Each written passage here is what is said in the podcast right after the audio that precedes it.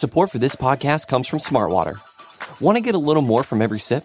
Smartwater Alkaline doesn't just taste crisp and pure, it's loaded with everything you need to perform at your best, whether you're running marathons or boardroom meetings.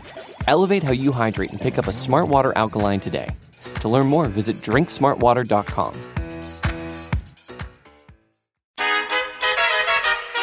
It's the Mixed Martial Arts Hour with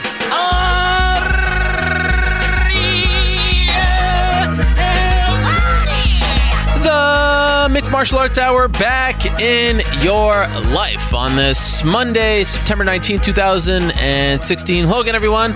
I'm Ariel Helwani back inside our New York City studio. It is kind of cold and rainy outside, so I'm very happy to be inside talking to you for the next three and a half, four hours about the great sport that is mixed martial arts.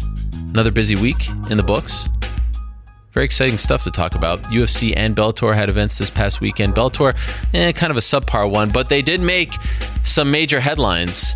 The biggest news of the week by far came late Thursday, and that was that Chael Sonnen, yes, the Chael Sonnen, the bad guy, the American gangster himself, has signed with Bellator.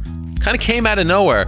Got some rumblings early Thursday that something was in the works, and then late Thursday night, the Associated Press reported that Chael Sonnen had parted ways with Bellator. Excuse me, Chael Sonnen had parted ways with the UFC and had signed with Bellator. Who saw this coming? Of course, for the longest time, I had said that I believed he was on the comeback trail, that I believed he was not 100% retired, that I believed he would fight again. Never in a million years did I think that fight would be for Bellator. This was a UFC lifer. This was the guy that some people thought would replace Dana White at some point. So, anyway, that was massive. Um, UFC had a show in Hidalgo, Texas. Some interesting stuff. Chas Skelly with a very impressive 19 second, I believe it was, submission. Fastest in featherweight division history. Was it 19 seconds? Something like that. 19, 18 seconds. Um, Michael Johnson with a fantastic victory over Dustin Poirier and Derek Brunson with a very impressive victory as well over Uriah Hall. There was a lot that happened over the past week, and there's a lot to come this week as well. Uh, it's kind of a an exciting week for women's MMA with Invicta holding a very solid show on Friday. Uh, the UFC back on Saturday in Brasilia with a show headlined by Chris Cyborg. Uh, Rizin is back. There's some interesting names, including Mirko Cro Cop. That has nothing to do with women's MMA, of course, but uh, the fun never stops in mixed martial arts. And we have a super stacked show for you today, uh, this afternoon on the MMA Hour. So let's get into the lineup and let's get to our first guest because there's no better way to start this show than with our first guest. Uh, let me run it down very quickly here. Derek Brunson, the victorious Derek Brunson, will join us at 410. Uh, at around 310, we'll be joined by Michael Johnson to talk about his big win over Dustin Poirier cult favorite Paddy the Baddy Pimblett is going to join us at 2:45. Uh, I have not been hit up by so many fans to get a non UFC fighter on the show. The, the last time I was hit up this much was, I hate to say it, but was Conor McGregor after he became a, a two divisional champion. And there are comparisons here.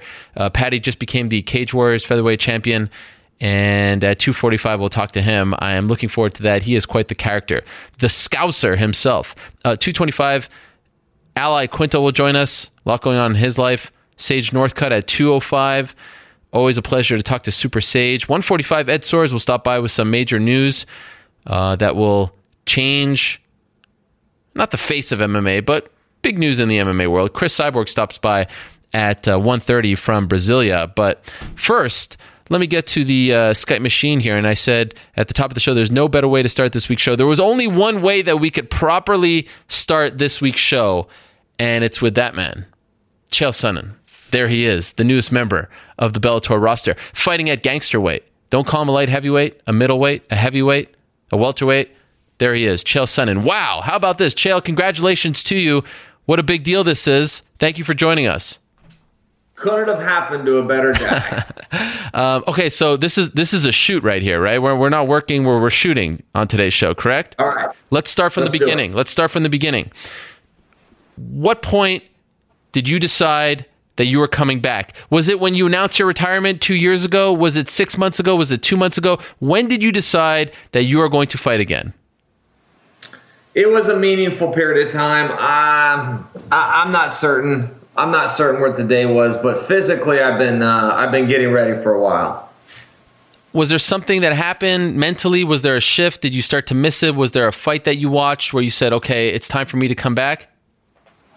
No, I didn't have any moment like that. It was, uh, you know, I went through suspension, and I thought, and I was a little busy, and I was doing some stuff. I thought, well, maybe this is just all coming at the right time.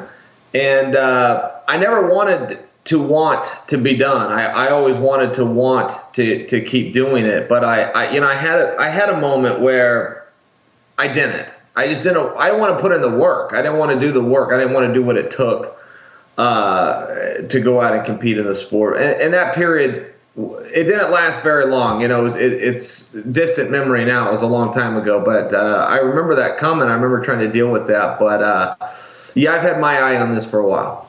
Now we've talked even before this news came out. We've talked uh, privately a little bit, um, and I've extended my, my, my condolences to your family over the the loss of your daughter. And obviously, I know that's very private, but I, I just want to ask how you and your wife are are dealing you know, with this uh, incredible pain, and if that had anything to do with your return to MMA. Well, I appreciate that. I, I never mind talking about her. She was very beautiful, and I only got to know her for a few days, but she, she really was very beautiful, Ariel. And uh, and thank you for being there for me uh, and my wife during that. But yeah, how are we dealing with it? Oh man, I mean, it's a life changing thing. I don't, I don't, I can't imagine we would ever uh, get past it. You know, I think it probably just changes you for the future. My wife is doing really well. She was battling listeria, uh, which is a pretty rare disease, uh, particularly here in America, and she beat listeria. So physically, uh, physically, she's doing hundred percent, and she's as beautiful as ever. You should see that woman. Um, and and was it? I mean, I, I, saw the videos of you and your son, which were very you know heartwarming to see you back in the gym and whatnot. But did that change? Like, did you think about not coming back? Did that make you want to come back even more? How did what happened to you and your wife affect your professional career? Uh, yeah it was definitely the final nail in the coffin. I mean, I, I, was leaning towards coming back. I was in the gym. I was working hard. I was, you know, visualizing it and, and, and thinking about that. But, uh, uh, but yeah, when that all happened, that, that was it. I was coming back. And, and I don't know why. I don't know why the two tie in together, but they did. Okay. Um, when you were on our show not that long ago, you said that, you know, you, you're not making any, you know, you're not holding back on us. You want to come back, but you need to go through some some steps. You need to get back into the testing pool. You need to get tested. So it sounded back then that you were trying to get back into the UFC. Is that correct? Yeah, I think that's right. Yep. And you did several tests. How many tests did you did you take?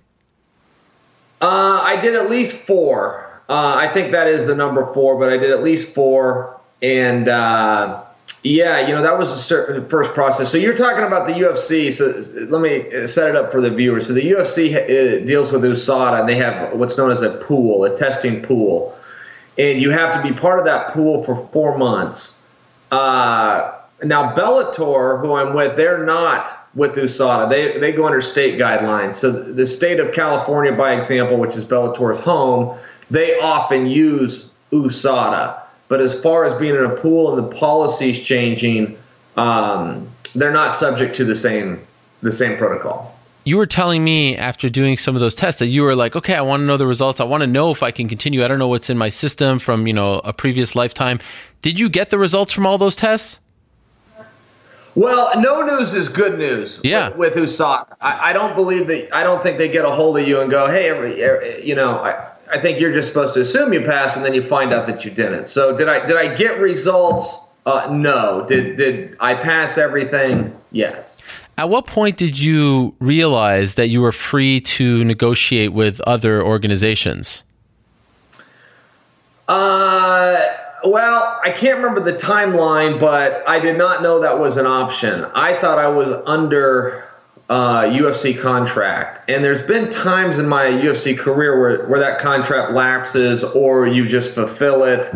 And I've never thought about ever not, you know, going somewhere else or, uh, looking around for a different place to compete. It never even crossed my mind. I was always with the UFC, and and was always going to be with the UFC. So uh, I, I don't know at what point I, I realized that that that paperwork had had passed some dates. That uh, that was handled by Mike and Jeff, my managers, but. Uh, uh, it, it, was recent. It was just recently. So you come to the realization that you are technically a free agent. Do you go back to the UFC and say, "Hey, let's let's do a deal here. I want to be in the UFC"? Uh, you know, I, I had my talks all over the place. When when I finally talked with with Coker, Coker only asked one thing, and he just said, "Don't shop me. If, if you want to do a deal, I'll put my my my best and final offer forward first. Um, but but I don't want to get shopped if that's what this is about. So uh, that was literally the one and only thing he asked for. So so we said okay, we won't shop you. You know, considering the success that you had in the UFC, did you feel any loyalty or obligation to Dana White? I know Lorenzo's not there anymore, and the the organization is very much changing. But did you feel like okay, let me try to figure out a deal with these guys first before I go to the Cokers of the world? Uh, no, no, not really. Um, I mean, from a loyalty standpoint, sure, absolutely, but uh, a lot, a lot of that, what you're asking me, would be like a, you know, behind the scenes and the paperwork and the negotiations. I, I stay out of that stuff. Okay. You know, my managers call me. I used to deal with a lot of that myself, and uh, and I used to think that that was the best way to do it. But over time, man, I, I had to delegate that. I guess the the point that I'm getting at is you're still a very, very, very big name in this sport. I'm surprised they didn't try to keep you. Are you surprised they didn't try? I knew that was your point. Yeah. I knew that was your point the whole time. I just was I was going to let you dance around it until you finally asked the question. Listen, here's how I would answer this question. I was not under contract with the UFC when I signed with Bellator. Sure, but that's I, it. I am a Bellator fighter now the wording of that statement is very interesting. You you realize that, right? Very prepared. Very prepared. I felt like that was this was going to come up, but I'm comfortable with my answer, sure. and we should move on. Okay, fair enough. Um, when you signed the contract that you are a Bellator MMA fighter, what was what was that feeling like? You've been a part of the UFC for so long. Did it take? I mean, I'm sure you're happy. You're getting paid handsomely, but what was it like? You know, before it came out wow, I'm I'm now on the other side of the tracks, as you put it. I, am now with WCW, as you you know sort of put it. What, what's what's that like? What was that feeling like? Yeah, it's it's a little bit different, you know, and and uh, yeah, it was a big contract and all that, but it wasn't a cash grab. You know, people say, uh, you know, money can make you happy or whatever. I got ten million bucks, Ariel, and I'm just as happy now as when I had nine. So I, I don't really know where that expression came from, but uh, you know that yeah, it, is structured a little bit different. They're different business models. You know, one is in in the pay per view business model. One is in TV uh, ratings and advertisers. So they aren't the same contracts. You know, they are they are two different things. And uh, is I just want a chance to compete, man. I want to go out there and compete, and uh, and that was really it. I didn't get I didn't get a lot further into that than than I don't have an opponent yet. You know, by example, like. Uh, I was out doing media. Uh, the day that all this broke, I was doing some media, and I was about 20 minutes into it. I was talking to Michael Stets, and I, w- I was just stumbling over myself, and I couldn't figure out what was off. And, and I finally realized, well, I don't have anything to promote. I kind of did this a little out of order. I've, I've got to deal with the company, but I don't have a fight. I don't have a date. I don't know the opponent. I don't know a weight class. There's no tickets on sale. I don't have anything to tell the fans. Hey, make sure you tune in, mark this day down. I don't have any of that. So in that regard, I, I'm I've kind of done things. I haven't quite connected the dots, and it, it went a little bit of a, out of order. So I'm trying to speed that up. It appears it's going to be Tito Ortiz in November, but a lot of that's just just me talking right there. I, I don't have any any word yet. Okay, if it is Tito Ortiz November 19th in San Jose, do you like that? As your first fight? Does that make sense? And that's what I think it's going to be. Okay. So thanks for saying that. I think it's going to be November 19th and Tito and San Jose and all that bit. But uh, yeah, I like that as a first fight. I, I like it a lot. You know, there, there's there's a, only a handful of guys I think that I'm likely to end up matched up with right out of the gate. You know, then things will change. But right out of the gate, I think that uh, the likely suspects are Rampage, are Tito. Uh, I heard Rory's name get thrown out there, but I don't know if I I don't know how likely that. I don't even know if that makes a ton of sense. Uh, I hear that Fedor is coming, and I had some questions. You know, would you go up to heavyweight and fight Fedor? And uh, I think they're going to get Vanderlei too if they don't already have him. I, I know Vanderlei's got some deal worked out. Perhaps it's with Rizin and not Bellator specifically, but then Bellator and Rizin have something worked out. I say that as a fan because I I watched King Mo, who's with Bellator, go over and and do some stuff in Japan with Rizin. So they must have some kind of a relationship. And I think those are the likely suspects. You know, probably first, second, and third. I think that's probably the the guys I'll be drawn from for right now. Have you heard anything about a four man Legends tournament? Yes, uh, in Bellator. Yeah, you, Fedor, Rampage, Vanderlei, Tito. Now that's five people. Who's, who's I have not heard anything specifically about that. I thought I thought you were asking me just is Bellator going to keep doing tournaments? To my understanding, they are. But no, I haven't. Well, are you breaking something to me? I'm right just now? asking you. I, am just I'm just asking. Hey, we're, we're shooting here. Oh, you're saying like that'd be that'd be a good idea? I think that that could be a good idea. I like tournaments myself, but if I like them in one night, I'm I'm speaking as a fan. I like when tournaments are done in one night. If you call it a tournament and you spread it out, I, I don't know if that's a tournament or if that's just the company moving forward with projected fights that could take place. Um, when tournaments go down in there in one night and a guy's got to take on two men or in the old day three men in one night eight man tournament i thought that was a lot of fun. I personally enjoyed watching that but i see what you're doing now. You're getting and i like where your head's at. I just thought you were breaking some i thought you were telling me something that i, I had missed. Um, this is by far the biggest contract of your career right uh, it, would be hard to say, man. I mean, I had the record with Anderson Silva. Right. That was a one-off night. We, we had the the. But as far as like a multi-fight contract, the all-time record. Um, it's a big contract. Yeah. What, what kind of dealings did you have with Coker before all of this? Have you ever crossed paths with him? I I had him on my podcast and I had met him. Matt Lindland fought in a Strikeforce fight, and I had met Coker in a hallway in passing, really fast. And I feel like I've known him for years, um, you know, because our world is so small. But I, I had never actually visited with him, and uh, I had him lined up for a podcast. Uh, had him on the podcast, and, and that was really the only time I'd ever spoke to him. I know you don't have a an official date yet, but it's looking likely. Just being back in the news as a fighter, having a contract, do you feel different? Like, do you feel like now you have this mission? Now you now you have a target. Does that change something in your head when you have all of that in place? Yeah, definitely, definitely. You know, that's the one part that's been missing. Like, even when I'm going through preparation or training for this, or going to the gym and working out, or helping somebody else, or whatever it is it, it's hard to turn that corner. It's hard, you know, when you start getting tired or you start getting banged up to push through that if you don't have a finish line out there. And that's one thing I couldn't duplicate. I was going to practice, I was doing the runs, I was doing the lifts, I was doing everything you're supposed to do. But the intensity is different, and you, it, it, I didn't have the discipline or the mental toughness or, or the ability, however you want to call it, to to manufacture uh, a deadline. That's largely why I jumped into grappling, Ariel, just so that there was a specific date, a specific opponent, somebody to really uh, hone in and peak for to make sure that I did have some of those peaks instead of just staying steady. Uh, because I did have eyes on this and a fantasy about, uh, you know, one day coming back to MMA, being done with the suspension, you know, going through all the processes. So, uh, yeah, it did change things. It did. I had a I had a sparring day on Saturday uh, two days ago, and I could feel it. I could feel the difference. That you know, there's a point now. Um, you raised a lot of eyebrows on Friday on your conference call when you said that per your contract, you will be fined five hundred thousand dollars and lose your entire purse if you fail a drug test. Is that correct? Yeah, one hundred percent of the purse and half a million dollars, and that's just to Bellator. Bellator. Wow. That's not before you deal with commission issues. And that could be standard, Ariel. I didn't know that was going to catch on or whatever, but that could be boilerplate. I have no idea. I just know it's in mine. And you know, when, when you when you're coming out of the principal's office like I am, I did wonder when I saw that. Okay, did they only give that to me, or is this? and I don't know the answer to that, but I don't that think that's standard.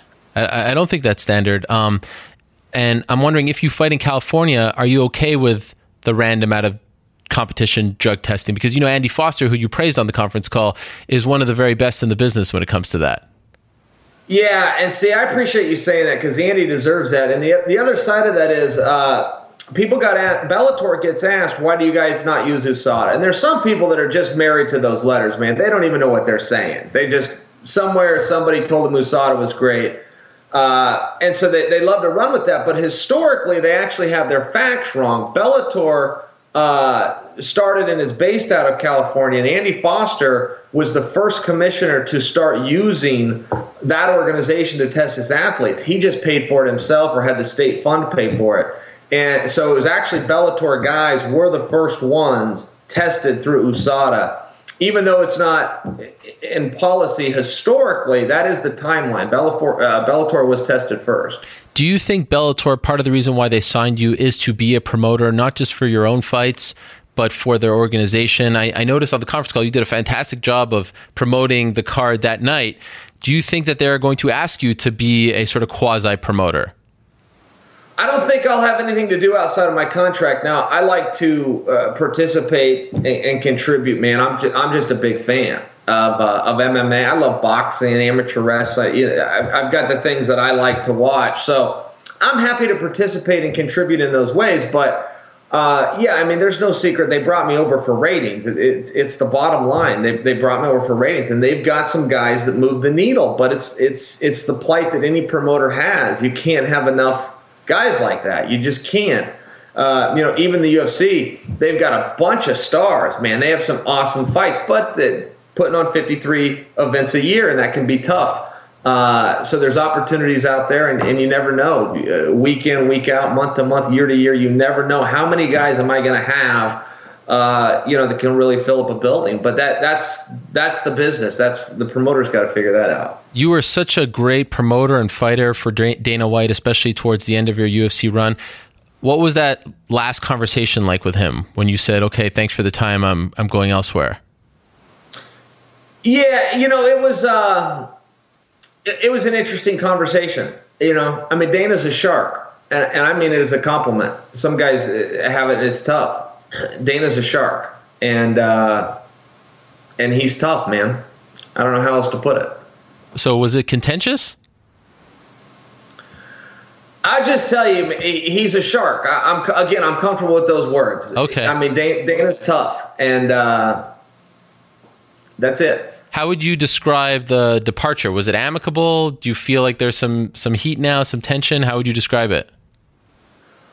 I don't know. Here's what I would tell you, Ariel. Here's what I would tell you. Okay. I am on a Legends ass whipping tour, and I'm starting with Tito Ortiz. All right, I'm starting with Tito Ortiz on November 19th. All I need is a contract. This could not be any more official of a call out. I don't have the linguistic ability to challenge somebody more articulately or clear. And if Tito does not want to accept, I'll never bully him again, man. I'm not here to pick on him. I will take a no as a default and I'll move on. But for right now, my message message to you and the whole community that watches your show is November 19th, the bad boy and the bad guy. Are you worried about his injuries that he might not make it to that date, that you, you will get emotionally invested, that you will prepare, and then something will happen along the way? Not if he says he'll be there. Okay. I, I, I do. I, I, one thing about Tito, if he accepts the challenge, I can't remember the time him pulling him out. I know he shows up, he backs up a Brinks truck full of excuses. He comes with them every time. He drops them every time. I get all those things, but I, I can't remember a time where he gave his word and pulled out. What's the impetus to this uh, feud? Like, did you guys have a run in back in the day? I mean, you've been in the sport for so long, both of you. When did it first start? Ariel. Ariel. You you know good you know good and well your audience doesn't know the meaning of the word impetus, okay? you know good and well everybody's running to Google. I could say anything right now, and these dummies watching would have no idea. I could give you the recipe to chocolate chip cookies, and everybody'd be like, "Well, I guess that's what impetus means." None of your viewers could even spell that word. So, I mean, you want to have this private between you? and I could say any. I could hold up a bottle of rust remover, and everybody would just think that this was like fitting to what we were saying right now. Everybody's lost. Okay. What, what was the what's the emphasis of Tito Ortiz? Look, He's a big deal. He's a world champion. A lot of it comes from jealousy. You really want to know? You want to know what got me pissed off and started in this sport in the first place? Was sitting at home and not having an opportunity. I was in a gym every day, Team Quest. I was in a gym. We had no less than two world champions in the room on a daily basis. This didn't count number one contenders, champions over in, in Pride where things were fixed. Uh, it, it, it didn't. the guys that were coming in and training with us, we had at least two world champions on our team every day. I knew exactly where I stood in the world. I knew everybody's name that could whip my ass, all of them, because I had them on a daily basis. I'm fighting down at the dog park. I can't get a manager to make a phone call for me. I couldn't get a promoter to know who I was. It was a tough spot, and it's part of the sport. Guys go through it all the time. I just remember when I went through it. And I went through this, and there was Tito. All the posters, headlining all the cards, biggest draw, own T-shirt and branding company. I mean, this guy was a huge deal, and I remember being jealous. And I remember thinking, "Look, Tito's a tough guy. I got no problem with that." But I'm sitting there going, "I'm a tougher guy." I do have a problem with that. How do I get my opportunity? How do I break into this? This guy never be world champion if I was in the business right then, but I couldn't even get a contract to get into the company to get on the the, the, the, prelims to eventually work my way to Tito. I could have stepped right into a main event and whipped his ass back then, but I couldn't get the opportunity. That's where Tito comes from. Okay. And now you get your opportunity, or you'll probably get your opportunity, right? That's right. Yeah. Um, do you have, do you feel, I know you're, it's a crazy question to ask a fighter, but because of the way you're career stopped two years ago, do you feel an extra amount of pressure to not only prove to everyone that you still got it, to not only prove to anyone, to everyone that you can fight in this new era of drug testing, but also to prove to Bellator that they made the right call by investing in you? Like, does this one feel a little different than you know 148 or fighting Joe? You know, you know, you know what I mean? Like, there's it's different now, right? Yeah, the third the third part, I, I, I, don't I haven't thought about the first two on your list, but yeah, the third part, man. Look, I got a job to do, and, and that's the bottom line. And I'm a company guy. You know, I, I don't come in and, and, try to take all the money and leave town. I want everybody. I'm a capitalist, but I have a very socialistic approach to fighting because there's guys on the undercard that, that aren't going to bring in any money. The guys on top of the bill have got to have a trickle down effect and look out for everybody else. And uh, you know, I not only see that as my duty, but it used to happen to me. I, I was the guy on those cards that wasn't bringing in any tickets, but I needed something too. I had trainers and managers and uh, my own goals, and just to, you know, to, to get by, there had to be something. And a lot of times, you know, that came from the top, but there was a trickle down effect. I see some of these scumbags come in now, they try to grab all the money and run away and go, well, all, all the attention's on me. It's like, eh, you're not totally wrong on that. You, you are the one bringing in the dollars, but you still got it's still a family here, right? You still got a group. You still got what? It doesn't matter if it's your opponent, your enemy, or or some guy just uh, trying to live his dream, man. The, the, show doesn't go on with just two guys. So, uh, yeah, man, I, I got a job to do, and, and, I'll do it, and I will deliver. A couple more questions for you. What would you compare this signing to? Is this is this Hall going to WCW? Is this Nat, is this Hogan? Like it feels very much like you know late '90s here. What would you compare you moving over to Bellator?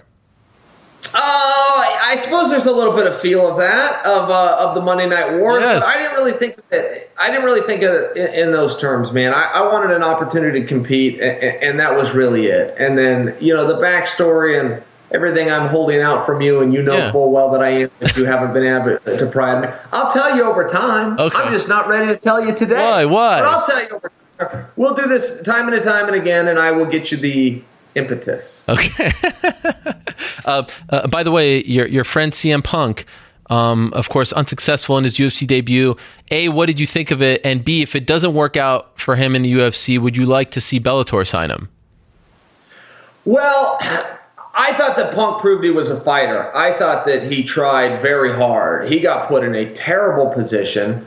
Uh, physically, he didn't know how to get out of there. He didn't know where to push the knee, which way to roll, how, how to deal with the fence. That that's a reality of, of, a guy that you know tried to climb Mount Everest and with almost uh, no time to prepare. Um, but he tried hard. You know, he was stuck right off the bat. He tried to get up. That what Mickey Gall was doing to him was that's as bad as uh, bad as ground and pound gets. You know, he was dry. He had both legs in. He's teeing off, coming underneath, coming over the top it's as bad as it gets. And Punk was pushing through it, trying to get back up to his feet. He, Gall's looking for chokes, and Punk's defending and trying to get back up to his feet. So I thought he, effort wise, man, he, he gets an A for effort. Skill wise, uh, there was a big difference between the two. That's uh, that's accurate. I can live with that. But I, I think the Punk uh, had some moments out there, particularly when it's your heart. It's your heart that gets tested. That's really what we want to know as fighters. Who's tougher than the other guy? You can always talk about who's better and whose skills and the reach and the. Uh,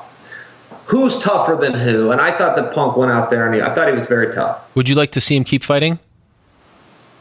Yeah, I think so. I think that's what he wants to do. I've, I've talked to him almost every day since it, and uh, you know his attitude appears to be good. He's already back in the gym. He he had his fight on a Friday. He was at practice on Monday. I don't know what he did. Did he watch? Did he jump in there? I, I couldn't tell you those, those details, but he's there. He's being a good teammate. This looks like this is the life that he wants to do. And will it go back to the UFC or will it even go to a ring again? I don't know. Maybe, maybe it just turns into a hobby and this is what he wants to do. I really don't know, but uh, he'll let us know. And he's got the skill set that if, if, he wants people to be interested in him again, he'll come on your show and he'll build the interest. We, we both know he's got that skill set. Well, Chael, we will leave it at that. Thank you very much. You didn't give us the entire impetus, but uh, I think we got enough. A little taste. Well, we're gonna have to. You you got a nine hour show here with seventy five guests that all suck. I mean, you started off with the nothing against those guys. What is Ed Soares going to come on and tell oh, us that's going to change MMA? He's got big news. What could he possibly have to drop on us that, that stay tuned. change MMA? Stay tuned. Yeah. Oh yeah. Everybody, stay tuned. The ultimate tease. Listen, the ratings are going to drop. Air. They're going to drop with one final word, and you know what it is. Kaboom. Chael Sonnen, everyone. Thank you very much. The newest member of the Bellator MMA roster. Uh, in, in vintage form, we look forward to his debut in November. Okay, uh, let us move along. We'll talk about Chael a little later on in the program as well. But for now, let us move along to our next guest. Uh, she is main eventing the next UFC show this Saturday in Brasilia, Brazil. She is arguably the very best female fighter in the world. But before we get to that, let me quickly tell you about my good friends over at Thursday Boot Company. As you know, winter is coming and you are going to need a good pair of boots. In fact, I could have used a good pair of boots today because on my way to the studio, it was raining.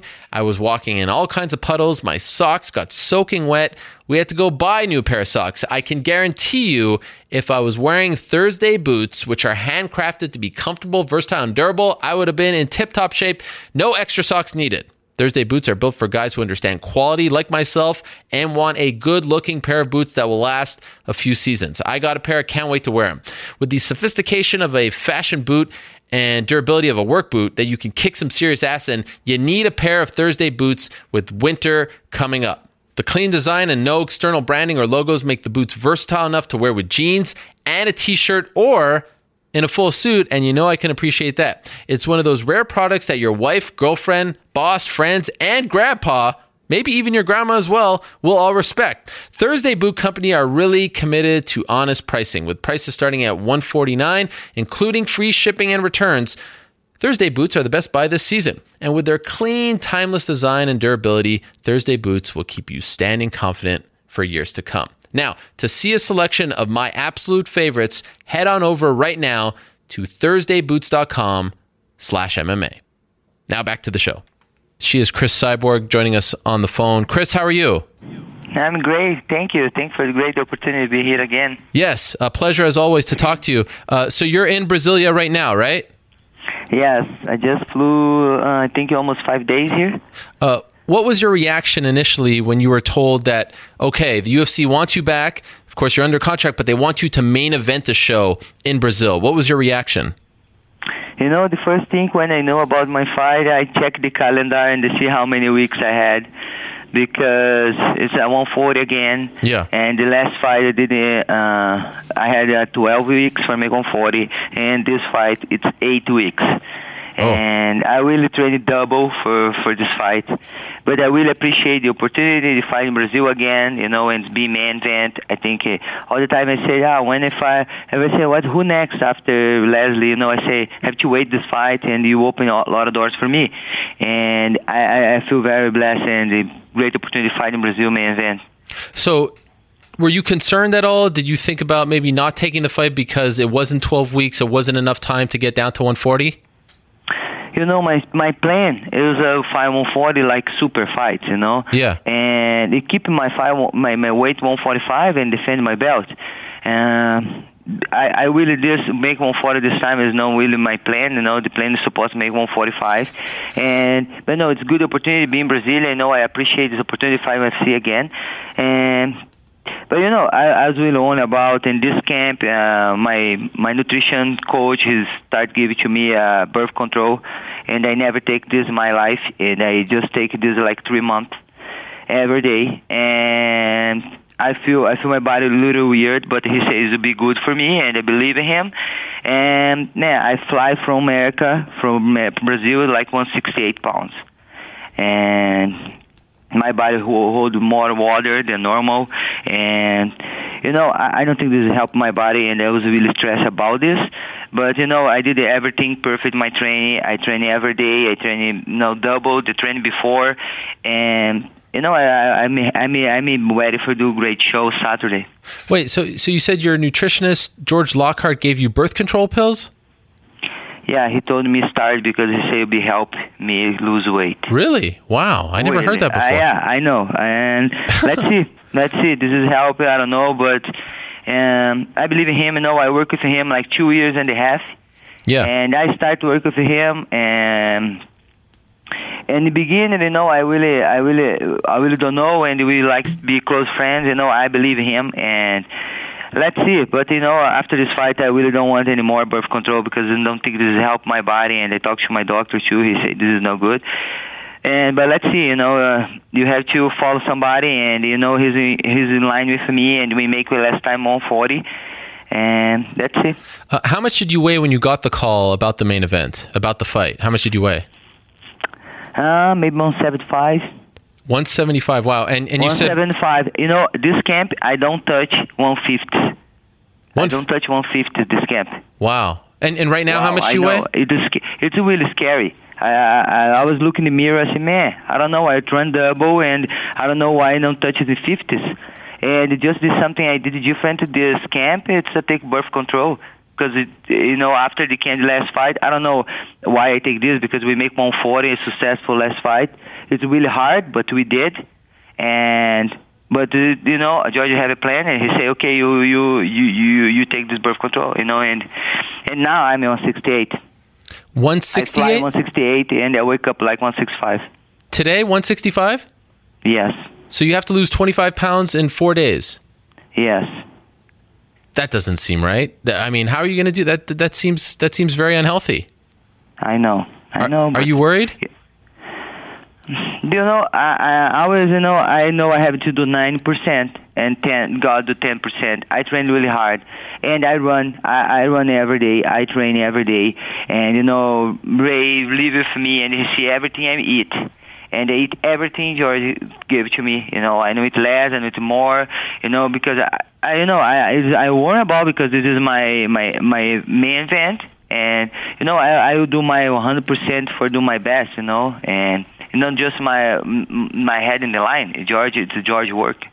You know, I have to be honest with you, Chris. Um, you know, we've talked about this, and I saw the footage of this documentary that's coming out this week, um, which is about your debut, and you're you're on the ground, cramping and crying on your way to 140, and we saw the way you look. To me, it feels nonsensical to make you fight in this arbitrary weight class that doesn't exist. For what? What are we trying to prove? I don't understand it. Why are you doing this?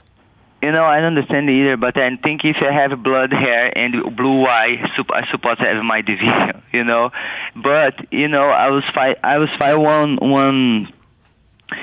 I really upset about this because you know the girl I will fight, she's a 145 pounder, and she's having to lose weight too either. You know, uh, my team see her, she lose weight too. It's really hard for her because she's 145 too, same as me. And then I was really upset because I, I say I want to make 140 because I would like to make super fights. You know, Yeah. give me people the 10 top girls you know the top 10 the 135 she's have one one have like a one win and five loss and she's top 10 135 and then people say ah your division just have bullshit girls and then 35 it's not but okay if you're the number 10 you have one lo- one win and five uh, five lose what i mean Like, why my bullshit, man? I have a lot of girls in Bellator. Have girls 145. Invicta have girls. Have a lot of girls boxing girls 150. You know 160. And I, you know I don't think this is a. a I don't think this is skills. You know, Ronda kick a lot of girls 135 as 135, but you have to check uh, the check who's the top 10. You know, and man, I I don't know. I um you know, but I'm doing my job and I'm doing this for my fans. I do everything for my fans because then want to watch me if I'm UFC now because then then appreciate my last fight. And then because this I'm doing this because this I make 140, it's really hard for me. You know, sometimes I say, man, I, I don't want to do this anymore because man, 140 is too hard for me. I don't want to do this anymore. No, I love my job. I think do because this I'm doing this and I made 140 for my fans for do super fights for them. Okay, and but I want then take me my next opponent. Right. So if then then want I keep 140, I want my fans take my next opponents. But I, no disrespect to Lina Lansberg, she's not a super fight. Very few people know who she is. Did you ever know? Did you ever hear of her when you were offered her? Did you know who she was? You know, I really, I, I really, I really respect all my opponents because you know, uh, you you know me. You know, Yeah. I, I respect all my opponents. Everyone have to be something special for be, you know, for fight me and for be UFC. And she's, I think she's appreciate being UFC too. And you know, I really, I really don't know her when I didn't say uh, my next opponent. And my team start study her, watch her, and yeah. But I really know it's she's 145 pounds. Yeah. Did you or your team have a serious discussion with the UFC after 198 and say, look, if we can't get super fights, Miesha Tate, Ronda Rousey, Holly Holm, we just don't want to do this. We don't want to cut an extra five pounds for the sake of cutting an extra five pounds. There's nothing to be gained. There's no weight class. There's no belt at 140. Did you guys have that serious discussion with the UFC brass about your future? you know then then we we talk about they know what I, I mean they know what's my dream my dream have my division and have a lot of big girls and I not just me you know. The girls in the world is not 135 pounds you know. If you check the the girls the girls don't make this don't, don't weight every day. If you take care of everybody yeah athlete have more muscle of course you'll be more heavy. And then my dream then have my make my weight you know. But if it's not possible now of course I'll make 140 but I do like super fights and super fights for my fans want to watch and because then then I think then have to be my and fight opponent for me and for being 140 if you not you know I don't have to be UFC for defend my belt and have my division. I can keep 140 make super fight for my fans and defend my belt Invicta you know because I still world champ you then have to respect this you know I still world champ. Um, okay, so you think about what's to come in the next four days. Are, are you dreading this? Are you are you are you worried? Like, how would you describe your emotions right now as you're going to try to lose 25 pounds in the next four days? Uh, do know I have a lot of faith and uh, something when I get nervous I pray a lot and you know I I know my mind I did everything right you know I know I know I train really hard I know I train every day and then I believe in all my team you know and I believe in George you know and and you know I think I think I I you know I think it'll be everything everything all right you know. I think it'll be easy because never easy easy for me you know. I was hard and uh, even when I make 145 it's really hard and 140 worst everybody will watch my documentary it's coming soon. Yeah. and we we start now Cyborg Nation. They- every week every day today till fight people can watch the videos. You put every day if I can see my my week before fight. And you know people see the reality. It's it's no worst it's the reality you know? I don't i don't did anything for make worse for nobody you know? I feel uh, sorry for me. No i accepted this 140 because it's the opportunity i have and because i don't have my division. And but i think it's really nice that people watch and see it's not just my life it's the life of all the fighters you know? And yeah yeah this is it. Is is George in Brazil already? yeah he's flew with me and Okay. he's already here with me yeah. Okay. And uh, do you know if there's going to be the early weigh-ins on Friday morning, like they've been doing the last couple months, or is it the the the afternoon weigh-ins like they've been doing historically? Do you know when the weigh-ins are going to be? Do you know? Uh, I I think it's really cool. Then then did now you can check weight early because Yeah. you have more time for recovery. And for me, it's amazing because you know guys see when is how many weight I, I how much you think I cut. And for me, I think it's a big deal change like this. I have more than like more than 24 hours for recover and yeah, I'm pre- prepared for this. You know, my mind's strong, and something make my mind strong. Strong, and when I train hard, you know, if I train hard, my mind's strong. Okay, but you don't And you don't know what time the weigh-ins are at. You don't know if it's early in the morning or later in the afternoon. It's early in the morning. It's Okay. nine to eleven. oh, that's good.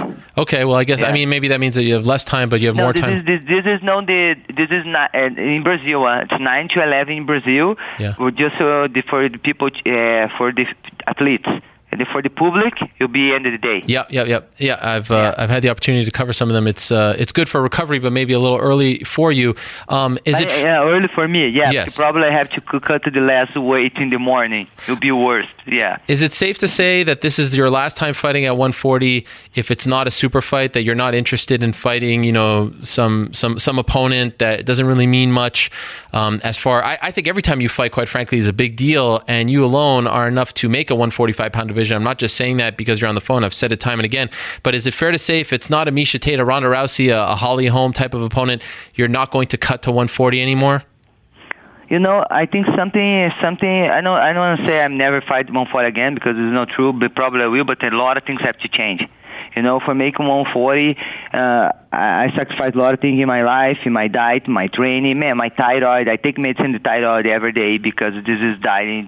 It's insane for me 140, and I started to have problem with my thyroid too. And I think you, you have a lot of things to put in table before I make 140 again and I still have my contract with UFC and have a couple fights too, but my division, we have to sit down and after this fight, you know, uh, I, I love fight UFC, you know, I love the important they give to me, but you know, my health is more important than everything in my life after fight, man, I want to have a, my family and I want to be enjoy with my, you know, I don't know, but yeah. Uh, have you ever had to cut this much weight before a fight? Four days before the weigh-ins, have you ever had to cut around 25 pounds? I think one time because I was period, you know, in the period. Yeah, yeah, yeah. Girls on the period's worse. You Yeah. Know, you know, I think girls can can have a five pound extra when in period. I think it, they would rather have to put this because man, uh, the girls it's really harder than men's. The men's make easy. Then we eat right to two days, then lose ten pounds. You know, and the man, the girls it's really hard.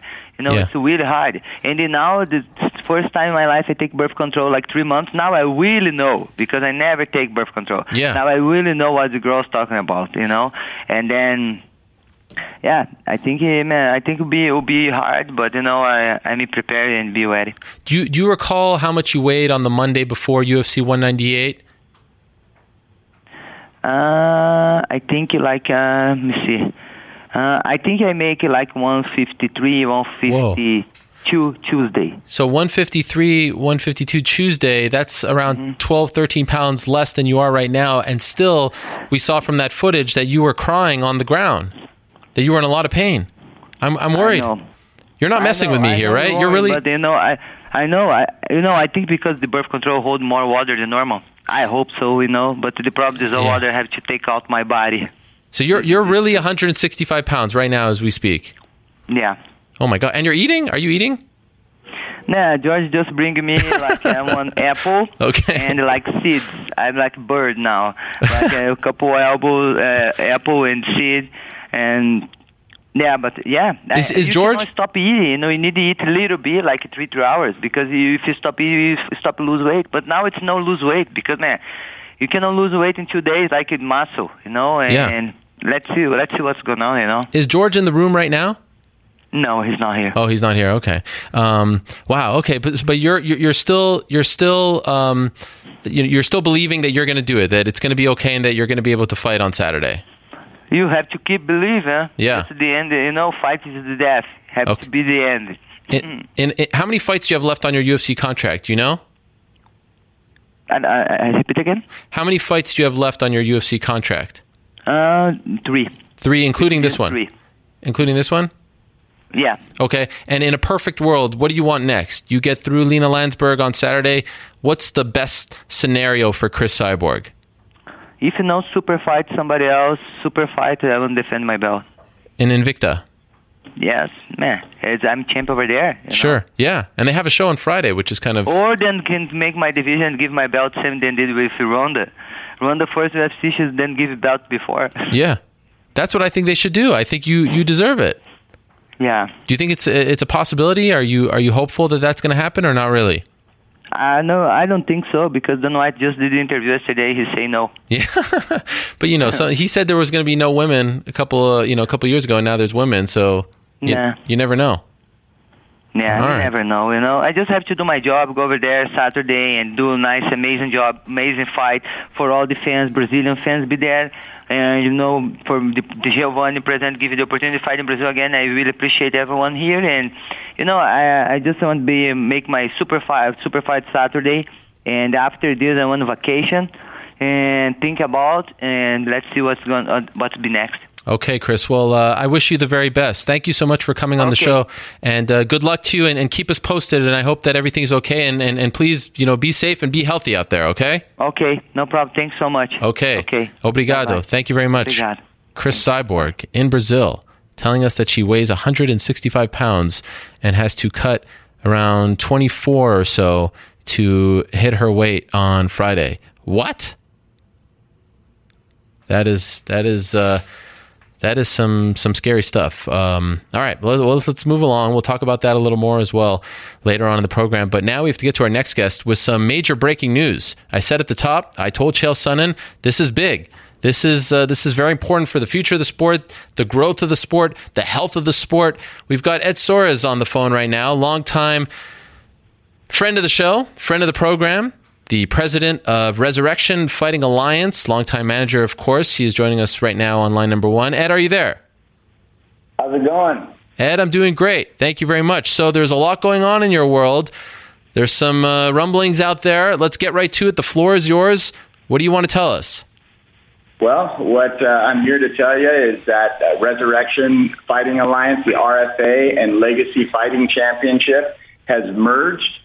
We merged into one organization, and um, we just signed a uh, you know a, a five-year deal. Uh, multi, you know, it's a five-year deal with uh, AXS TV, and starting in 2017, uh, we're going to be doing 30 shows a year on AXS TV, um, and uh, the new name is uh, Legacy Fighting Alliance. The LFA is the new name of the new company. Wow. Well, congratulations to you and everyone involved. When you say merged, what exactly does that mean? Well, basically, both of our companies came together and uh, we formed this new entity. So that we, we merged our companies. So you know, this year, um, you know, uh, Legacy did 14 shows. We did 13 shows. So us together, we're going to do as LFA. We're going to do starting off in 2017, 30 shows, and uh, hopefully in the future, maybe even do more. Wow. Um, how long has this been in the works for? This has been in the works for about six to eight months. And and why? Why did you feel as president of RFA that this was beneficial to your organization? Well, I just felt that uh, you know between the RFA and Legacy, we were, we were the two organizations that are sending the most people to the UFC and, and to Bellator. We were we were we were the two uh, pre you know the, the premier developmental organizations, and I felt that you know Legacy did an incredible job on their own, and we did an incredible job on our own, and we were both going to be successful individually. But I felt that when we joined forces we'd be much stronger together as a unit uh, than we would be separately. And that's what we wanted to do. We wanted to cre- create the NCAA of, of mixed martial arts. And by Legacy and uh, RFA coming together, that's exactly what we built. And what is your position in this new LFA organization? Uh, my position, I'll be the CEO. Okay. And Sven, Sven Bean, actually, Sven is here with me too. You're on speakerphone. Sven's on, on, on the line, and Sven's, uh, Sven's going to be the COO of, the, of, of our new company. Hello, Sven. Congratulations to you as well. Thanks, Ariel. Good to good to be on, man. And we're we're uh, we're happy to be breaking it on your show, man. Uh, it's uh, it's going to be a good thing, good thing for the sport, good thing for the fighters, and we're excited. And, and I appreciate that. So, um, Ed, are you are you going to be the promoter, the face of the organization still? Um, yeah, I, I think that's uh, that's what what I'll be. That's the position I'll be in, um, and and I enjoy doing that. I I mean, you know, we're actually uh, we just got to Houston right now, and uh, we're going to be uh, meeting up, uh, you know, with Mick and. Uh, uh, and just getting together and setting up the game plan over the next three uh, days over uh, how this is going to be all working out. But yeah, I'm going to be taking more of that role.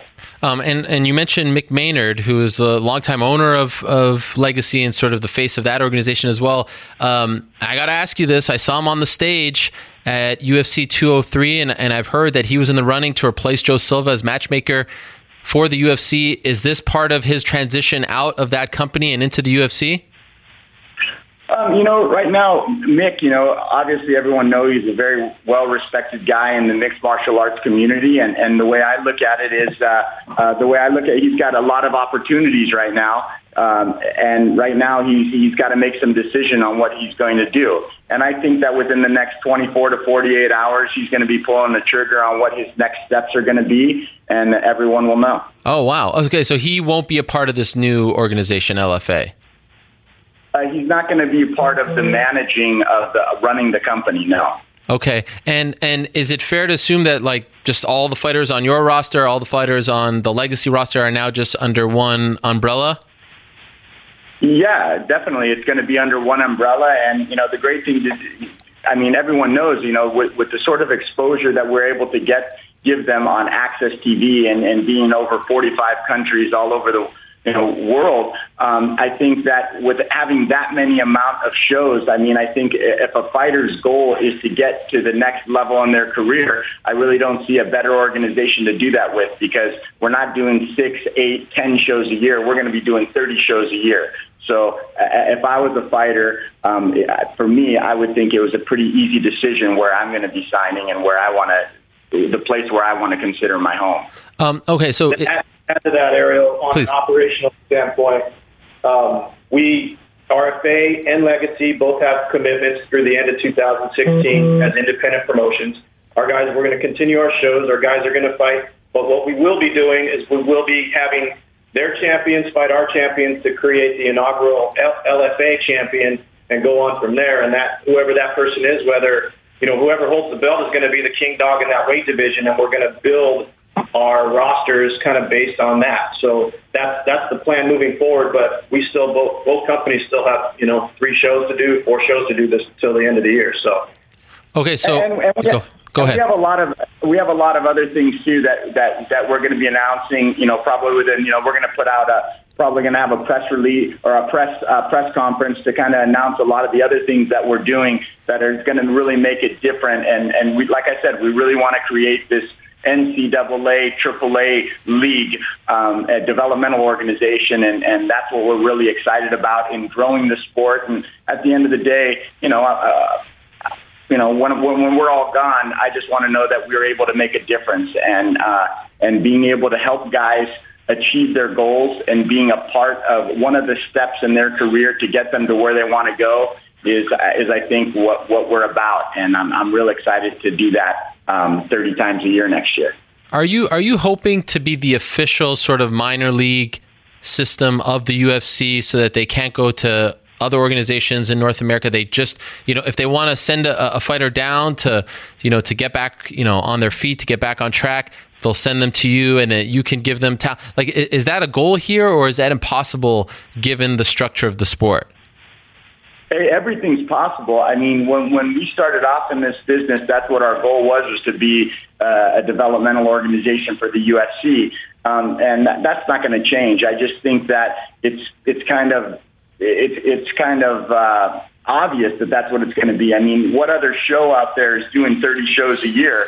Um, and it's going to be developing talent and letting them go to further their career. Nobody else out there is doing that. The UFC, you sign a deal, you're with the UFC. That's where you want to be. If you go to Bellator, uh, that's where you're at. You know, and for us, we're, we're developing these guys. Um, we're developing these guys and we're handing them off. So I don't really see another organization in the world that is capable of doing that with the amount of shows that we're doing. Um, okay, so 30 shows is a lot, obviously, and and as I mentioned, you also uh, you know you've you've been a manager for for many many years, likes of the Nogueira brothers, Anderson Silva, the list Right. goes on and on. Are you going to be able to do both? No, I'm not. And starting in the beginning of uh, uh, 2017, I'm going to finish out my duties. Listen, guys like Anderson, guys like Nogueira, guys like Lyoto, these guys are my friends. These guys are my family. I'm still going to be there with them. But as far as managing, uh, my partner George is uh, is taking over uh, Tough Media, which will be the management company, and um, and and I'm going to be focusing 100% on the LFA and um, you know it's it's uh, it's a bittersweet day. I, you know the management. I've had an incredible management career. I've had um, I, I've I've had a blessed career. Um, but you know when it boils down to it, I feel that there's really not too much more that I can get from the management business that I haven't already gotten. I, I've managed one of the greatest of all time. I've managed various champions, and being a manager has been been a blessing. But I'm really excited uh, about this new chapter in my life about getting helping guys get to where they want to go because I had to really dig deep and think about why I got into this business. And when I got into this business, it was really for one reason, and that was I really enjoyed helping guys get to where they want to go. And as a manager, I was able to do that with a lot of different guys. Um, and I just feel that uh, with with the, the RFA and now with the LFA, what's going to happen is is that you know, like like for instance in the, in the RFA, you know, we've put 52 guys into the UFC in the past three years, and out of those 52 guys, only six of them were guys that we kind of worked with.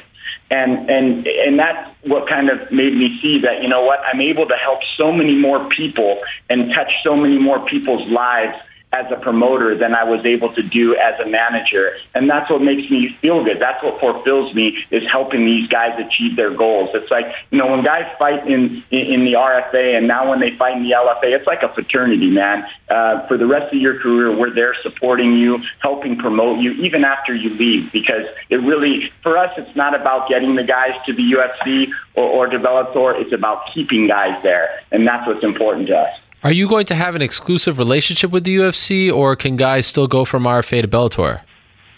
No, they, they, they, they, guys can go to where they think is going to benefit their career. Okay. And we're a developmental organization. So to me, it's kind of like I've said many times before. When I look at the landscape, when I look at the landscape of mixed martial arts and, and I compare it to American football, I look at it as okay, uh, you know, you've got the NFL, which is similar to the UFC. You've got Bellator, which is kind of like the Canadian Football League, and now with with uh, with um, Legacy and RFA joining forces, we're truly like the NCAA and all those other organizations out there that are televised. To me, those are like the arena footballs. Yes, you're on the road, but where are you on the road to?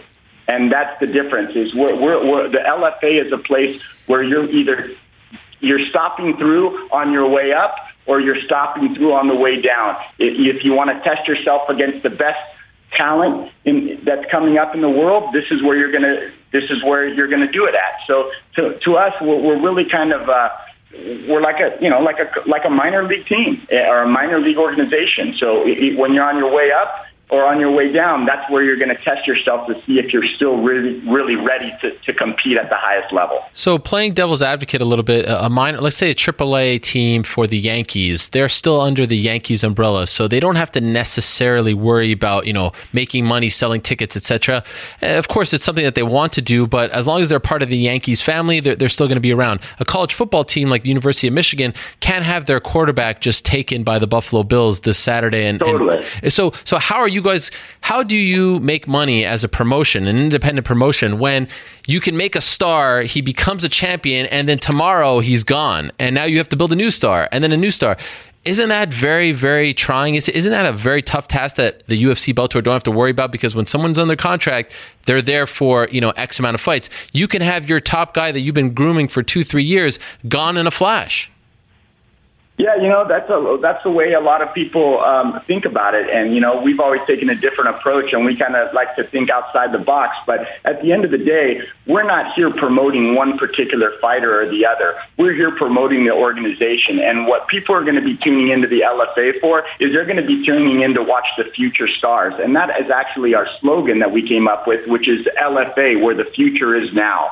You're, you're going to be able to see the future superstars now, and that is our goal. So people are going to be tuning into the LFA not because Bill's fighting or Tommy's fighting or whoever, they're going to be tuning into the LFA because they want to see the best unsigned talent compete. Okay. And that's what we're promoting. How many fighters do you think will be under this new LFA umbrella? How, how, how, do you think like 200, 100? What's the ballpark figure? Infinity. I, I have no idea. Okay. I have no idea because because you know uh, you know we. we we run our business a little bit differently. So, I mean, we are going to be doing 30 shows. We're going to have a lot of guys signed, but uh, we haven't really gotten boiled down to how many guys we're going to have signed because, you know, as you can see, guys get signed from our organization. So, I mean, every week just about like we have, we've only done, um, with the RFA, we've done 40, 43 events and uh, we've already put 52 people inside uh, the UFC, not including everyone that we've sent to Bellator. So when you look at it that way, it, it's really hard. To, we're going to be constantly signing people and constantly letting people go to move up. So you know, currently right now, when you look at uh, how many uh, in the current UFC roster, uh, we have about 14% of the current UFC roster um, have have come from uh, our, our RFA and Legacy alumni. So I believe with the amount of uh, the amount of shows we're going to do, I think that uh, that number is only going to increase over the next few years. Wow. So you're going to do almost as many shows in 2017 as your promotion has done in its entire history. Yeah. That is right. You are Good correct. uh, any new markets? Uh, I mean, typically you seem to be going like West Coast, Midwest. Not a lot of East Coast shows. Are you going to be? You know, not. I don't think you've ever been to Canada. Are you going to start expanding now a bit?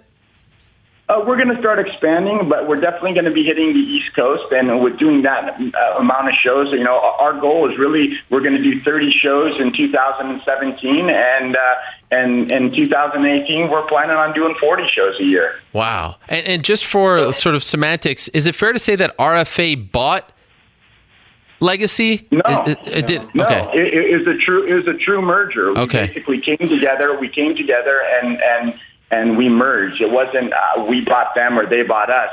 Um, we just kind of uh, we just got married.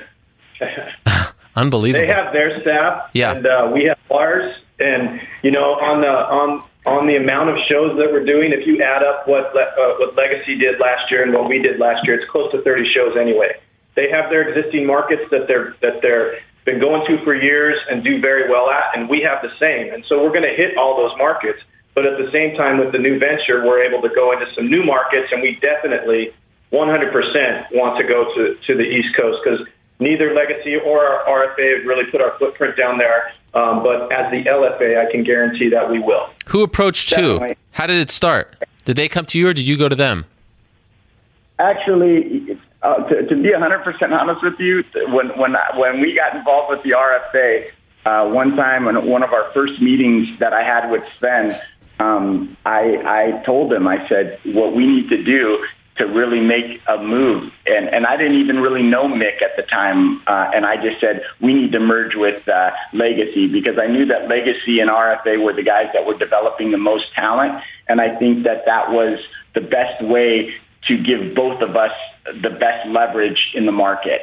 Um, with doing this, um, you know, amount of shows and, and putting on the sort of products that, that we've been putting on and putting on the types of shows we've been putting on, I think it, it really opens up a lot of opportunities in many ways. Um, by doing 30 shows a year, it really opens up uh, from from a marketing standpoint and from a platform. You know, we're doing 13 shows. Legacy was doing uh, 14 shows a year, but together, us doing 30 shows, we can really build some strategic partnerships with the right sponsors and with the right people that want to get involved. And I think that you know having 30 shows and having that sort of a frequency is really going to open up the doors to really bring bigger and, and, and more mainstream sponsors and more mainstream partnerships uh, to our organization.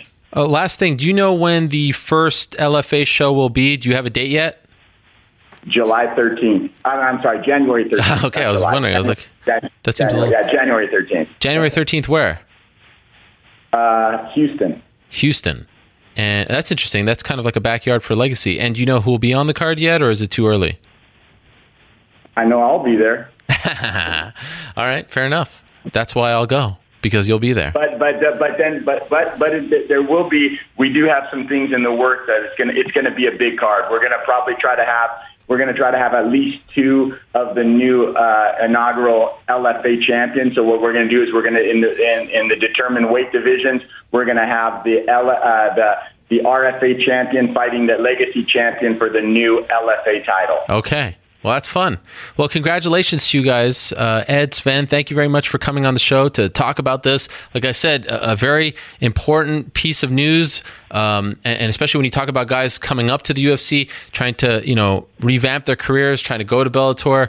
Uh, as as Ed spelled out rather uh, convincingly and and and, and clearly, uh, a lot of those guys come from either the RFA or Legacy. So why not make it into one organization? I wish you guys uh, the very best. Again, thank you for coming on the show, and we'll be keeping our eyes on this. I'm looking forward to seeing, you know, what it turns into the new organization, and especially when you're putting on that many shows. I wish you guys the very best. Thank you. Thanks, Ariel. And hey, I'm heading to New York at the end of the week, so if you have some time, maybe we can always have uh, always have time for you, Ed. Thank you. All right. Okay. Thank you, guys. All the best. Uh, Ed Soares and Sven Bean, Beam, excuse me, CEO and COO of the new Legacy Fighting Alliance. It was the Legacy Fighting Championship. It was the Resurrection Fighting Alliance. Now they're one. And interesting to note that Mick Maynard, who was on that stage at UFC 203 in Cleveland, uh, I pointed him out. I saw him earlier in the day. Uh, there are some strong rumblings that he is going to go over to the UFC to be a matchmaker and perhaps replace Joe Silva and have Sean Shelby take Joe Silva's weight classes and Maynard take Shelby's. It's it's all very fluid, but that seems to be the strong indication. This appears to be another strong indication that this is happening. And uh, I've actually reached out to Mick Maynard to ask him about it, but he said he couldn't talk about it at this time. So we'll see 24, 48 hours. That's what Ed hinted at. Uh, let's see what happens. But all signs seem to point to it, especially after the news Ed just broke. Okay, uh, let's move along. Sage Northcutt is always in the news. It seems like everyone is calling this young man out. Uh, we have not heard from him in quite some time. Last time he fought was UFC 200. Big win for him over Enrique Marin, and he joins us right now via the phone. Sage, how are you? How are you? I'm doing great, Sage. It's great to have you. You know, I'm a little disappointed. We usually like to have you on via Skype. Uh, this time, I think for the first time, you're on via the phone, but we'll take it nonetheless. It's always a pleasure to talk to you. Yes, sir. Thank you. Uh, where are you right now, Sage? So I'm actually in the car. I'm heading to Dallas to train. So uh, that's the reason why I couldn't be on the Skype right now, even though I would love to be. I okay. don't have any Wi-Fi. oh, it's all good. Uh, why Why are you going to Dallas to train? So uh, I actually have a friend up here. Um, my friend Drake Dudley, his dad, and uh, one of my coaches, Alan Moeller, I'm going to be training with up here in Dallas. So uh, that's what I'm going to be training right now. Okay. Um, yeah. So, so as I mentioned, you're you're always in the news, but you were very much in the news last week. Uh, Mickey Gall defeated CM Punk and went on the microphone and said he wanted to fight you. Did you hear this? Did you see the fight? Yes, sir. I did see the fight, and then actually, when he said that, me and my uh, my team, my coaches, actually uh, reached out and said yes to the fight. Oh, so you want to take this fight? That, that's that's great with me. So I, I said yes to it, and uh, I'm looking forward to it. You you get called out every week. It seems. Why does this one interest you? that's funny. You know, actually, I like the fact about 170 for this fight because my previous fights, I've had a tough time uh, making weight at 155, having tough weight cuts. So after this fight, I'm going to go back and I'm going to figure it out. Um, and it's it's been kind of like trial and error with me with the weight cuts. So I'm doing one at a time. I'm getting used to it and I'm figuring it out. But uh, after this fight at 170, then I'm going to go back and make sure I get that down. Okay, so is there a chance that you will not be fighting at 155 ever again? No, no, I, I absolutely will for sure. Okay. And uh, I think I, have just been having trouble, I guess, cutting the weight and uh, having the right weight cut. I've been doing it on my own. So after this fight, this fight happens at 170. Then after this, I'm going to go back and uh, make sure I get that down. Now, of course, um, back in January, you had that you know short notice fight against Bryan Barberena. Didn't go your way, and that was at 170. Uh, are, are you worried? considering how that fight went. I know you were dealing with a lot of health issues that fighting guys at 170 is just too tough. They may be a lot bigger than you. No, I'm not worried about fighting at 170 at all. And you know that was that was a weird deal, Mr. Helwani, because I was uh, having one fight, just like Mr. Zahabi actually told me, having so many fights so soon, cutting so much weight to go down to 155 over and over and over, like I did at the time, having three fights in a row back to back, very close to each other, it runs down your immune system. So that's what happened. Then coming up about a week before the fight against Barberena, my immune system was run down. I was very sick. Um, we figured that going up to fight at 170 would be a good, uh, great thing, but at the time my body just didn't heal up and it wasn't feeling right. So, but this time coming around, I guess having having more time uh, notice for it and to fight at 170, I should be healthy. Now, do you know when this fight is going to happen? You versus Mickey Gall. So there's nothing there's nothing officially confirmed yet, and uh, I know the UFC and we're talking about it, but uh, hopefully December time. That's what it looks like. Okay, because he was uh, pushing for New York, November 12th. Is that a little too soon for you? You know, normally that'd be great, and I would would say that's great, but to tell the truth, I haven't really gotten to train very much, just because I'm healing up from a staph infection. Actually, that's Yeah. getting cleared up, and and just uh, coming off my last fight, I, I would have liked to train more, but all I've really been able to do since the fight was just train a few body parts here and there, working out in the gym with weights. Not much grappling or stand up, or like I'd like to. So December time. Okay, so um, is this the same staph infection that you were dealing with before UFC 200, or is it a new one? So what's weird is there's so many different kinds of staph actually, and I was told from various doctors that there's staph pretty much on everybody on this earth that's walking around every day. So that's what's weird. It, it can get in your your immune system, get inside your your bloodstream, and it can travel throughout your blood, and that's the last thing you want. So that's why I haven't been able to train very much uh, coming off from the fight because I caught this staph, and it's a weird thing, and um, it's actually similar to the one I had in Canada, but this one's healing up quicker, and and uh, what's what's weird about it is if you get your heart rate raised up too high, that's how it spreads. Oh. That's the last thing you want. So I'm gonna have to be very careful of what I do and what kind of training. Are, are you worried that you're a little more susceptible to getting staph while training? You know, it's the fact that's on our bodies every single day. That's that's definitely kind of creepy for sure. But but I'm but getting to getting to I guess eat more. So if this fight happens at 170, getting to eat more and um, walk around my normal weight and and not have to constantly under eat, diet down, and make weight at 155. I think uh, I should be healthier for sure and should keep that away for this fight. Now, did you watch the Mickey Gall CM Punk fight? Did you watch it live? Yes, sir. I sure did. Uh, what did you What did you make of of Mickey Gall as as a fighter? Were you impressed by him? Were you not all that impressed? What was your your takeaway from from that fight? So looking at that fight, actually his previous two fights in the UFC, he fought he fought two guys that came in to fight him, which I've actually never seen happen ever before. That had an MMA record of nothing. So they had no MMA record. Um, I don't think they had they had no pro MMA record, no even amateur MMA record. So they had no fights at all. And uh, I think him just going in and fighting two different guys that had no fights. I think they were both close to 40 years old or something like that too. It's almost like fighting someone's dad. So that's that's only trained very little for a fight, and it, it was definitely interesting if you think of it that way. Yeah. And then he fights CM Punk, who obviously had no experience either, uh, and and and he's close to forty as well. Um, were you impressed by that win, or was that what you were expecting? Well, I think everybody was expecting that, and I just want to say that CM Punk that was that was awesome for him to get out there and and have the guts to go out there and fight because not everybody will do that. So to get inside the octagon and and and he said it was his dream to go out there and, and fight his dream out there. So that's that's awesome for him. And uh, I think everybody kind of expected it to go the way it did. He was fighting a guy that trained very little, and uh, and and the fight went just like I'm sure everybody expected. And then he gets on the microphone. Did you have any inkling? Did you have any idea that he was going to mention you almost right away? Uh, no, sir. I was just watching the fights, and I was just uh, just checking them out. Okay, and then he starts calling you names. He says you're corny. Like uh, you know, he's getting a little personal here. Were you offended by it? no way. you kidding me?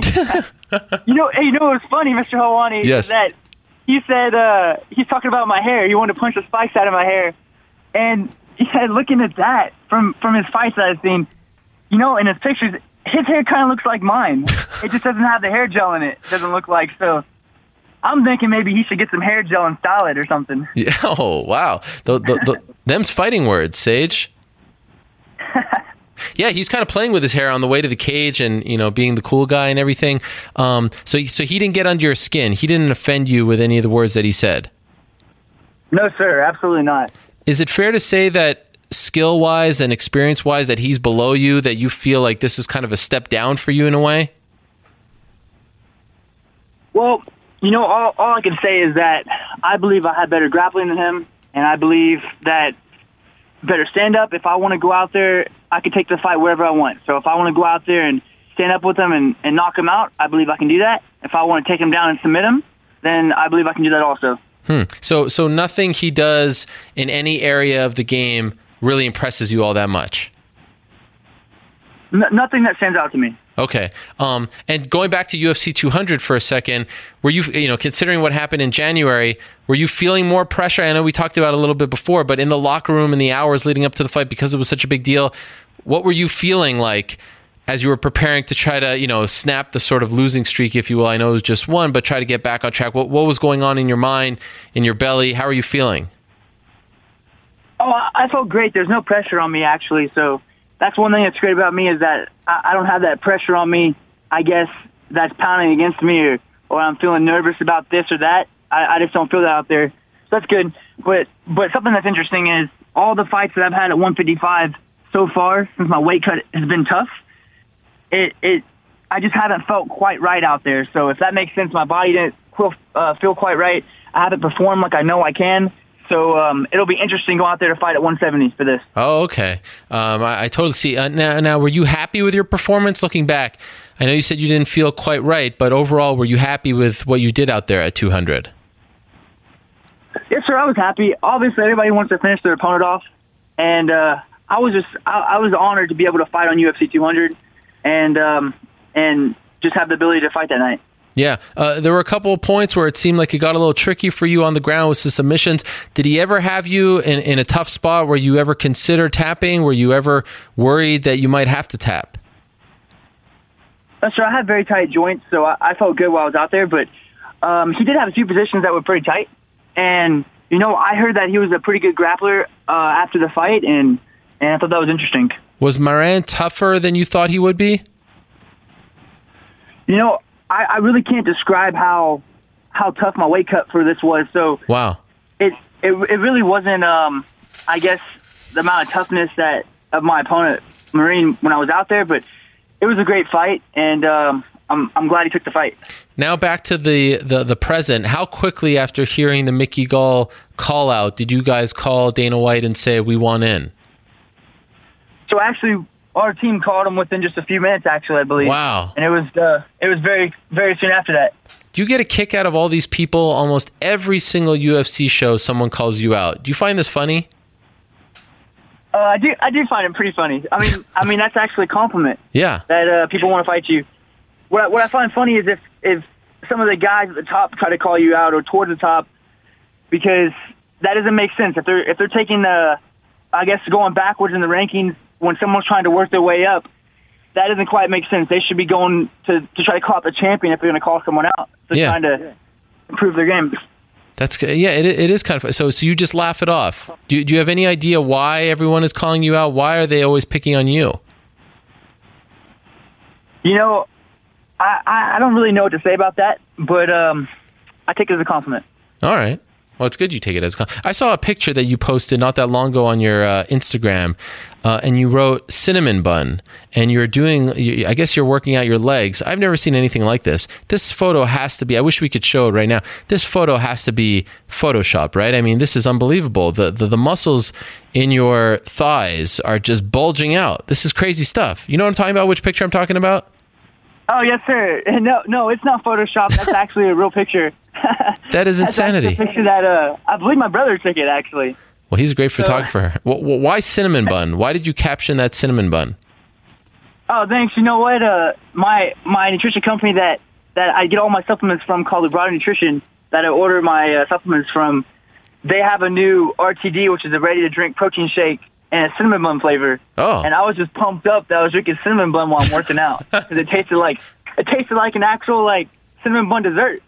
Uh, how many sessions do I need to partake in to get thighs like that? What do you What do you think? Thanks, Mr. Helwani. it definitely takes it takes a lot of work for sure. But It's, it's unbelievable. I mean, if you eat if you eat right and you're constantly working it, then I know it could happen. Do you ever have a cheat day where you just eat very poor, you know, a poor diet, junk food? Like, do you, do you have one day of the week where you kind of go crazy? Uh, no, sir. I mean, I've actually, of course, I've eaten junk food before, or, or eaten out somewhere, but I always eat very healthy, and I think that's why I walk around very lean, and and that's also possibly a reason why why it's pretty tough for me to get down to 155 because I'm I'm a pretty big 155er, and uh, walking around get my body fat checked. I've had it checked a few times, and I walk around with close to three percent body fat, so Whoa. that's that's why it's pretty tough. What's your biggest vice as far as food is concerned? Like when you want to just kind of get some comfort food, is there something that comes to mind? I, I love sushi, and I know it's not that That's- unhealthy, but Come on. but sushi is sushi's got to be my favorite. Sushi is not a vice. If that's if that's your biggest vice, then I'm in big trouble. That's funny. So that's it. No no no chocolate chip cookies, no cheesecake, none, none of that. Sushi is where it ends. I, I do like chocolate chip cookies, but Oh, okay. I would have to go with sushi probably. How about you? Uh, that's a good question. You know, I really like tiramisu cake. I talked about that last week on the show. Have you ever had tiramisu cake? I, I think I've tried it before. It's been a long time, but I think it's very good. Yeah, it has a bit of um, a coffee taste to it. My mother makes a fantastic one. In fact, she's listening right now. I'm sure she'd make you a slice the next time you fight near Montreal, the East Coast. She'd be more than she, she's a big fan of yours, actually. Oh, that's very nice. I think all moms are fans of yours. Oh, thank you. Hope I can uh, meet her sometime. Yeah, you know, uh, and that goes. And as we wrap this up, that goes back to Mickey Gall and his his trash talking. I thought, uh, you know, it was a bit below the belt to say that you were corny and whatnot. You know, call it the you know call the guy out, but uh, I thought maybe he, he he took it a step too far there. Yes, sir. I agree, and I, I think a step too far was when he's when he's cussing and Yes. and sending the curse words out there because I, I don't know. He says that's how he gets people's attention, but I don't know what kind of people's attention he's trying to get. If if he's cussing out there, is it the families, is it the moms, the little kids that are watching? I, I don't know, but it doesn't seem very appropriate. Uh, do you think that this guy is uh, kind of you know in dreamland? Like, like you said he's he's he's defeated these guys who are going into fights with no pro or amateur records. You know the the the Mike Jackson CM Punks like do you feel like he's in for a rude awakening when he fights someone like you that almost has now 10 fights under his belt professionally Well, like I said, um, I, I've never heard of it before. Fighting two people that have had zero fights, pro or amateur. So I think anybody that's in the UFC is very talented, and and uh, anybody he fights, it's going to be um, very interesting. Okay. Uh, and last question for you, Sage. And again, thank you so much for the time. It's always great having you on the show. Um, I feel like the sort of social media stuff has quieted down. Like you're, you're you're now sort of settling into your groove. People are really supporting you, and if they're not, they're kind of just leaving you alone. Is that accurate? Has all the sort of hysteria of earlier this year sort of quieted down, and now you're kind of you're in that groove as your career settles in? Yes, sir, a little bit. And, you know, it doesn't really ever quiet down, actually. So, Oh. obviously, the UFC is great at social media. So, the social media is always growing, which is awesome. So, the, to me, the more the more fans, the more people that I get to meet and I guess reach out to, and I get to enjoy watching me fight or or travel and and watch me do this or that and follow my career. I think that's that's a blessing. So that's that's awesome, and I like that. So it's not. I wouldn't say it's quieting down. I, I think it's just basically getting started. Oh, okay. I, I didn't mean the, the the love that you get. Maybe just sort of the jealousy and the nonsense tweets and things of that nature. But you always have such a great head on your shoulders. Uh, I think you're a fantastic role model. Let me ask you this one last question: Is there a specific date that you want in in December? That pay per view in Toronto, that Fox show in uh, Sacramento, that pay per view in Las Vegas, December 30th. Is there a specific date that you have in mind? Not not a specific specific date in mind right now, but probably towards the the mid of December. Okay. So- All right. Well, maybe in uh. Sacramento, Fox. Uh, P- Sage, again, thank you so much for the time. Uh, safe travels to Dallas. Again, I always appreciate your insight. Always appreciate having you on, and uh, I wish you the best in getting that fight against Mickey. And uh, who knows, maybe we'll talk to you before the fight. Uh, I look forward to it. I think there's going to be a lot of interest in that one. Thank you very much. Me too. And um, sorry I couldn't do the Skype today because I was driving, but I would have loved to. Next time for sure. It's a date. Yes, sir. All right. Sounds great. There he is, Super Sage Northcutt stopping by. Uh, looks like he may have a, a big fight on his hands against Mickey Gall. How about that? That's a big one. I like it. It makes sense. Let's do it. December. December it is. All right, let's go from Super Sage Northcutt to Ragin Al Iaquinta. There he is. Wow, look at this guy. There he is. Realtor to the stars. Are you a real estate agent now? I am. This kind of came out of nowhere. I saw your Facebook page. Are you at your office right now? I am. Yeah. Usually you're in uh, you know, your bedroom, you're kind of in this dark it it feels like an underground layer, but now here you are, you're like you've gone pro on us. Or the opposite. Or the opposite. Okay. Um, when when and we're going to get to all the stuff about 205, but when did you discover that you wanted to be a real estate agent? Uh, I when I purchased my house, I had a lot of fun doing it. I liked looking at a bunch of houses. Real estate's good. Houses, you know, money.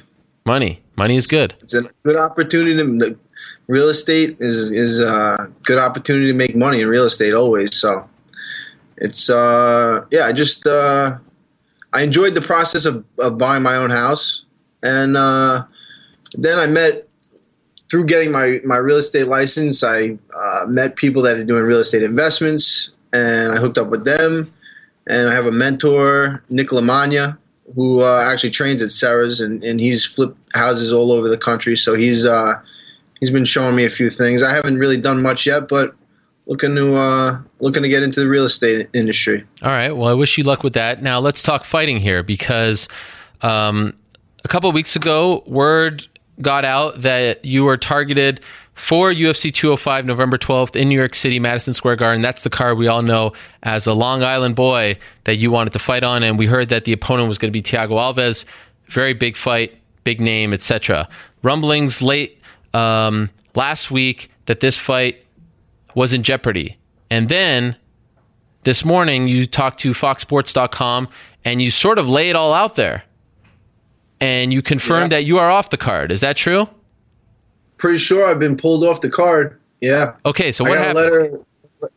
I asked for more money. I asked for more money. Uh, when I when uh, you know I just looking at my contract and what I've been through, uh, just a number of things. There's a whole bunch of things, a whole bunch of reasons that I asked. I, you know, I talked to my manager. I said, "Look, I can't. I really can't see uh, possibility of fighting for what the what my con- what the contract here is for. There's a lot of things that have changed since I signed the contract, and uh, you know, for me to go in there, risk, you know, my health, risk everything that that you risk when you go into a cage fight. Uh, I just said, look, I can't do it. We got to we got to ask him for more, more money. We got to ask for you know maybe we can negotiate something. And uh, you know, my manager told me there's probably not a good chance of that happening. So uh, I said, you know what? Look, I'm not. I can't do it. I can't financially. I can't fight for this for this this purse. Um, if I win the fight and they take taxes out and I pay my trainers, I make okay money. Okay. For for fighting in a cage, I don't know about it. God forbid I don't win the fight. Taxes, trainers, all the expenses, everything that goes into a training camp. I'm basically fighting at Madison Square Garden for free, and uh, it- there's it's it's just unreasonable. So uh, I asked him to reach out to the UFC, and I, from what he tells me, there was no consideration of a negotiation whatsoever. Um, so that's that. So what did they? So so your manager Dave Martin reaches out late last week and says, "Hey guys, um, yes, we you never signed the bout agreement, right?" Never signed it. No, it was sitting there, and I was just looking at it, and I was like, "Oh, MSG, it's going to be so cool." But then I was thinking, I can't afford. I can't afford to do that. I can't do it. It's just, and uh, you know, to fight at Madison Square Garden, and the, you know how many people are going to know me? I fight at Madison Square Garden. Imagine you see me driving around in a freaking 2005 Nissan. Dri- Dude, you just fought at Madison Square Garden. What are you doing driving this car? Li- you know, it's embarrassing. I'm embarrassed, you know, so I can't. And it's not like I live a, I don't live a crazy life where I'm spending money. I don't have, ch- I have no chance. I have, you know, I have, uh, you know, a, a modest house in Long Island is pretty, you know, it's not not a very expensive house, and that's basically all I spent my money on. So I don't. It's not like I'm going on. I haven't gone on a vacation in years. I haven't spent a lot of money on anything. So I, you know, my money. I'm pretty. I'm pretty wise with saving money. Um, so that's not the reason. It's just, you know, just, just there's not, not enough money being paid to me for to to do what I'm doing to risk my body. The the last couple of years, the last year and a half, year and change. I don't know since my last fight, since my knee, it's been uh, it's been stressful. It's been depressing. Um, at at points, I thought my career was over. I you know I needed a knee surgery that for a knee that was injured um, fighting in the cage. You know, I fought for the UFC. I injured my knee, and I was basically just told, "Listen, we'll pay for fifty. You know, hospital special surgery, where is the best surgeon who does this surgery. Uh, it's a very expensive place, very expensive. It's the most expensive hospital, but he is the best guy. And for someone that wants to fight again, that's who you want to go to. And they said because it's so expensive, normally it would cost fifteen thousand dollars. So we're going to cover fifteen thousand dollars, and you can cover the rest. And I said, well, I can't cover the rest. And even if I could cover the rest, I wouldn't be able to cover the eight month rehab process where I'm sitting there not making any money. So I don't understand how they want me to, to do that. Is you know, it's not it's not possible. So they asked me they, they wanted me to get a stem cell injection. Stem cell injections have been proven not to work in uh, articular cartilage injuries. Um, but their doctor wanted me to do it. So I flew to LA. I saw him. That's what he recommended. I come back. I got this stem cell injection. Six months later, what, what was it? Five months later, something like that. No results. We're back where we were, you know. And I wasted five months of my life just on on something that I knew it wasn't. I told them it wasn't going to work. I knew it wasn't going to work. So, uh, you know, I, I went back to the doctor and I, he said, let's just schedule the surgery. Put a little pressure on them. Maybe they'll pay for it. And then it was uh, it was the Saturday before the surgery, and I'm sitting there and I wasn't getting a call back from the medical department.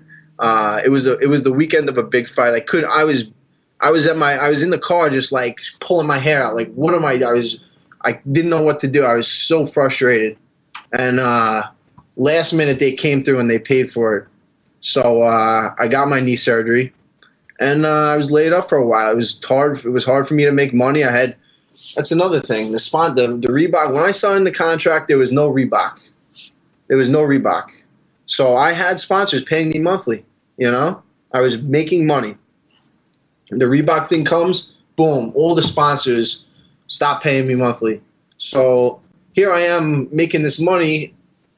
I have this surgery, and all the money stops. I, I'm, you know, I had to instead of worrying about focusing on my knee and focusing about getting back into the cage, I'm focusing on, oh man, am I going to be able to hold pads for these guys in, in, in three months so that I can make a living, so I can pay my mortgage, so I can live. You know, it's it, it's funny how things change when you, a different perspective I had through this whole thing. So it was uh, it was frustrating, and you know that just changed my outlook on everything. God forbid I get to, I take this fight twenty six thousand dollars. I win, I lose, whatever happens.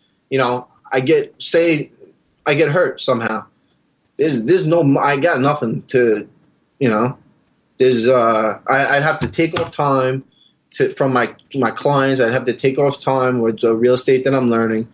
I'm kind of uh I'm, I kind of got myself in a groove to stop that to take a fight where I could be, you know, risking everything. It's just not worth it for the amount of money that they're going to pay me. You know, I, I would be great. Be great to say that I fought at the you know Madison Square Garden, but you know after a while it's you know you're just saying that there's, there's nothing to show for it, and that's you know that's basically why I took this. That's why I took the stance that I took, and um, you know it's a tough one because I'd love to. I'd love to. There's nothing I'd love to do more than to fight at Madison Square Garden, but just uh, you know, I just I feel like uh, to, to not even have a negotiation and to when we when we you know the things I heard Joe Silva say to my manager about me when uh, when he asked just to negotiate. You know, f him, f this. You know, who is he to put a price tag on what my life is worth, on what my knee is worth? In a couple of years, you know, I've had two knee surgeries already. I'm, I may have to have another one after, you know, nine more fights. Who knows? I might have to have another one. Am I going to be able to walk? Uh, you know, am I, am I going to be able to live an enjoyable life? And for him to say "f you," "f this," I'll I'll cut him. I'll do. I don't know. I'll I'll you know. I'll, he, is he retired? I I don't know exactly what he said. It was through my manager, but I heard it wasn't. You know, maybe we didn't see the eye to eye, and maybe you know, maybe I'm not worth what I am. But for you to f this, f that, you've never stepped in the cage. You don't know what you know what what my body feels like after a fight, what my body will feel like down the line. So for for for a company like the UFC to talk to me like that, to to talk about me like that, it just doesn't sit right with me. And then you know, I think it could have been resolved a whole different way. I think we could have gone about it a whole different way. Um, I don't know. I don't know. Just frustrating. It's frustrating that you know the, under the situations they are that, that, now it's at Madison Square Garden and now it's so big and um, but it's something that I got I got to stay I got to do this because it's everyone's I go to a fight and everyone sits around the table you know we'll go out to dinner with a bunch of fighters or whatever and everyone sits around the table and everyone's saying oh man you know this it's just it, talking about this, the Reebok deal, talking about how they're losing money, how it's t- tough to get by, flying people to get a per- good training camp. You got to bring people in. You got to pay. You got to do this and that. I flew people in for Gilbert Melendez fight. I flew. I got you know he got pulled for what he got pulled for, and here I and then they don't give me any of my show money. Nine days before the fight, some guys get show money, some don't. For some reason, I didn't. Um, so it's it's tough. It's tough if the contract remains the way it currently is, are you prepared to not fight again? Yeah. Unless I become like a yeah, no, I'm you know what? No. And even if I did become it's just not worth it. It's just not worth it. So so right now you're in you're in limbo or in your mind you're off the card and you're just going to sit back and kind of see what happens. If anyone needs to buy, sell or rent property, I'm the guy you talk to. That's what I'll be doing, I guess.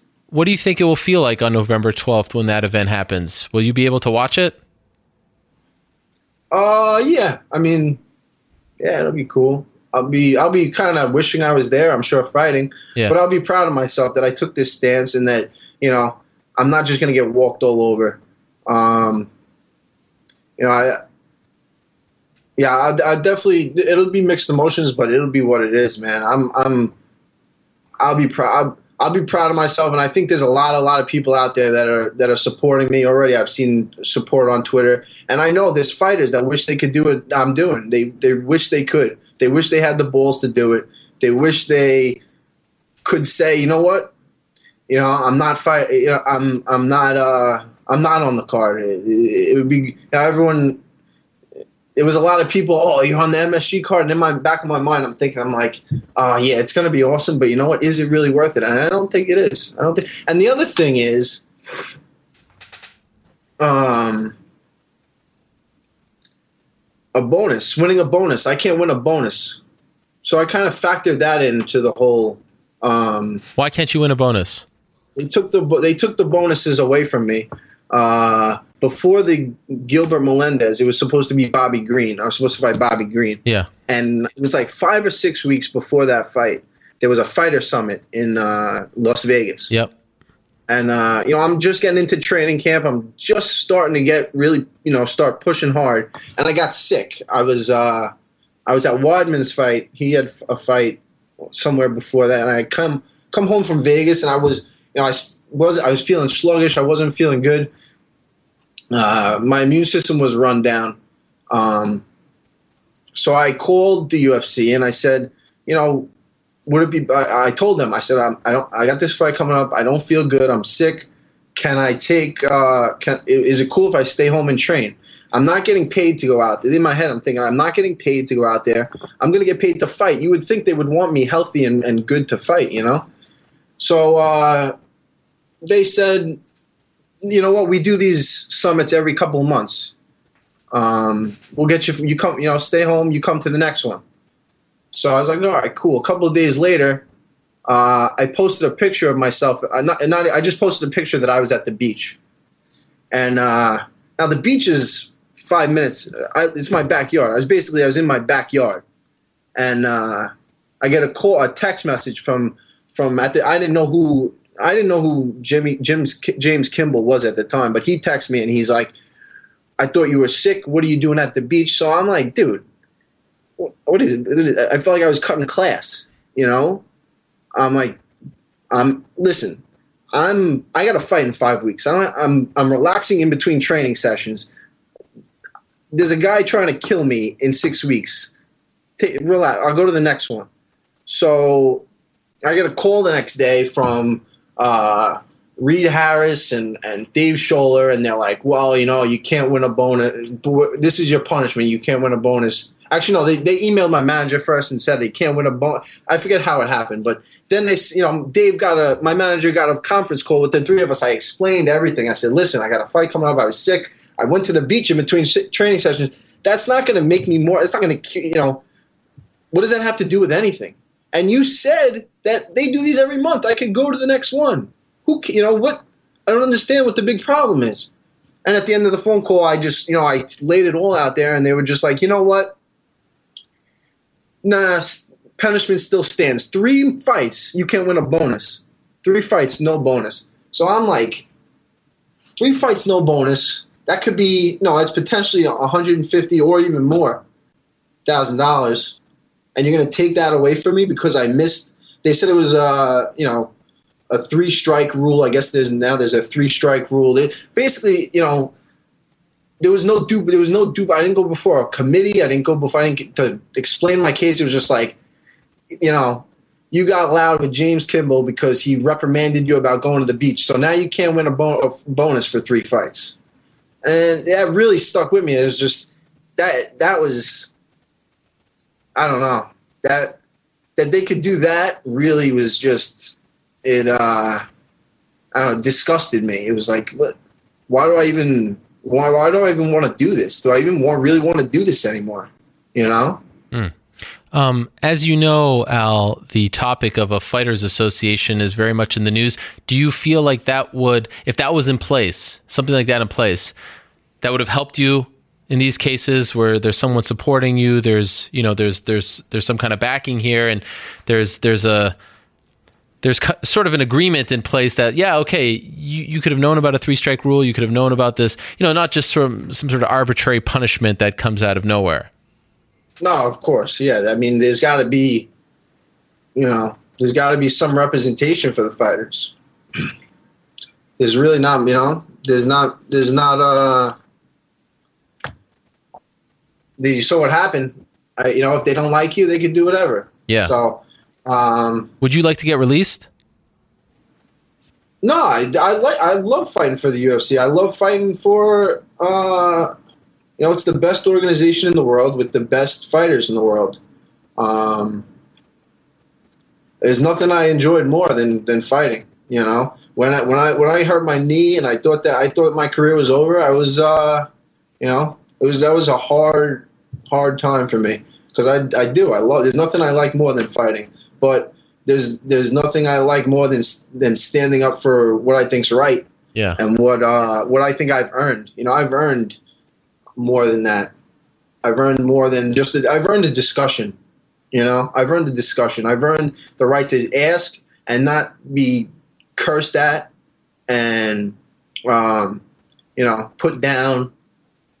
You know, I feel like I feel like me get, them paying for my knee surgery was almost like a you know like a gift. Like they should like they went above and beyond to pay for it where it's like i hurt myself fighting for not a lot of money you know? It's like i was fighting back then i was i fought on the ultimate fighter to get to to you know get to the ufc where you're going to make all that money in the ufc and then i get to the ufc and it's like i'm f- still fighting for to make that to get that next contract where that next contract is awesome and then uh, you know i fight i beat freaking I beat Ross Pearson. I bought, I beat uh, Joe Lauzon, who are you know tough. These guys are tough guys. You know, these are big name guys in the UFC. And I'm like, wow, I made it. I did it. We're gonna renegotiate, and I'm gonna make money. And then they come back with what they came back with, and I was like, oh shit, that's nowhere near what I thought I was gonna be making. And it's the same thing. It's you know what? You should just sign the contract, stay in the good graces of the UFC, and win three more fights. You you know, or win four more fights, and then you sign the big one. But it's like I, you know, in a perfect world, I would have done that. You know, I would have done that two years ago. Right. But I got injured, and before that too. So it's not, you're not getting paid on what you do. You're getting paid on what you can do. And for a lot of guys, that doesn't happen. They never reach that point. You know, I'm still plan on reaching that point. I will reach that point.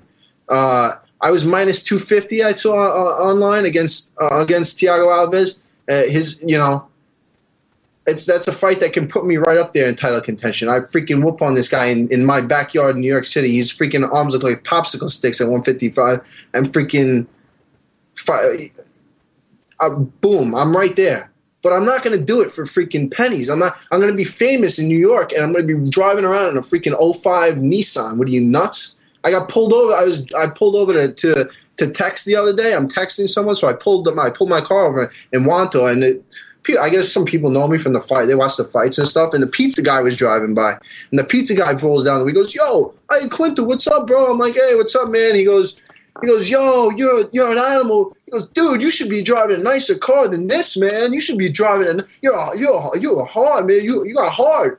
And I'm sitting there, I'm like, "Oh, th- Yeah. thanks, man. All right, that all right? Like, what the hell do you say to that? Sure. Like, you, you know? So Are- are- I don't know, man.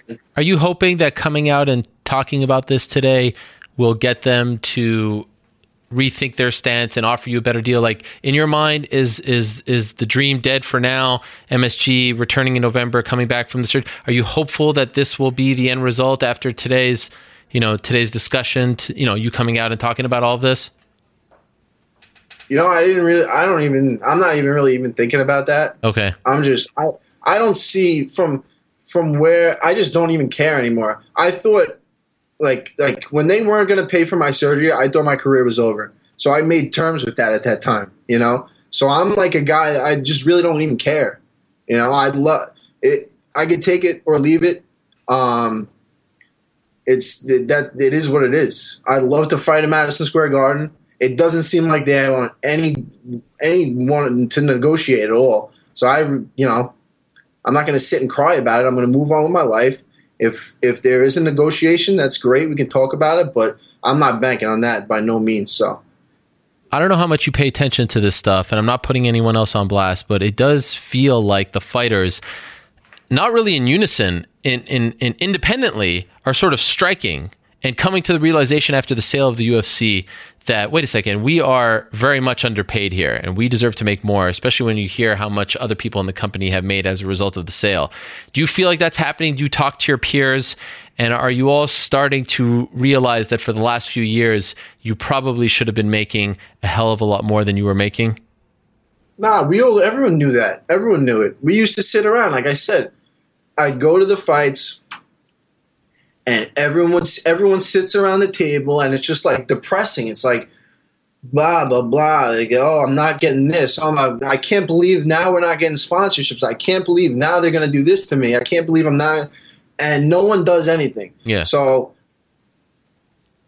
so nothing's gonna get done. I don't know So it's time everyone to do just something. takes what they, everyone just takes what they can get and hopes that they'll win three fights hopes they'll knock everyone out hopes that the ufc is going to like them and then they'll be able to sign that new contract and when they sign the new contract it's going to be all all good but that very very rarely happens to a lot of guys and there's a lot of guys who are very they're very beat up they're they're you know they're struggling and it you know and it's it's tough so um, i understand you know people a lot of people they have families they have kids and they have to fight for the money but i'm i don't have to do that i don't have any of those things right now so you know i'll be i honestly if if um i'd be happy just to I'm I'm I'm cool with just like moving to by the beach and just chilling on you know on the side.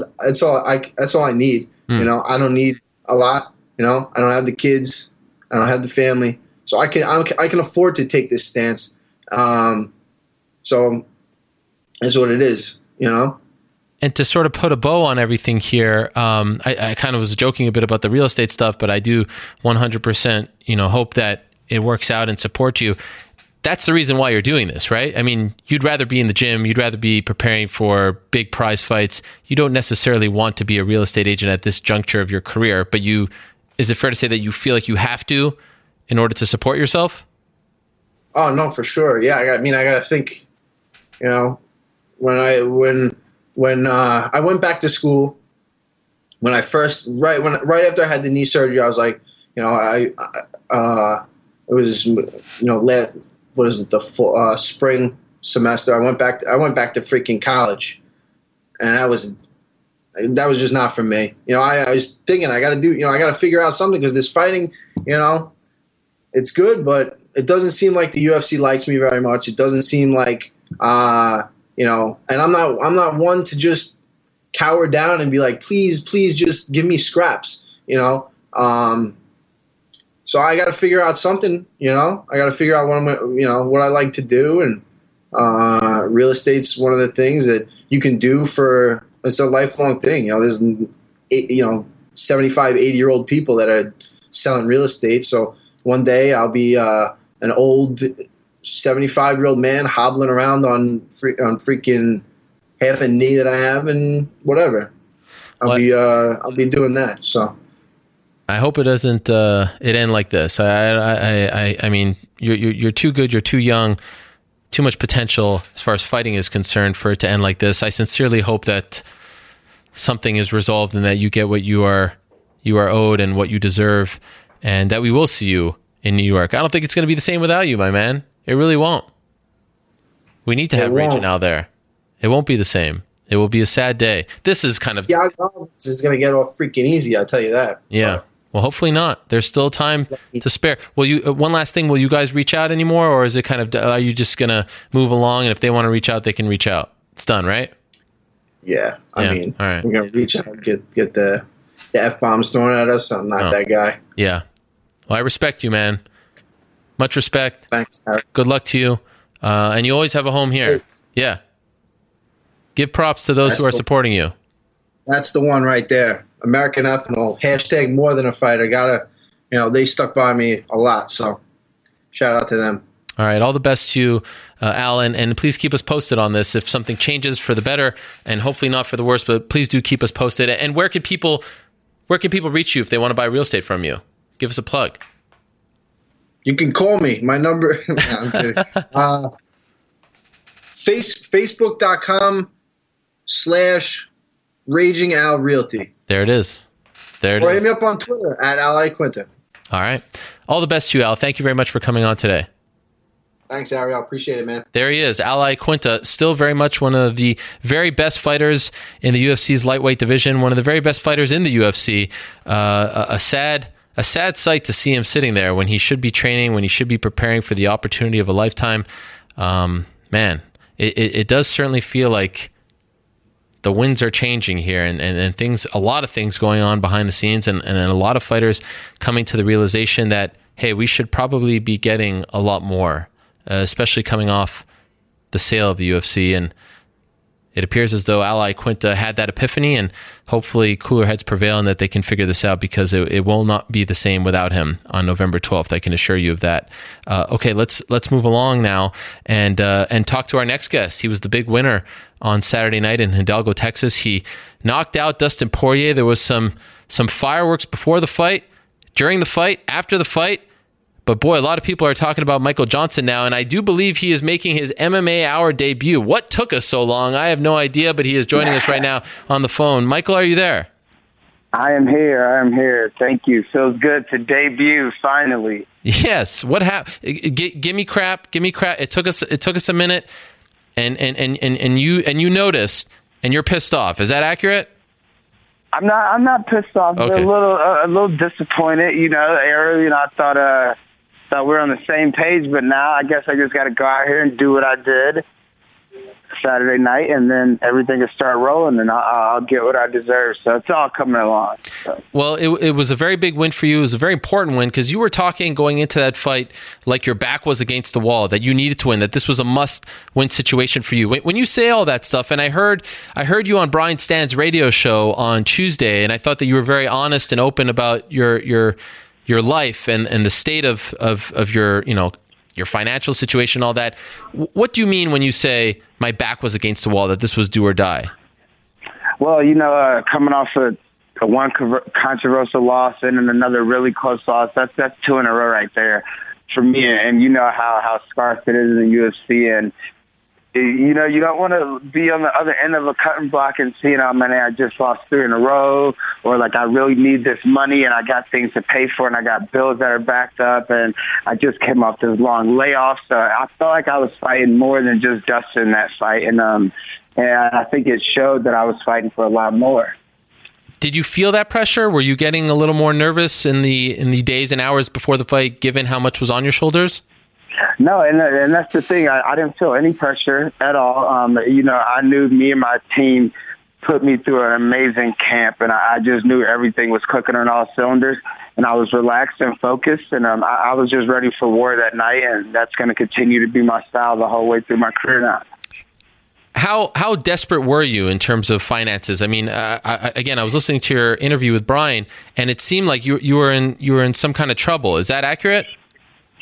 Well, not not necessarily like trouble, but you know, I mean, it, it, it's just that you know when bills get backed up and you haven't fought in a while, and um, and it's things like that. You know, things need to get paid for, and you get, you know, so.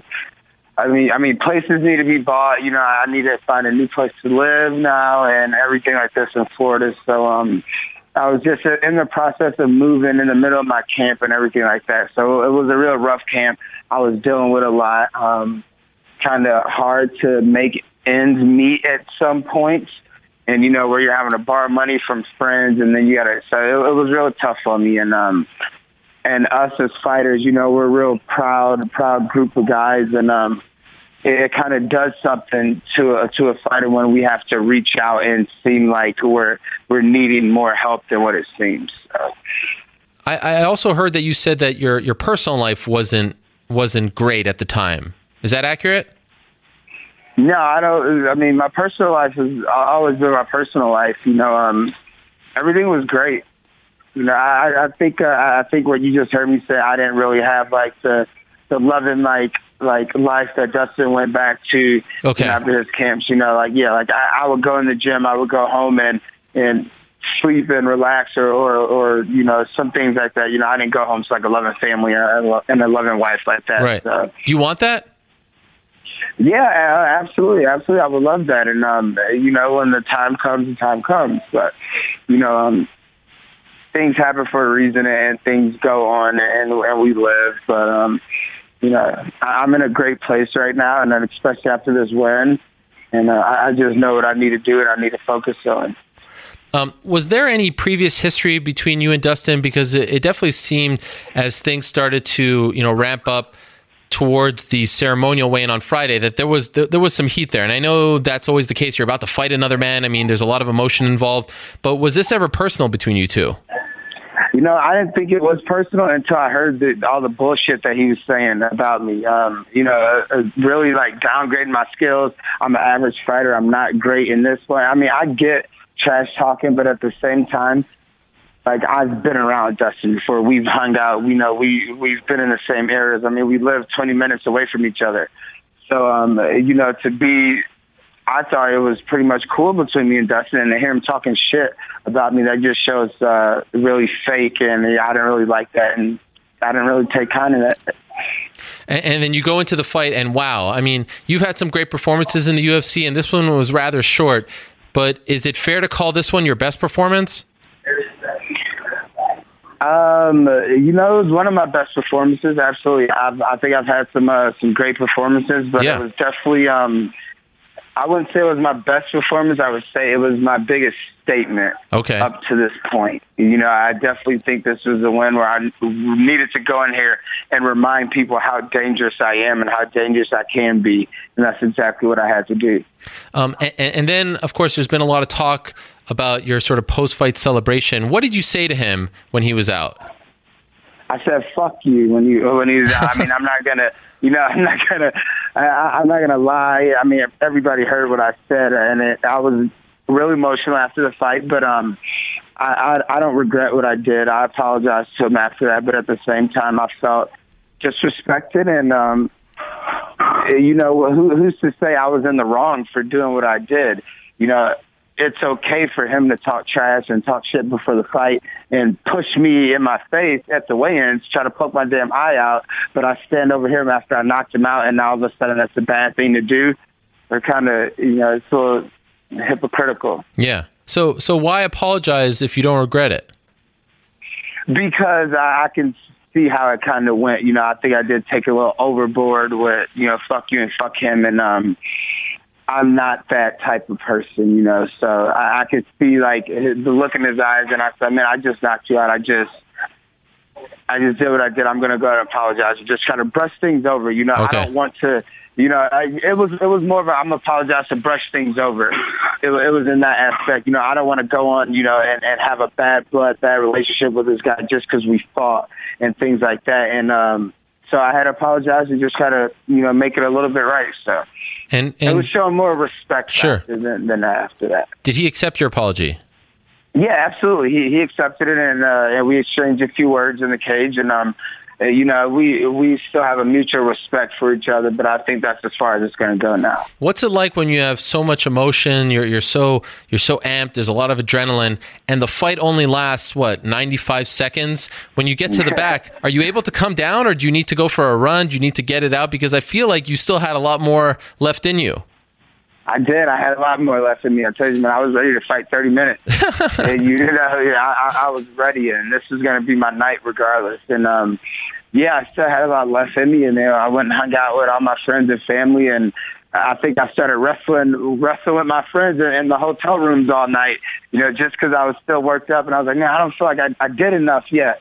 I, I still want to fight, and you know, I'm wrestling around with my buddies and everything like that. But you know, now now I'm cool and relaxed, and I'm just hey, it's right back in the gym. You know, I got to carry this momentum.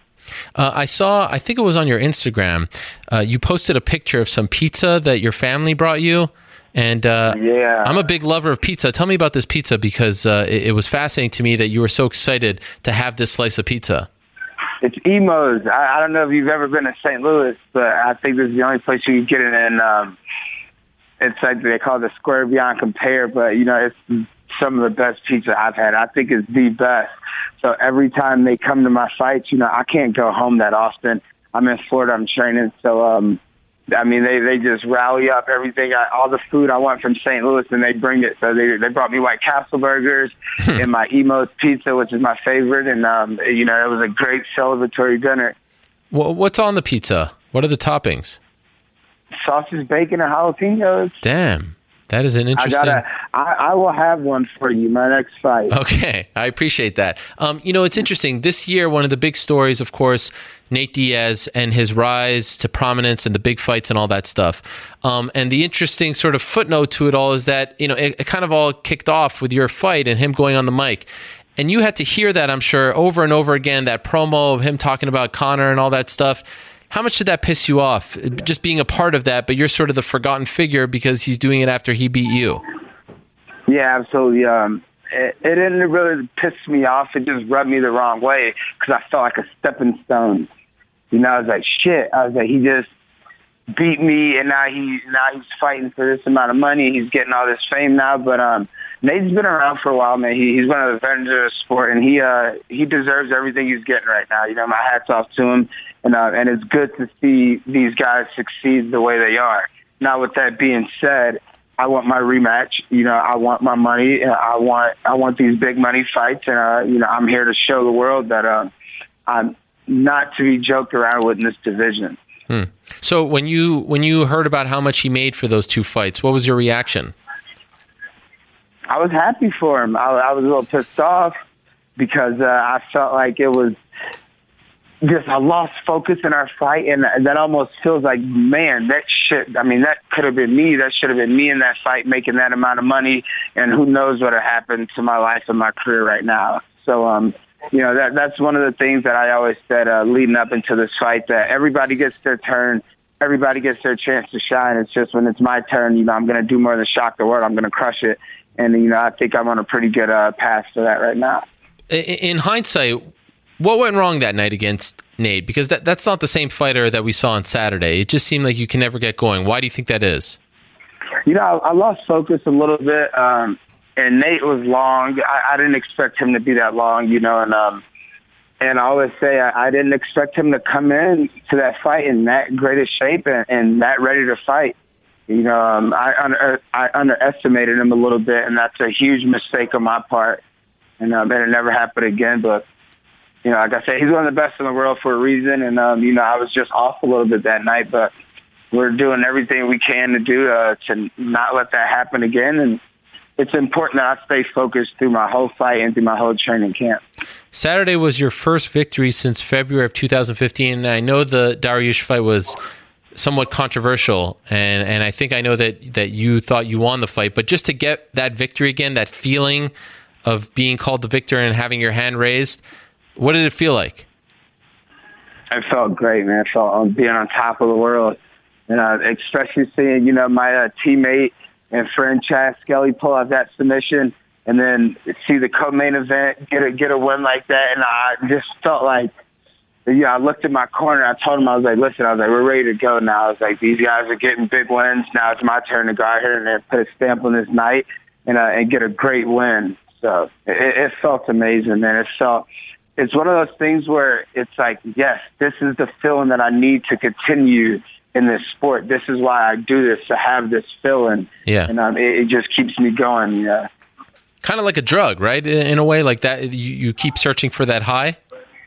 Absolutely, it is like a drug, and I'm addicted 100. percent And uh, no, I do not need to go to rehab classes or anything like that. Like this is like this is a drug that that I'm uh, okay with this addiction. I'm a addicted to progressing and getting better every day and uh, seeing what my future holds. So, so how does Michael Johnson get on track and, and, be consistent? You had that you had that four fight winning streak, and then the Dariush fight snapped it, and then of course the Nate Diaz fight. But how does Michael Johnson go on like a five, six, seven fight winning streak to get the title shot, to get what you are searching for, the big money fights? What needs to be done, and what needs to be changed before the fight in order to get that? In your opinion? um, it's me not thinking I'm better than what I am. You know, it, it's me realizing the things I need to work on and the things I need to get better at, and it's me just staying focused. Um, you know, I think a big mistake that Dustin made in this fight was um, he made a statement that said he, he feels untouchable. I learned that the hard way. I, I felt untouchable at one point in my career. Myles Jury beat my ass for three rounds. And, um, you know, I, I would never resort to feeling untouchable again. So as long as I'm staying focused, staying on point, having great training camps, uh, taking care of my body. Like I said, these surgeries were, uh, were huge, but I got them all fixed and I'm healthy now and I just feel great. And like that, that feels good for me to go into a camp being healthy you know, I haven't had a healthy camp in two years. Wow. And I was just excited. I was just excited to show up to the gym. I was excited to train, to get beat up, to beat some people up, and uh, have a great performance. Um, and and you know, like when you when you see the rest of the lightweight division, and it seems like all of a sudden everyone you what would we have? Anthony Pettis.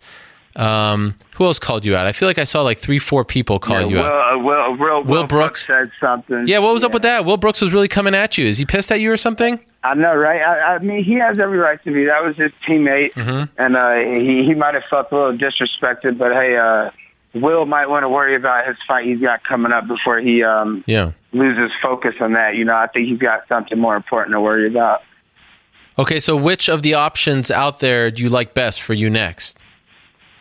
Um, like I said, I want the big fights. I want a fight that's going to set me up to um, fight for the title here pretty soon. So whether it be Khabib, if he's not fighting for the title, um, if Nate decides that he wants to fight before you know his Conor's trilogy, I'd love to get my rematch with him, um, and and just anybody else at the top of the division.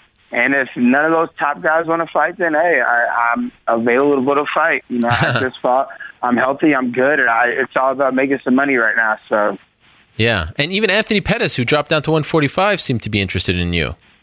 Yeah, which is funny. I, I mean, I, I like Pettis. I, I got nothing against him, but um, it, it's so funny. I called him out not too long ago. He went to 45, and now all of a sudden he's calling me out. So I, I don't know. I'm definitely not going to 45 right now, but um, I would fight him, no problem, no problem at all. He's a former champ. He's a great competitor, and that would be a huge win under my uh, belt. It's amazing how you know you're you're kind of out and you're out of sight, out of mind, and then all of a sudden you get this big win and you're the belle of the ball and everyone w- wants to fight you and everyone calls you out, right? Yeah, absolutely. It, it's so weird. That's uh, one of the crazy things about this sport is you um all it takes is one big fight and that's it. You know, all it takes is one big punch or anything like that and it will just change the dynamic of everything and uh I think I shook up this division pretty good Saturday night and uh, I definitely uh, got a lot of eyes open. And, and and now you feel like you can exhale a little bit. You can you can rest a little easier now that you got some money and that you're back on track. Yeah, and that's the important part, man. Uh, I can I can rest and not have to stress about little money problems, and I can just uh, focus on what's important, and that's training and getting better, and right. uh, and, and building and building for my future, man. So so you know, it feels great. I'm in a great place in a great state of mind. Uh, I'm ready to continue the success. All right. Well, I wish you continued success. Great to have you on the show, Michael. Congratulations and, and and thanks for squeezing us in. I know you're at the airport now, about to go back home. So thank you for squeezing us in before you board that flight. We appreciate it. Oh yeah, thank you, man. Appreciate it. Uh, I definitely uh, don't stay away so much next time. I know, won't. Keep in contact. I will for sure. I will for sure. All the best to you, Michael. All right, man. Take it easy. All right, there he is, Michael Johnson. Big win for him on Saturday night against Dustin Poirier. And wow, what a difference a few months make for Michael Johnson as he knocks out Poirier on Saturday, coming off that loss to Nate Diaz in December, sort of a forgotten figure in that lightweight division. And then boom, reappears in Hidalgo, Texas on FS1. And now everyone's talking about him again. Now everyone wants to fight him. Interesting stuff. Okay, let us move along now. Very, very, very excited to talk to our next guest. Why? Well, he may not be a household name here in North America just yet, but if you're a mixed martial arts fan from across the pond, by now, you have surely heard of Paddy the Baddy Pimblett. He is the Cage Warriors featherweight champion. He is coming off a very impressive, also 95 second win last weekend, not this past Saturday, Saturday before, in which he won the Cage Warriors featherweight champion. And ever since he won that fight, and if I'm being honest, starting a few months back, I have been terrorized by fans of his on Twitter to tell me, you better get Paddy the Baddy on the show. Every time I tweet about this show, every time I tweet anything, when are you going to get Paddy the Baddy on the show? And if I'm being honest, and I know he doesn't love the comparisons, the last time this happened to this degree about a fighter who wasn't in the UFC was Conor McGregor three years ago, three and a half years ago. I swear it was reminiscent. And so I said, I got to get Paddy the Baddy on the show. So now let us go to the magic of Skype and welcome in Liverpool's own Paddy Pimblett. How are you, my friend? Thank you for coming on. How are you, Ariel? It's my pleasure. Don't worry about it. Well, I appreciate you coming on. Uh, what is life like for you since winning the belt in Liverpool, no less? Getting that amazing ovation, you're celebrating everywhere. What has life been like for you since that fight? Well, it was brilliant. You Know what I mean? I got to uh, become a world champion in front of all my home fans, everyone who's believed in me all the way. It's been, it was amazing to be honest. The atmosphere there was unbelievable, and even now when I'm walking around the city or I'm doing anything, I keep getting mobbed and asked for photos and stuff like that. It's it's unbelievable to be honest. Do you like getting noticed? Do you like being a local celebrity? Uh, I don't mind, know what I mean? Like I've said it before, I'll, I- I'm only 21 and um, it's it's it's crazy, but I'll never turn a photo down with anyone. I know I've got like another 20, 30 years to be getting photos with people, so I need to get used to it. Okay, so now here's the fascinating thing. As you mentioned, you're only 21 years old, yet you seem to have this amazing connection with your fans. They are supporting you. Like I said, they're they're hounding me to get you on the show. They're hounding the UFC to sign you. Why do you think that there's this connection so early on in your career? Uh, I don't know, to be honest. It's just I'm I'm likable. I think that's what it is. I'm just I'm a nice guy. You know what I mean? I get called the baddie, eh, but I, am just a nice guy to be honest. I, I all my fans believe in me because I do it for them. Know what I mean? And I believe in them. I they they give me even more belief when I'm training and when I'm fighting. Like the other the other night on last Saturday, no one could have beat me. You could have put anyone in that cage with me, and no one no one could have stopped me from getting that win. There was there was no way. What does the baddie mean? Uh, I don't know. It, it hasn't really got a meaning. My coach Paul Rimmer just gave me a. Uh, on my fourth amateur fight, my coach, one of the announcers, come back and said, um, "What's your nickname?" And I, I just told him I haven't got one. And then my coach said, "No, his name's Paddy the Baddy." And then ever ever since then, it's just stuck with me. Okay, so you made your amateur debut around five years ago, your pro debut around four years ago, and so that's 16, 17 years old. Why did you get into MMA fighting so young? Did you not want to go to school, have a job, do something like like you knew right away that this is what you wanted to do?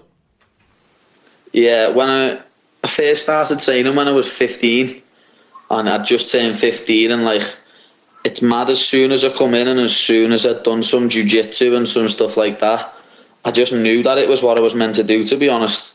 I, I just knew. I don't know why, but I just knew it was what I was meant to do. It was I, I was half good in school, like academically. I knew what I was doing with everything, but it never like pulled me in or dragged me towards it. As soon as I'd done some MMA, it just made me want to do it more and made me want to go to the gym every day and learn new stuff. How did you end up at the school? You know, to learn jujitsu. Like, were, were you a big MMA fan? Did you watch the UFC on television? How did you end up there?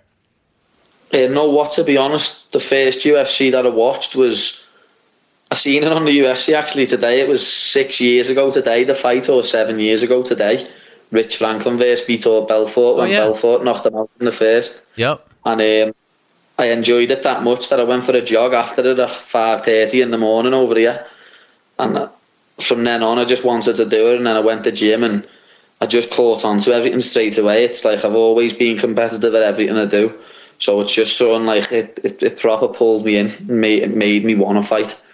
That's right. Uh, UFC 103 in Texas. Rich Frank. Yeah, 103 it was. Uh, and, and as you mentioned, that's like 5 a.m. where you live in England. How did you end up? You know, if you if you have no knowledge of the UFC, you're not a fan of the UFC. How do you end up watching that show at such a crazy time?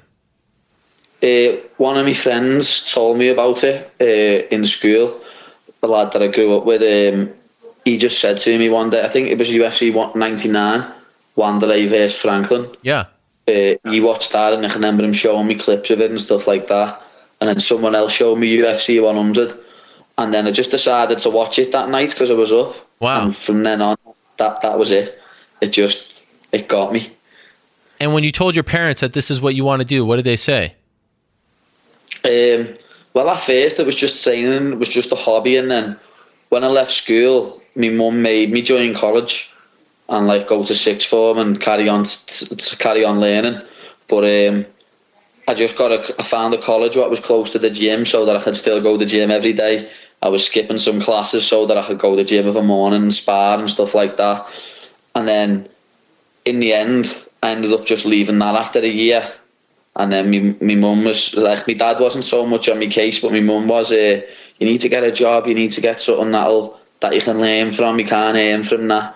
And I can never just tell them, no, mum, I am going to learn from it. Don't worry, I'm going to go pro. Everything will be sound. And up until I was like three and no pro, she was still saying the same thing. And then I got signed by Cage Warriors, and everything just changed. You know what I mean? Yeah. Are you making good and money then, now? Um, uh, it's all right money, but I've got an announcement an, an announcement coming soon over the next few days. What um, everyone will be interested in, and uh, because I've signed something with a certain organisation. I can't say just yet, but I'm going to be getting great money and it's in my best interests, and I just can't wait to move forward.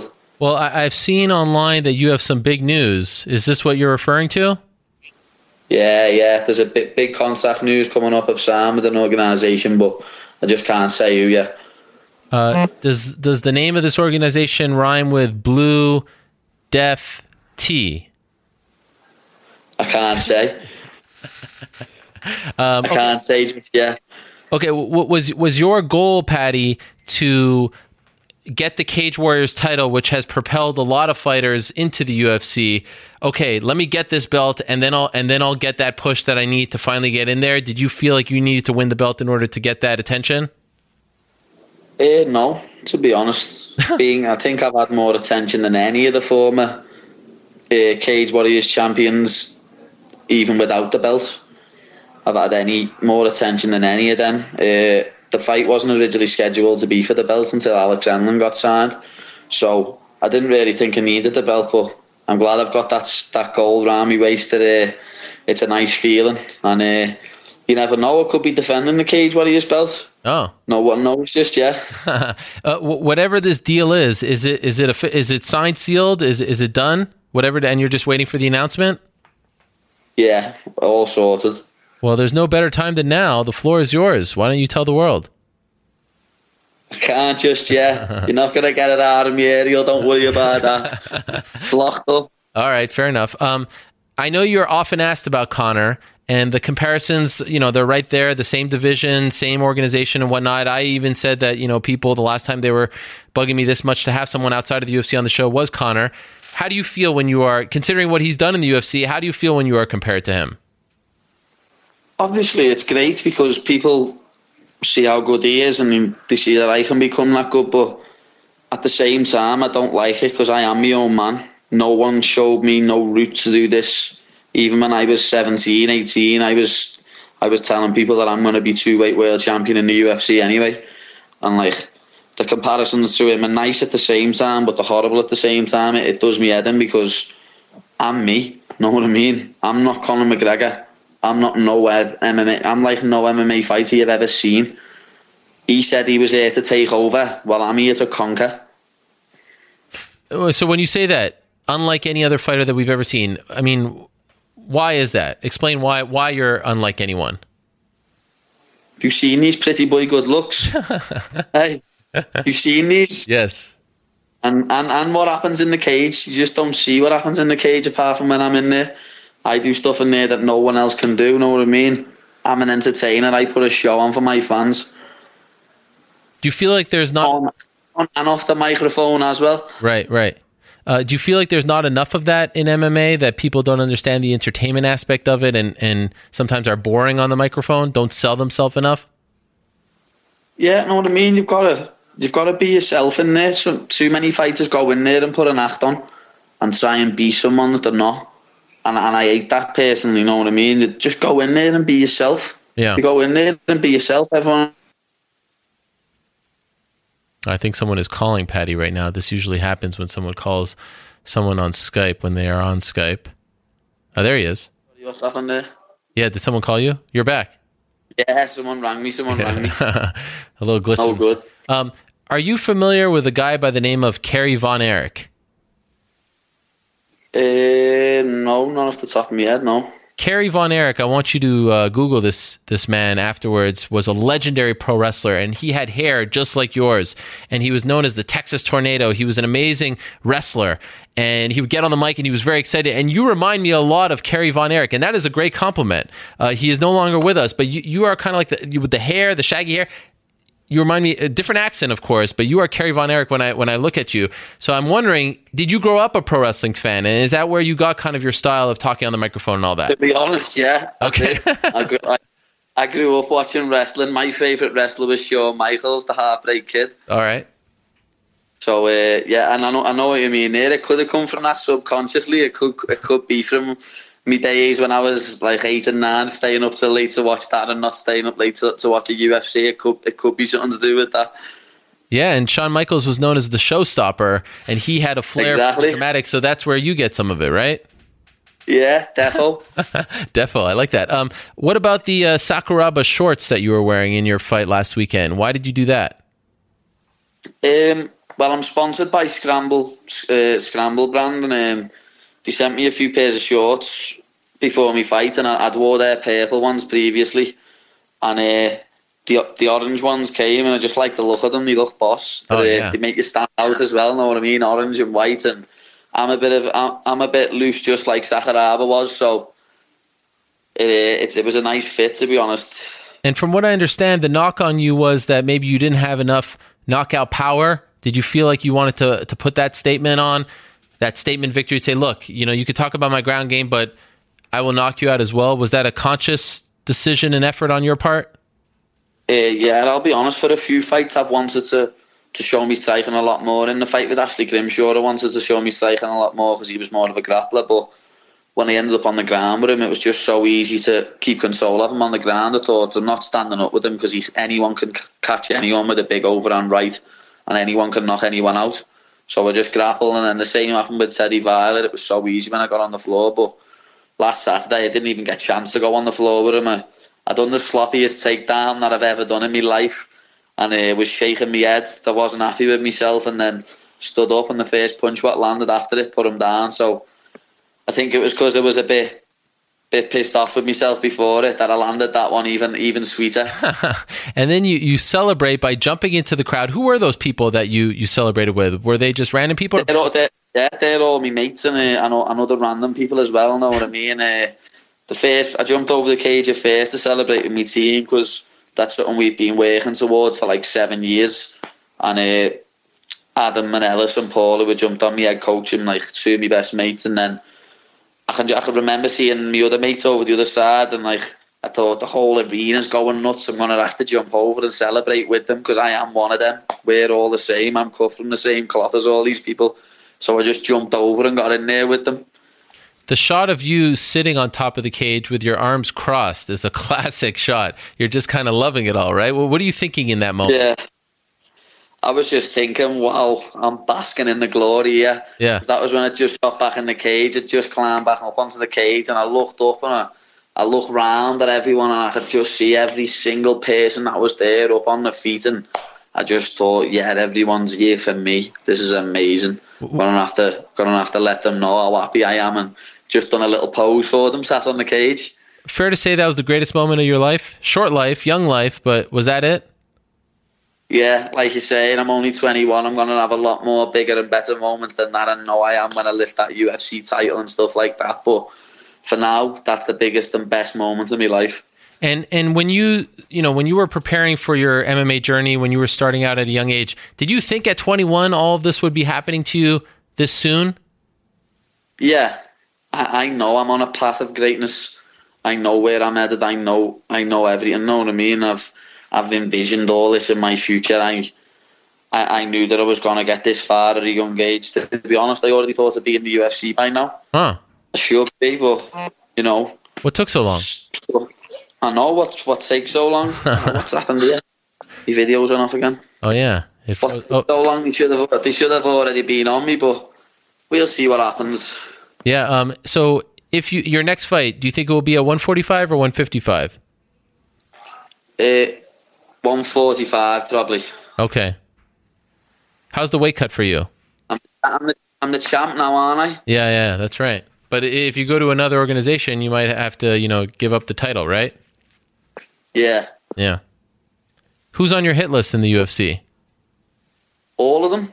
Anyone in particular? Doesn't matter who they are. What, what, All of them.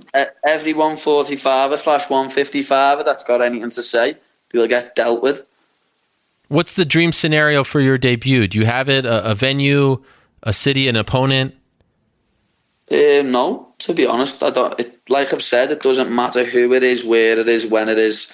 The only thing I know is I'm coming out the winner. Okay. And what about? I've seen you go back and forth with some of the uh, the McGregor fans on Twitter. Is it is it suffocating? Are they coming at you a little strong these days? Uh, nah, I, I enjoy it. Know what I mean? They're all right. They're, they come in and try and have a little go, but I, I, I just talk back to them. it doesn't bother me. They can say whatever they want. I'm the one who's world champ now, and I'm the one who's going to UFC. They're not. If if UFC goes back to Liverpool with you, how how big of a deal can that be? That'll be the biggest show the UK's ever seen. Biggest you'll show. Have never seen an you'll have never seen an atmosphere like it. I spoke to a few people about the other night, and like a lot of them have said they've they've they've never been to a show like it. They've never experienced nothing like that. I spoke to I spoke to someone there who works in the MMA world, and um, they said to me the only time that they've ever been in an atmosphere anything like that was when Vitor Belfort beat Luke Rockhold in Brazil. Mm. and he said that was a better atmosphere than Brazil. He said he's never seen nothing like that. Wow.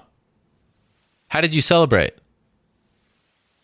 Uh, went out on the town, had a few ales with my mates, few, Yeah. be- few beers. Yeah, I bet they're all coming out of the woodwork now. Huh? Everyone wants a piece of the pa- uh, of the baddie. yeah. There's all there's all sorts of people jumping on the baddie bandwagon now. Yeah. How do you feel about that? Yeah, themselves. It's great. Know what I mean? It's the people who didn't believe in me at first and now are jumping on the bandwagon. I, I don't I don't like them. Know what I mean? Like, some people are jumping on now. But um, the people who've always believed in me, I love them. Know what I mean? I wouldn't be where I am today if it weren't for all those people who believe in me and all my fans. When can we expect you to fight again? Before the end of the year, Okay. definitely. All right. You know, I like I like to stay out, but I don't I don't like to sit out. And like I said, I'm only 21, so I'm fit as a fiddle. I'm sound. I can jump back in there all the time. And just like you said, I won in 95 seconds last week, so no injuries, not a mark on me on me lovely face. So it's all day. I love it. I I wonder what you're doing November 19th, exactly two months from now in uh, in Belfast. I wonder if you'll be available then. I would be like I would be available, but we'll see what happens when we. Well, Paddy, I wish you uh, nothing but the best. It's been great to have you on the program. You're, you're you're tough to penetrate, my friend. You're like a you're like a, a steel vault. you know that from Liverpool, we don't open our mouths, we don't snitch on no one. That's right. I've heard that about the Scousers, right? Is that how you, you pronounce it? The Yeah. Scousers? Yeah, Scousers. What's the difference? It. What's the difference between Scouser and Liverpudlian? Not on the both the same. Oh, okay. We're both Liverpool, yeah. Are you a big LFC fan?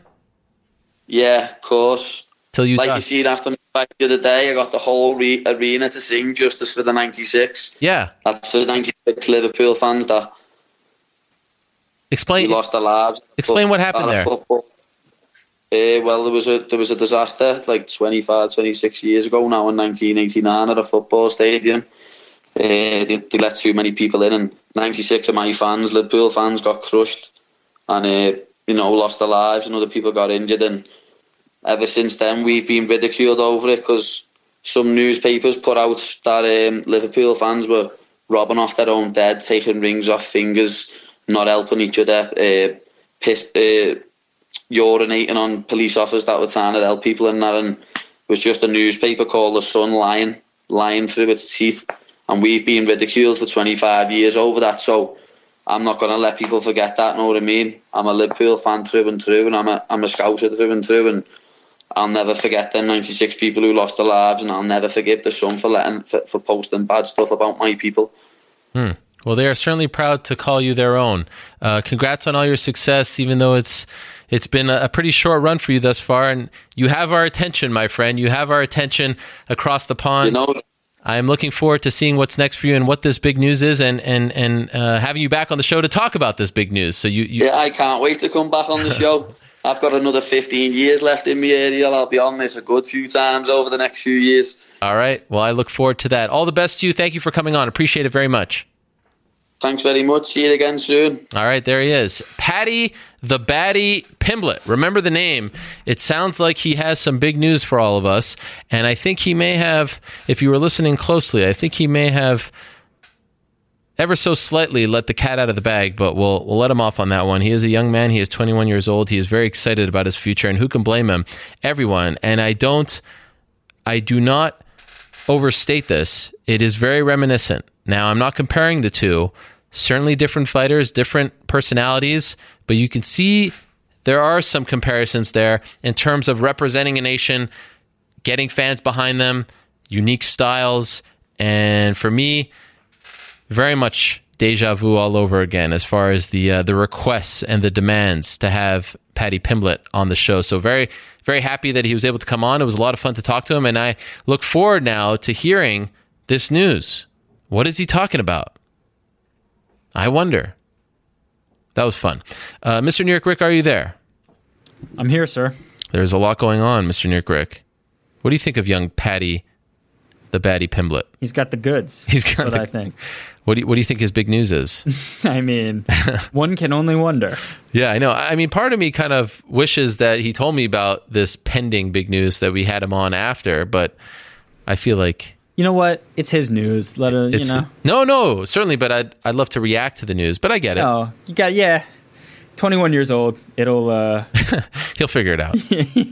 but uh no, he's he's definitely got the goods. It, he t- after I called him, he tweeted out um something about the time swap and he's just a good cat. He's a he's a funny personality and a good What was he giving you crap? No, not me. No, he was he was awesome. Oh, okay. actually. He was he was super accommodating and, and incredible and took it like a champ. Um, he was just tweeting uh, Michael Johnson needs to, to you know get his times you know straight on, uh, Wow, on Twitter. already talking smack, huh? Yeah, maybe that's one that he can uh, match up with. Now, to be fair, that that was our doing. It wasn't Michael Johnson's doing. Yeah. Um, I know Michael Johnson had to get on a plane, so we wanted to accommodate him. Uh, but all's well that ends well, and I do Yeah. remind you that uh, Derek Brunson is coming up at around four ten. That's correct. Uh, to talk about his big win over Uriah Hall. So there's a lot going on. Wow, unbelievable. Shall we get to the questions now? What, what do we got? Anything good? Uh, we could get to the questions. Anything you want to just bring up uh, before we do that, like Uh, spitball? I, I, want to see what the people are thinking about because I got a few things on my mind. Oh, um, but I want to see if we're on the same page with the people. So let's see what I have a got. feeling not. Um, Interesting. Wow. I, I feel like you're gonna have to pull. You're gonna have to All pull right. some out today. So, uh, Michael Johnson, he explained uh, the situation between himself and Dustin. I think pretty well. He he went through it from start to finish and, and accounted for for everything. Um, did you have a problem with his post fight celebration? Um, people were saying on Sportsman, like almost unanimously, everybody was disappointed in that. How did you feel about that? Look, uh, I think sometimes we forget that there's a lot of emotion involved, that these guys are in a cage, that there's a door locked behind them, that there's a lot of there's a lot of uh, adrenaline. Two alpha males, they're talking at the weigh-ins, they're going back and forth, fingers are being pointed in each other's faces, and I think we forget that when it reaches a crescendo like that and you realize what you have been working on, you know, accomplishing for the last three, four months, which is knocking this guy's heads up, head off, so to speak, eh, there's there's going to be some some emotion, and, and of course, other people react to it differently. Some are able to, like Mark Hunt, knock the guy's head off and walk away, and others are going to let it out. And when you hear what Michael Johnson has been dealing with as of late, you kind of get it. Now, I will say,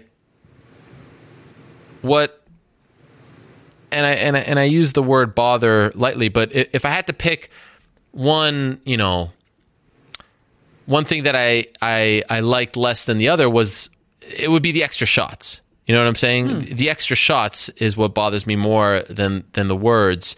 Um, I so you thought the stoppage came a little late? slightly late, yeah.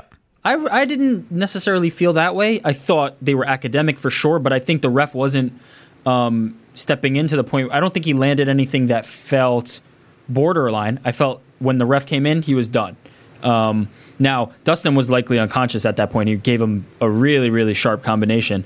Um, but I had I didn't have a problem with that. And to be honest, when the adrenaline's going, like you said, um, the actual you know pointing and, and that type of thing is is poor sportsmanship but i i understand like i get the place it's coming from. There was so much built up to that. The weigh-ins there was so much tension there. And then if we're going to dog him for that we have to give him all the credit in the world for when that adrenaline dies down he apologized. He didn't you know shy away from it or double down. He went to, to dustin directly and apologized for it and cooler heads did prevail. So um, you know i think all's well that ends well. Certainly they're not going to be breaking bread together. Um, but I, I don't have as much of a problem with it as as, as uh, most seem un- to. unless it's like completely unsportsmanlike, egregious, like you're trying to soccer kick the guy or do something illegal. Yeah.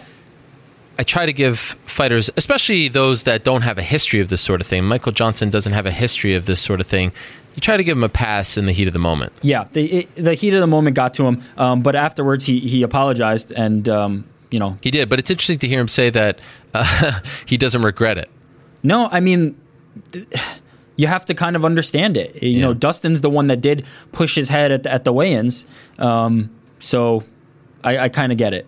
Um, at the same time, you know, it's it's not sportsmanlike for sure. Um, And you certainly feel for Dustin. I mean, this is the second time that he has main evented a UFC show, and you know he's climbing the ranks as he was against the Korean Zombie back in 2012, and for the second time, he stumbles in a big way. Yeah.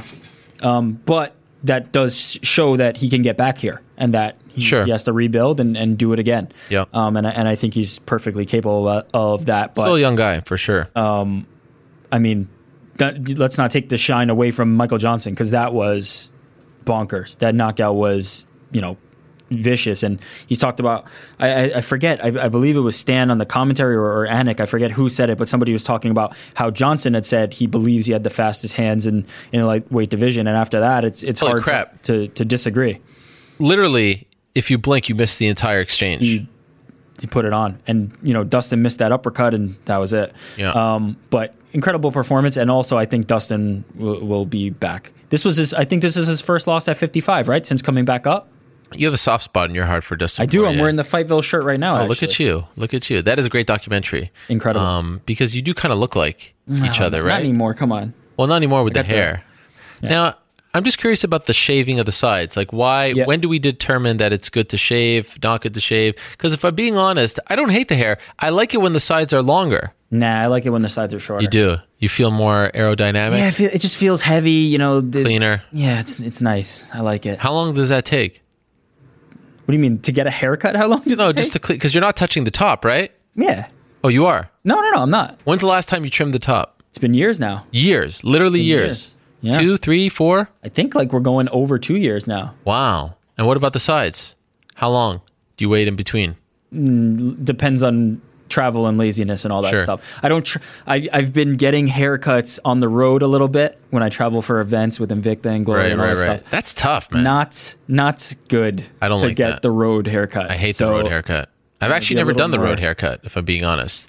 I have been I- Smart. l- l- Smart not l- to. Let me tell you this: I have been in search for for one reason or the other. I don't want to get into that, but I had a a, a barber that is the man, but I don't live near him anymore.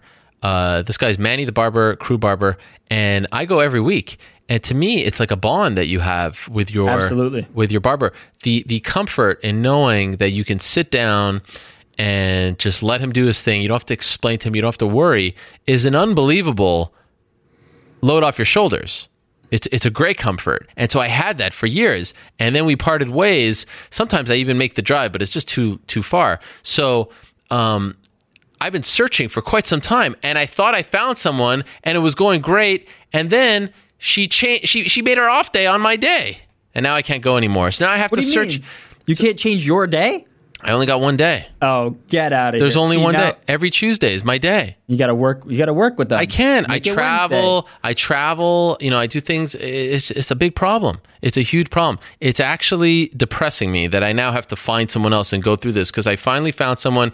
She was fantastic, and uh, she she she left me hanging, uh, and we were together for four months. This is a relationship, Ariel. You're you're trying to take, take, take. You got to I give a little bit. It's so maybe depressing. it's Wednesday is your day now. no, maybe Monday, maybe- Tuesday, Wednesday, her new off days. I mean, who takes three days Oh, off for. God's well, that. That's a little. I mean, come but maybe you maybe you bring her in, you know, privately. Maybe you privately. say, you know, I think house. Luke Thomas, by the way, does private. There you go. Uh, haircuts. What about beard grooming? Private?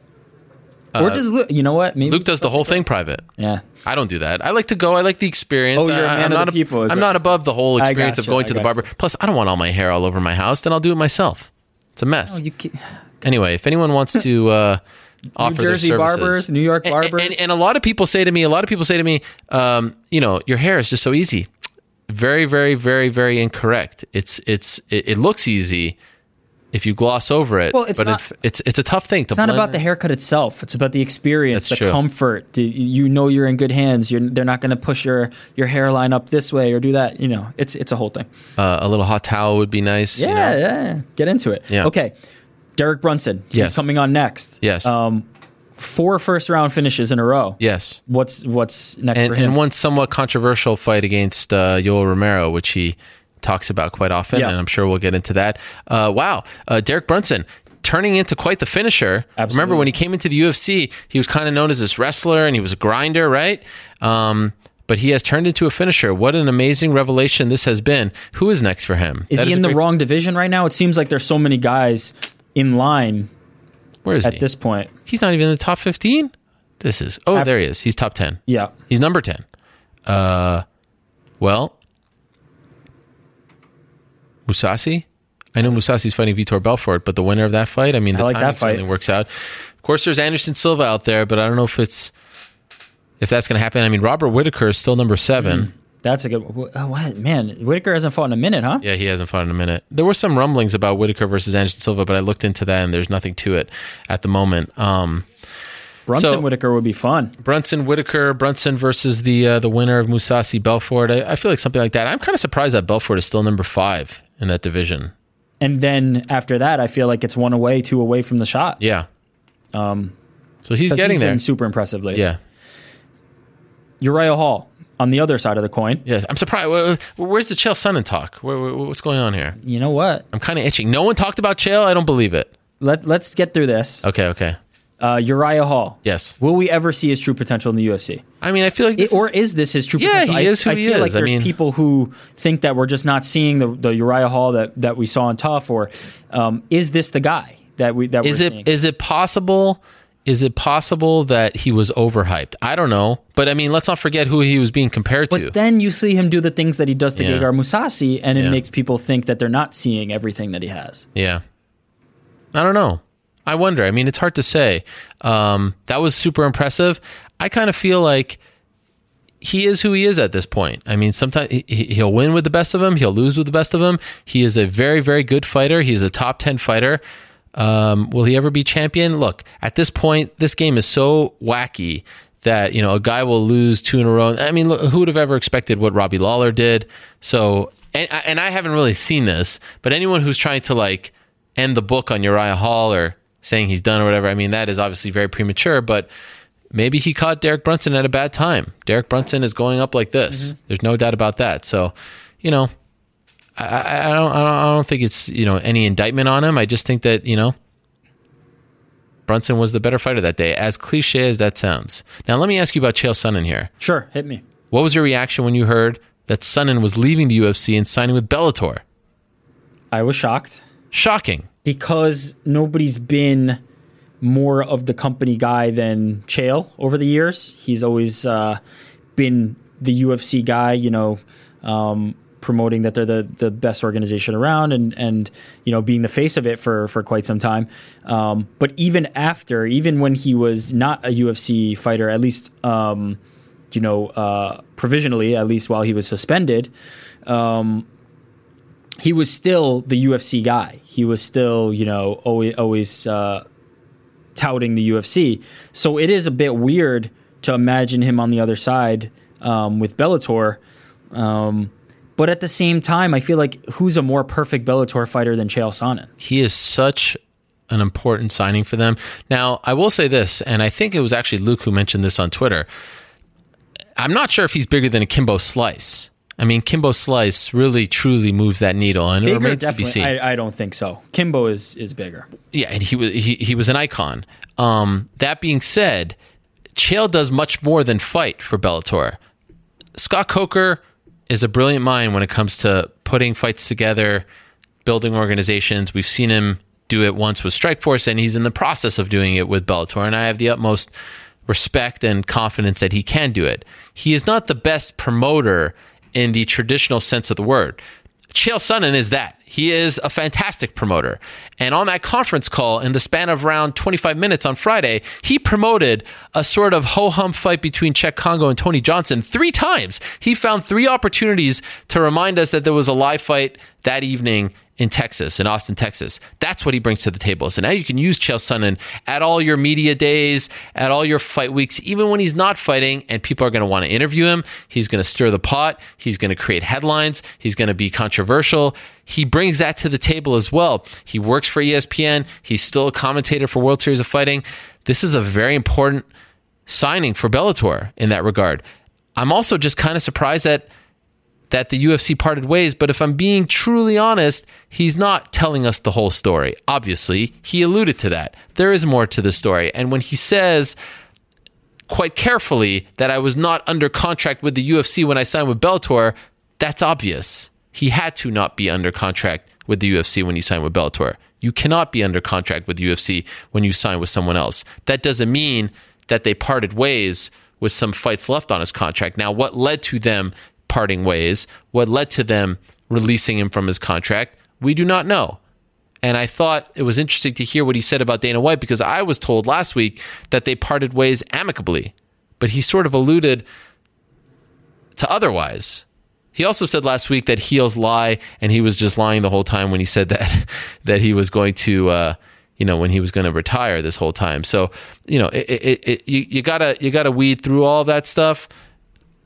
But above it all, regardless of what happened, regardless of what got us to this point, this is a very important signing for for Bellator, and not just because of what he does in the cage, because what he brings to them as far as headlines and promotion is concerned as well. I also think that you're going to get many more bites of the apple with Chael um, versus a Kimbo, not only because of the stuff that he does, you know, because he's such a good mouthpiece and that type of thing, but there's not many people you can match Kimbo up with. Let's you know, let's be real about that. There was there was a select few. There was a very small pool of people you could match Kimbo up with at that po- at this point in his career.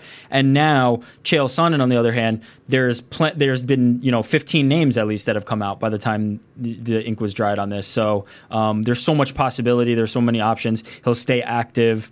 Um, it's uh, it's a great move, and and nobody's more uh, prototypically Bellator than than Chael. Can I can I say this though? Of all the options that have been laid out, Rampage, yep.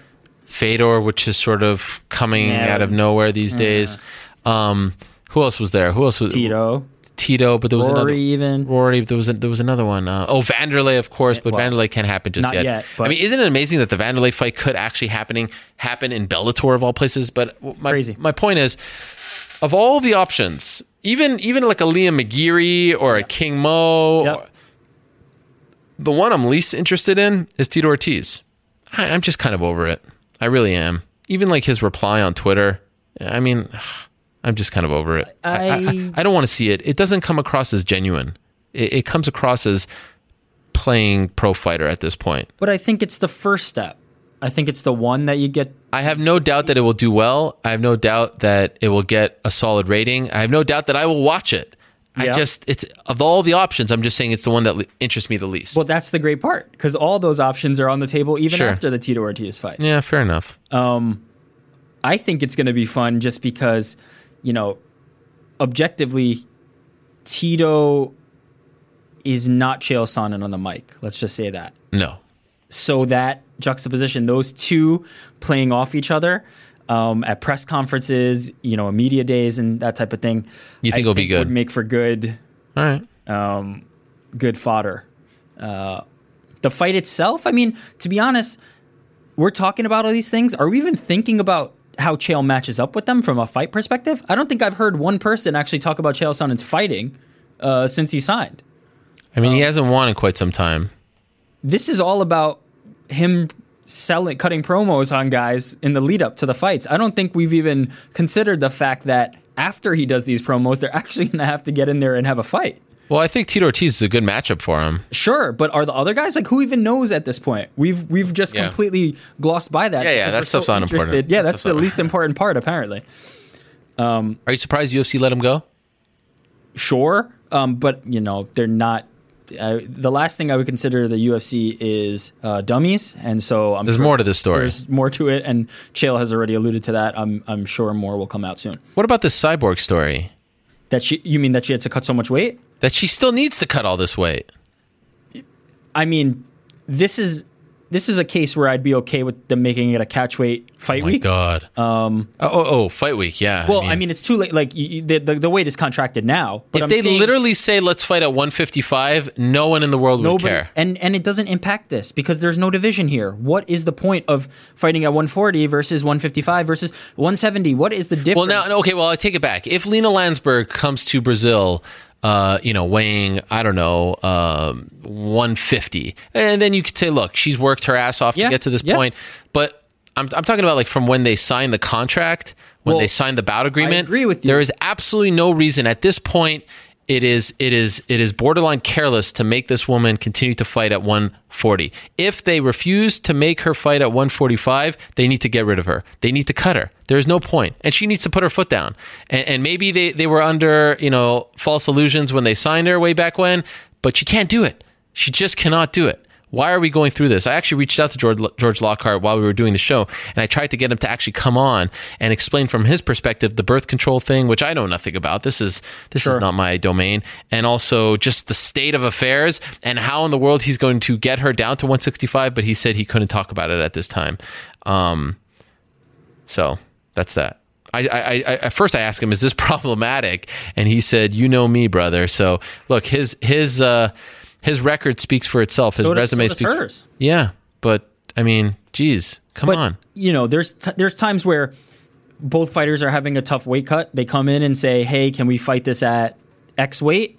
You know, Yes, one weight class. It happened with. Sam Stout and KJ Noons very recently, and in uh, so Quebec City. I wouldn't, you know, no, I don't think anybody would be upset if that happened. But as you said, if Lansberg is coming in and she's a professional and you know she's on weight, it's hard to to say no, and and it gives her an advantage to be quite frank. If you make um, Cyborg cut down uh, and make the weight, so the other thing is, uh, I know Dana spoke to a Brazilian outlet uh, this weekend and said, like, unless we find something that is going to, you know, blow things up, we're not going to do 145. And he kind of poo pooed 125 at this point as well. Um, I think Cris Cyborg is big enough for her own weight class. I think she's a big enough star. She can headline a show. Uh, she was getting a ton of press, more than anyone on that 198 card. She was in the New York Post the day of the show. I've talked about this. She can can hold that division on her own. She can run with it. She could be the face of that division. I I think there's a great amount of interest in her. She's speaking English now wonderfully. Yeah. She's a very good interview. I love having her on the show. She's very honest. Uh, I think her Twitter account needs a little bit of work, but that's a different story for a different day. Uh, I, look, she, she's she's she's a star. She could be the face of that division. I still do not understand why they are so fixated on having her fight in this make believe weight class. That means nothing. And then having her fight someone like Lina Lansberg, who no one knows. You're throwing her into the fire it, it just doesn't make any sense to me. It really doesn't. This is one of the more baffling decisions in recent memory. Speaking of not making sense, uh, give a grade to the refereeing and judging on this fight night. It was a little bizarre. My favorite part was when Dan Miragliotta, who I love, lost his shoe, had a hole in his sock. I oh, mean, why Well, do what, these? about, what about the fact that he lost his shoe? I yeah, mean, that was why do these things uh, amuse us so much? Eh, it's just funny. It's it's the old, you know, Johnson hit him so hard that the ref lost his shoe. Yeah, yeah. I'm so tired of talking about that stuff. I'm almost a defeated man. What about Ally No, Quinta? Texas in particular. Al Iaquinta. This is this is a depressing thing to go to Al Iaquinta, who's been on the show time and again, and have him sit there in his polo in some real estate office on Long Island when he should be preparing for UFC is- 205 but- is a very depressing sight. I'd almost go the opposite way that it's not depressing. It's it's kind of like positive and inspiring that somebody's taking control of their It is, of their but it shouldn't be this way. I- Lem- no, it shouldn't be this way. But there are people who would just take the medicine and, and lay down and say, "Yeah, you know what? I'll fight at MSG for free, so that I'll, after I build my name on that, I'll take the next one and then the next one and the next one." And Al is at this point saying, "You know what? I've had enough of this. Um, I'm making my stand here. It's it's you know I I understand what where you're coming from. That you know this is not what we want to see, and it's depressing in that way that we're not going to get to see Al fight um, on a New York card, or at this point, not going to get to see Al fight on a New York card. Hopefully not. Um, hopefully we do. Hopefully cooler heads prevail. But um, you know, it's it's an important thing for somebody to kind of take a stand like this. So it, it's uh, I, I- see it as a positive. I give I give him a lot of credit. It takes Yeah. a lot of guts, especially given how important that card was for him. And let me tell you this: last week in particular, I mean, I can't tell you how many people I've talked to who it, it, it's it's becoming this thing where everyone's having these come to Jesus moments where they're like, "What what am I doing?" And it, it feels like it's directly related to the sale. And this is a battle. I mean, to a degree, I mean, the UFC is getting it from all angles, and it's going to be interesting to see. I mean, there was a story about Joe Duffy that came out. Uh, I believe it was the 42.ie that wrote this story that that he wants, you know, a better deal, and he has one fight left on his contract. Uh, you know, Chris Weidman has not agreed to his fight against Yoel Romero. Jeremy Stephens has not agreed to his fight against Frankie Edgar. I mean, go down the line. We are less than two months away from UFC 205. There is no main event. There's no main event. I mean, think about that. This is a show that has been, you know, worked on essentially for years. This is years in the making, literally. And there's no main event. I'm told that tickets go on sale next week. There's going to be a media day. There's going to be a lot of stuff happening in New York. But as we sit here right now on this Monday afternoon, UFC 205 does not have a main event. Now we know what they want. It's Eddie Alvarez versus Conor McGregor. And to a degree, I think this is Conor reminding us all who has the leverage, who has the power. More power to him. He does. Anyone who thinks otherwise is is just fooling themselves. But it is amazing to me that we have no main event less than two months away from UFC 205. And a lot of the fights, how about this? Not a single fight has been officially announced by the UFC. Not a single fight. It's fascinating what's going on, and I, I, think some people get it confused. Like I'm not trying to advocate for this. I'm not. Try, I'm just trying to bring light to what is going on in the sport right now. A lot of people ask me, "Why do you talk so much about the money? Why do you talk so much about the finances?" This is why. Because almost every single fighter on the roster, and in all walks of life, we always want more money. But they're all having these conversations. Now, very few of them have the guts that Al Iaquinta does to come out and say it and to put his foot down. But I can assure you of this your favorite fighters are having these internal discussions, conflicts about what they signed up for. And, and, and, and, and the stakes have changed because of Reebok. You know what I mean? I mean, the stakes have changed because of Reebok, because of everyone getting smarter, because of the TV deal, because of the sale, because of USADA. The stakes have changed. And you know who's benefiting the most from all of this? Bellator. We're seeing that, right? Look at the year that they've had as far as signing people is concerned. Speaking of that, yeah. Is this the biggest Bellator signing ever? Is Chael the biggest Bellator signing? I think ever? Kimbo is. And w- what about um, Benson Henderson, who just went over, was seemed, of, seemed uh, to be in the prime of his career, just coming off a UFC win. Given what bigger? he brings to the table, of the guys this year, this is the biggest one because he is such a uh, a popular figure. He's on ESPN. He's fought in those big fights. Yeah, but I I, I don't know if anyone at, at this point can surpass what Kimbo, who had been removed from the game for five years, brought to the table. Remember that? Like they weren't signing Kimbo right off the UFC. He was essentially I mean, no one was talking about Kimbo for a very long time, showing up here and there doing some boxing, but it was a uh, I mean, it, it, it, was pretty quiet on the Kimbo front. And then he returns, and then he just nailed it as far as the ratings are concerned. It was very impressive. How about Anastasia Yankova? Did you see her fight? I did see that fight. What do you think of it? You know, back and forth. I, I, I, I is it too much too soon for her? No, um, but this seems to be a trend with Bellator where they're they're pushing uh, these specific fighters, and then they go out and either lose or don't look as dominant as you would hope. Um, that seems to that seems to happen yeah. quite a bit. I mean, at first it, it looked like she was going to get knocked out. Well, yeah, and th- and that's what I'm saying. Like, maybe I don't know. I don't know what the answer is. Um, but also you, you have to give credit to the the, the toughness. If you're going to say um, it looked like you know she was going to get knocked out, then you also have to give credit for the fact that she didn't and hung in there. And 100. percent I, thought 29 28 was fine either way. Um, I saw quite a bit of people were were outraged and saying you know they can't believe that, but I thought either way 29 28 um, was a was a fair score. I thought that it was a fair score. I thought that she showed a, a ton of heart, a ton yeah. of resiliency, and I thought that perhaps most impressive of all was the fact that she was very honest. Yeah. In in in her post fight interview, she like she wasn't, you know, she she was actually disappointed and and sort of alluded to the fact that she thought she, she was going to lose. They keep pushing this McFarland fight, and I thought that it wasn't the right time to do it. Now, Jimmy Smith said on Twitter that he was asked to do that, and I get it. It seems like they want to book this fight as as strange as these circumstances surrounding it are. Um, but I didn't think that that was the right call in that moment to start talking about someone else when she literally just got you know her bell rung several times in the span of 15 minutes. All right, sir, Mr. Helwani, we're gonna flip the tables on you. Okay, I had a couple other questions, but go no, ahead. No, no, we're gonna flip the tables here. Yeah. We're gonna look ahead to this oh, card. Swap. Oh, snap, swap, crap. that was like that was that was like a, that was a mix of snap super and crap and and and whack. Okay, I feel like this is an easy one. Okay. So you'll be able to navigate your way through it. Okay. Who is the favorite? Yeah. Lina Lansberg or oh, come on. Cyborg Santos? She, I'll say that Cyborg is a plus. You're already wrong there. Excuse minus me. is the favorite. Yes, yes, yes. See, this is how little I uh, minus 800. Bigger. Minus 1250. Wow. Um, I mean, she could be minus I I honestly think there might even be some value there at minus twelve fifty, just because you could give me quite a bit uh, worse odds on on her, and I wouldn't give Lansberg a chance. Um, is it even worth it? Probably not. There's there's other ways to to make the money there. Okay, Henan Barao, Felipe Nover. How about this one, huh? Felipe Nover getting the big fight. It's a huge fight. Uh, and and a very important one for Henan Barao as well. Minus 300, Henan Barao. Minus 470. Wow. Plus 375 for Felipe. I like that you're taking a shot at the the numbers. You're not. That's not bad so far. Oh, I yeah, like yeah, it. yeah. I mean, yeah. I can't Uh, just pick Cyborg. That's, Roy, Roy Nelson versus uh, Bigfoot. I can't believe that promo has it listed as Roy Nelson versus Bigfoot.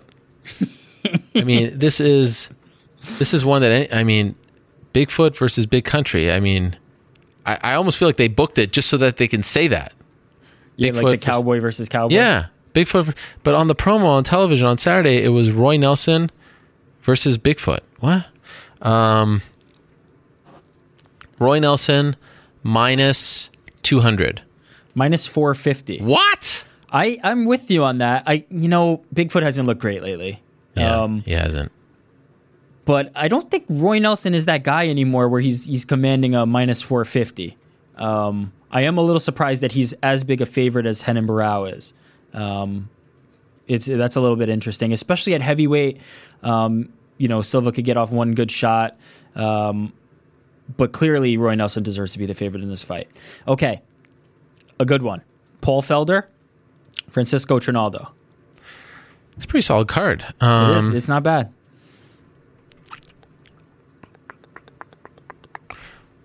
Paul Felder minus one fifty. So Trinaldo is actually the favorite here, minus Wow. 140, Felder plus 120. But I'd say that's about in the right area. Your your number was also right in the right area. This is going to be a less than two to one favorite fight, and and uh, I think it's going to be good. I give the advantage to Trinaldo at this point, um, but he tends to fade later, so um, we'll see how that impacts the fight. But um, it's it's going to be close, and, and that's a, a fight I really really like. Uh, Thiago Santos versus Eric Spicely. Santos minus two fifty. Santos minus 470. Wow. Um, I, he's been he now. He's you talk fire. about guys looking good lately. He's he's been incredible. Although he lost to Mousasi, yeah, but I mean, I think Mousasi is short notice. one of the top Yeah, yeah, guys in that sure. uh, class, and um, he, he's Santos has gotten the the job done against the guys he needs to. I, I've I've been really impressed by him so far.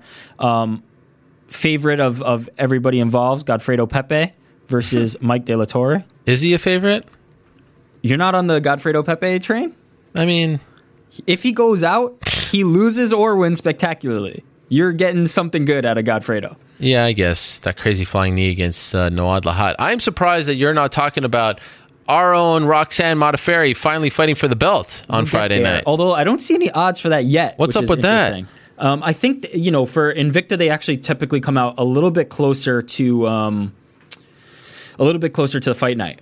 But that's a th- as you said at the top. This is a really good card. Um, Jennifer Maia versus uh, Roxanne Modafferi for the title, as well. I brought in my book. Ge- a former guest of the show, uh, Jinh Yu Frey versus uh, Hamasaki for the title as well at atomweight. I brought in my How to Be Positive book by Roxanne Modafferi. We have the Happy Warrior. I mean, she is represented quite well on this show.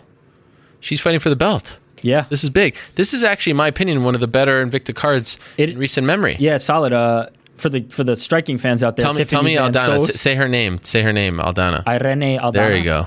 Uh, Tiff Timebomb. Yeah, Tiffany Van Soest is uh, making her MMA Debut. pro MMA debut, so it's it's a solid one on Friday night. Um, let's finish this up. Actually, Okay. You finish this up. Okay. Justin Ortiz and Jussier Formiga, while I go get our guest. Uh, Dustin Ortiz versus Jussier Formiga. I don't really have much to say about that. What do you want me to say? You want me to pick? Uh, I'm going to go with Formiga on that one. But let me go back to Invicta. I like the Invicta card. Fight Pass, 8 o'clock from Kansas City, Missouri. One of my favorite fighters to watch. I've said it before on this show. Jinh Yu Frey fighting for the Atomweight title against Ayaka Hamasaki. 13 and 1 against 5 and 1 and Roxanne Modafferi in the main event against Jennifer Maia. Uh, it, it is a it is a solid card. I like this card very much. And then Rizin is back on September 25th. Kron Gracie against Hideo Tokoro. Start of the Open Weight Grand Prix. Mirko Cro Cop, Kazuyuki Fujita on the card. Andy Souwer on the card. Gabi Garcia, right? Think she's on the card. The return of Crazy Horse Bennett. Rizin is back. So this is a this is a very interesting. It's an eclectic weekend in mixed martial arts coming up.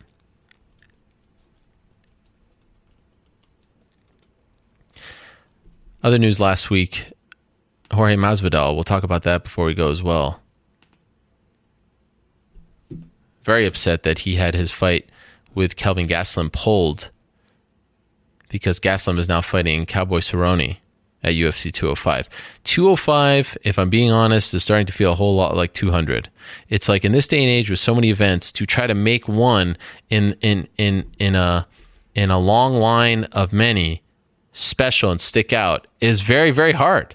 I feel for the UFC on this on this one. It is hard to make it special. And I'm getting those feelings all over again. We shall see. Less than two months, two months away. Uh, what are we? Six blocks away from Madison Square Garden. How exciting is that? For now, let us go to our last guest of the day. Big win for him on Saturday. He defeated Uriah Hall, and there he is, Derek Brunson, texting as we get to the Skype machine. Who are you texting, Derek? Man, you know what? I'm actually trying to keep up with the show, trying to keep up with what's going on. Oh wow! So no. What a nice plug. What do you mean keep up with the show? So much has gone on today. I mean, I heard you talking about Jorge Masvidal and Yeah. that fight that he had. Just trying to keep up with the current stuff in MMA. What a nice recovery that is, uh, Derek. Thank you. Um, well, congratulations on the win. When you were preparing for this fight, when you got the fight, leading up to the fight, did you envision knocking him out? um, I envision myself knocking everybody out, but I didn't. I don't know. It depends. I didn't know how Uriah Hall would come at me. I mean, I saw a lot of instances, different like scenarios. He might come out and run and try to fly and knee me, try to like karate kick me, or he might come out really patient, you know. So um, I was just prepared wherever the fight went. Now, on th- I know when was it? Friday at the early weigh-ins. What happened between you two? You came in at the same time, right? Well, I'm trying to think which scenario you're talking about. Because Oh. me and Uriah Hall in it like about, about five times. What? like, all week long? He separated like five times. It was crazy. Okay, tell me But, tell me uh, about each time. When did it first happen? Well, um, I think the first time open workouts, Uriah Hall was finishing open workouts, and I was going to open workouts. So he was leaving the shuttle, and I was coming to the shuttle, and we were just kind of like walking by each other, and then we both just kind of like slowed down, and then we kind of like got in each other's face, and I was like shaking my head, and he was like, "Yeah, all you're gonna try to do is hold me down." I was like, "That's exactly what I'm gonna do." So, uh, and then I was like, I called him a boy, and he was just getting all upset. He's like, "Boy." Boy, you called me a boy. You know, he was trying to get all in my face, and like uh, a couple of UFC people came in front and like separated us. Then we had another instance um, in the back right after weigh-ins. Um, he came up to me because I was sitting down ready to be interviewed by Fox, and he came up to me and just was running his mouth. You know, like every time all week long he saw me, he just came up to me and was running his mouth. And then it's funny at weigh-ins. Oh, at the official weigh-ins, we almost got into it. Also, he went and weighed in, uh, probably like I don't know, like three or four minutes before me, and I'm going to weigh in. You know, I'm like I don't know, dehydrated, and he's already weighing in. He had a couple drinks in him, and he came up to me and he was just like blabbing at the mouth, and then Heidi stepped in between us, and he Damn. was just like talking trash. So it was it was a um, we we had it out a lot that week. Yeah. And and then you go in there and you actually have to fight the guy. Did did that raise the stakes after all of that? Once you get to Saturday, were you like, "Oh man, there is no way I'm losing to this guy after all this?" Yeah, I mean, yeah, and I'm sure he was feeling the same way. But it's funny though, because Uriah Hall, he did all this talking. I mean, I heard all of his interviews. Even when we did like you know the interviews for the the TV, he was saying, you know, Derek is not dangerous. He a born fighter. There's no way he can beat me. You know, and um, I looked across. He walked past me when he got in the cage. He walked past me, and I looked at him, and he just looked at me, and he like blinked, and he nodded his head. I was like. I, I don't know if he really feel like that confident anymore. And then we got across the cage and we were looking at each other. You know, we were staring each other down. And then I saw him blink again, and I saw it in his eyes. I was like, he is regretting everything that he said because Wow. now he have to actually what he said, you know. So at that moment, and I smiled at him right before, you know, we got we got after it. But I knew at that moment he would kind of regretted all the stuff he said because he had to back it up. So So the whole fight lasts a minute and 41 seconds. Uh, that is your fourth straight first round finish. And in this particular fight, you drop him early, and then it's ground and pound time, and then you're pulled off, and you're celebrating. And then, of course, everyone says, or a lot of people are saying, early stoppage. What's your response to this talk? Man, honestly, it doesn't matter. I don't really care if it's an early stoppage, late stoppage. You know, I guess if I'm on the opposite end and let's say somebody dropped me and I guess I would want time to recover, it kind of depends. You know, it goes both ways, but as a fighter, you know, like Uriah Hall hasn't said anything. You know, he hasn't posted on any social media, haven't said anything. Because, you know, as a fighter, you know, you can't get caught in those positions. It's martial arts. It's about protecting yourself. You know, the fans want to see more. They want to, they're there to see fights. You know, they want to see more. They want to see, you know, people get put unconscious, whatever, whatever. But you can't get put in those spots. You know, you as a mark, you, you can't get caught. You know, you're learn. You, we're highly screened, highly trained individuals, so we know how to protect ourselves, and we know that you know you can't get hit like that. Uriah got hit with a big left hook, and he was down. You know, the only thing that woke him up per se is him hitting the canvas. Like he dropped, he was out, he was limp. You know, he his back hit the cage, then his head hit the cage. Yeah, yeah, yeah. Then it, but I hit him with an elbow that connected. I threw another punch and I hit the canvas. I'm not gonna lie, I hit the canvas. like boom, and I was like, man. In the middle of punching, I was like, man, I was like, that was bad. then I followed up, grazed his chin, and I grazed his head.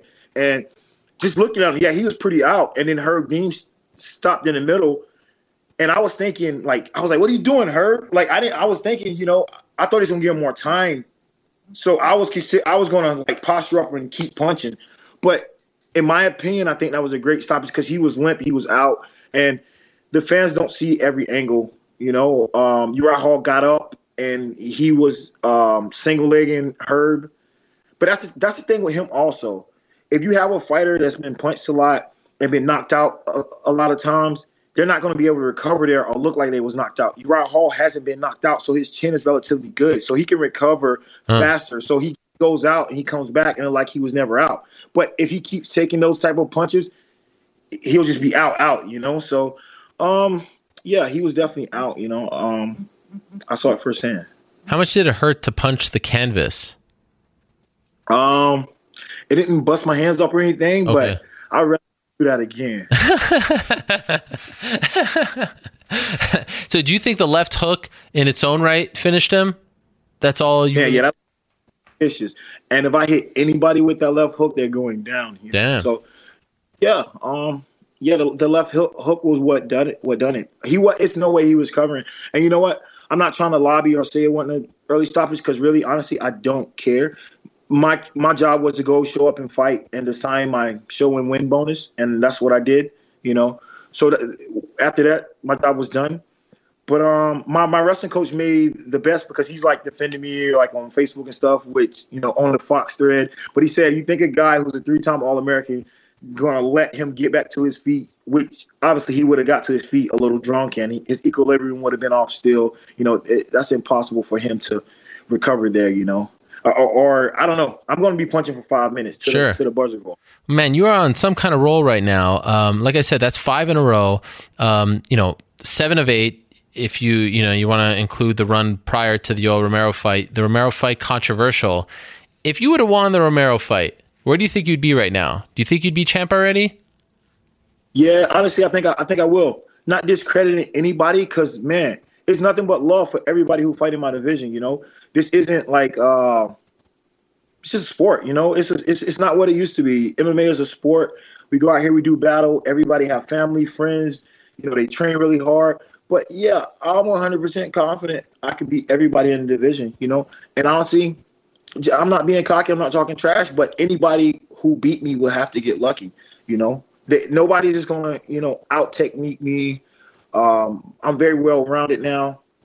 I fought Jacare back in 2012, and he caught me. And you know, I can actually watch that uh, clip in peace, and it's funny and it's laughable because you have a guy who's been fighting for over a year, and he's fighting this guy who's been fighting in Japan. You know, former champion. He's been through all the tough fights. You know, and he's primed. He's ready. You know, you got a guy like me, Green. I, I'm coming in. I want to do well. You know, everybody is picking him to win. I'm like, you know, I know myself. I'm like, you know, I can beat this guy. You know, but me knowing or me thinking I can beat someone, I have to be, you know, skilled and I have to put my time in the sport. And since then, I've I've done that. You know, I've stayed true to my training. I put my time in, and um, I believe, you know, I am that complete martial artist now. You know, nobody has seen my jujitsu, but I have really good jujitsu. You know, I submit black belts.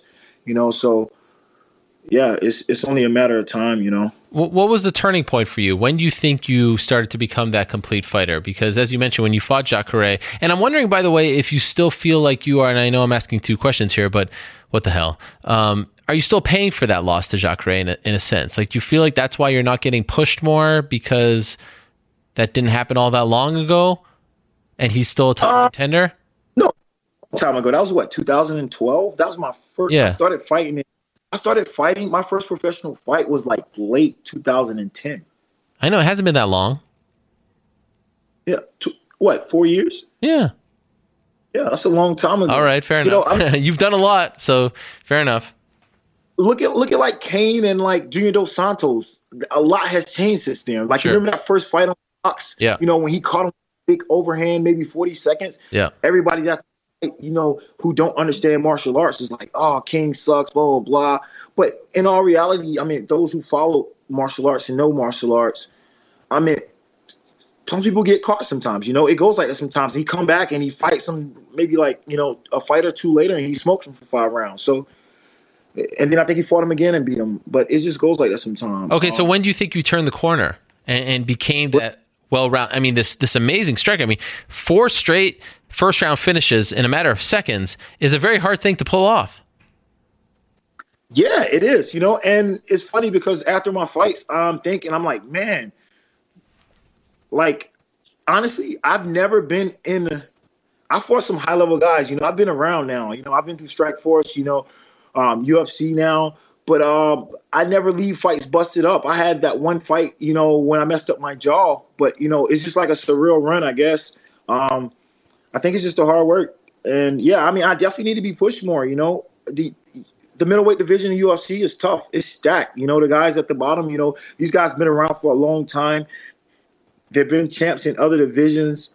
You know, um, there's a lot going on. So, think I definitely think I need to be pushed more um, as far as marketing by the UFC. Yeah. How was Hidalgo? What was that like? Hidalgo was cool, and funny enough, me and my cousin, we got there, and this this training camp was so draining and stressful, you know, because I was supposed to fight 200, so I was out of I was I was out of action for about six months, you know, so it was I was getting antsy, and we got to Hidalgo, and we actually rented a car one day, and we went to Mexico. So we went to like oh wow, we went we crossed the border. Everybody, I got a haircut, and all the barbers are like, "Don't go to Mexico." We was like, "Why?" And it's like it's dangerous. And one guy showed me a picture where like it was a mom, a, a like three year old son, and like uh, the father, and they were all like face down, like bloody. I guess it was like somebody got killed by the cartel, like that. Wow. Yeah. But I was like, you know, I was just bored, tired of sitting around. So we rented a car and we drove over. We drove through like I don't know all the like poor little towns, and it was surreal. It was it was very humbling. You know, these guys live in like little small shacks the size of someone's bathroom, and you know, I don't know. I like seeing stuff like that um, it just shows you what type of world we live in and te- teach you to be a little appreciative. So, did that put you in the right mindset going into a fight? It did. You know, it, it it's relaxing, it's calm. You know, it, it, made me think. You know, be thankful. Yeah. I worked really hard, so just go out here and do what I what I've been training. You know, and the rest will take care of itself. So. So you were supposed to fight Mousasi at 200. You had to pull out of that fight. Um, can you tell us why you had to pull out? Yeah, um, well, I was in Albuquerque and my eyes just went crazy on me, and, and it was predominantly so. Um, you're at a computer a lot, right? Yeah. Yeah. So I was on when I'm in Albuquerque. I go and I train at about nine thirty to eleven, and then I I'm off for the rest of the day most of the time until like five or six.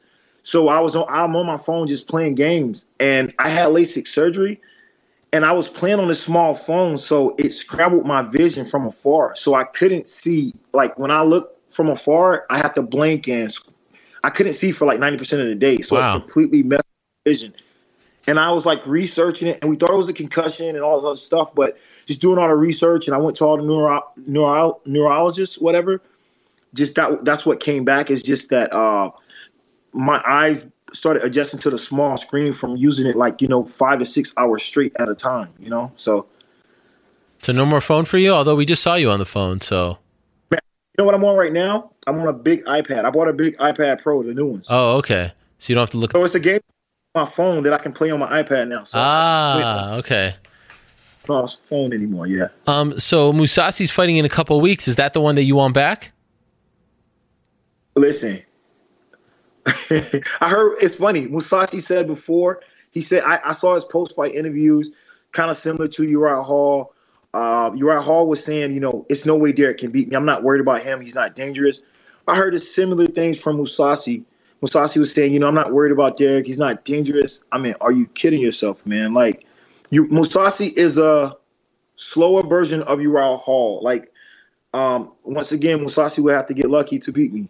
Uh, I will, yeah, for sure. I would love to have that fight back. Anybody who's anybody who's going to do something for my brand or do something for my name, I would love to have that fight. And like I said, I'm not being cocky. I'm not being arrogant. I just work hard and I'm very confident. You know, um, I feel that you just put in the time, everything will start um, developing at the right time. I feel like the next fight has to be a big one, whether it's Mousasi Belfort winner, Anderson. You know, I feel like you need a big fight now. I mean, four in a row. Come on, four in a row, I need a first round, five in a row in, in total. You know what? I, I, I didn't want to say this, but yes, go ahead, say it. I wasn't going to say it. But to be honest, the best fight for me, pride wise, would be uh Jacare, honestly. Hmm. But you know what? Now, with being saying that, saying that, this is a this is a sport, and I heard Matt Hughes and a couple other guys say I don't do MMA for the money. I do. Like it, I'm an athlete. Like I'm not gonna be out. If if fighting was free, I wouldn't do it. Like I might put on like headgear. I might do like amateur style, like with some headgear, like some shin guards, you know, double mouthpiece, something like that. You know, I love martial arts. I love getting better. I would train. I would always train, but I wouldn't put myself in front of millions of people. You know, it's a lot of media. It's a lot of stuff that go into fighting. You know, um, not just anyone can do it. You know, it's a lot of pressure. You know, so I wouldn't put myself out there if it wasn't for the money. So, you know, you're talking about a guy who's number one or two in the world. That's that should be a big money fight. You know, so if I, in other words, if I was getting paid Nate Diaz money, Conor McGregor money, that would be the first fight I would want right now. Okay, all right, all right, because you want to get that one back. Yes, and I'm very confident. Yeah. Um, he's fighting Luke Rockhold again in two and a half months, so maybe the timing won't work. But who do you like in that fight? Um, that's a good question. That's a very good question. I watched the first fight, Yeah. and I don't think Rockhold won that fight. I don't care what anybody say. Uh, it's he got you. Rockhold got dropped twice. He got taken down twice, and he really didn't land anything significant on his feet. How he won the fight is he stayed very active. He was kicking his arm, kicking his leg. You know, he out pointed him. He out. He stayed more busy. So that's how he won that fight. You Mm. know, it was very close. It was a split, but I remember the fight like in my head. But um, I don't know, man. Look at Bisping isn't a power puncher, and he put Rocco down. So I mean, I don't know. But then again, Jacare is very stiff. You're going back and forth here. I don't know. Yeah, I'm, I'm very, I'm very, I'm very confused on this fight. They should they should Um, send you out there to Melbourne, get some press, get some love, you know, watch that thing, cage side. You need some of that. You need some of that. You know what? I think I'm gonna show up to um, Australia. Yeah, you should. I'm gonna do that. You know, I give You you, got my word. I, I give you a lot of respect for for coming out and saying like, there's nothing wrong with a pro athlete who's in the prize fighting business. What is this at the end of the day? You're you're not. I mean, that stuff that Matt Hughes was saying, it was very tone deaf, and it's very easy for a guy of his stature when his career is all said and done to start sort of like, you know, putting you guys down, being like, well, why else are you doing this? We have families to feed. I, I mean, like to to to to imply that if you are saying publicly that you are fighting for money is a bad thing is is really unfair to you guys. It really is. I mean, eh, we could all live in this fantasy universe. At the end of the day, why am I doing this job? Is to make a living. We all do that. Like we're all trying to make money. That, that's the whole game of life, right? So I give you a lot of credit for actually saying that because I know a lot of fans don't want to hear that. But you're trying to make money here. You're trying to survive. You're trying to cash in.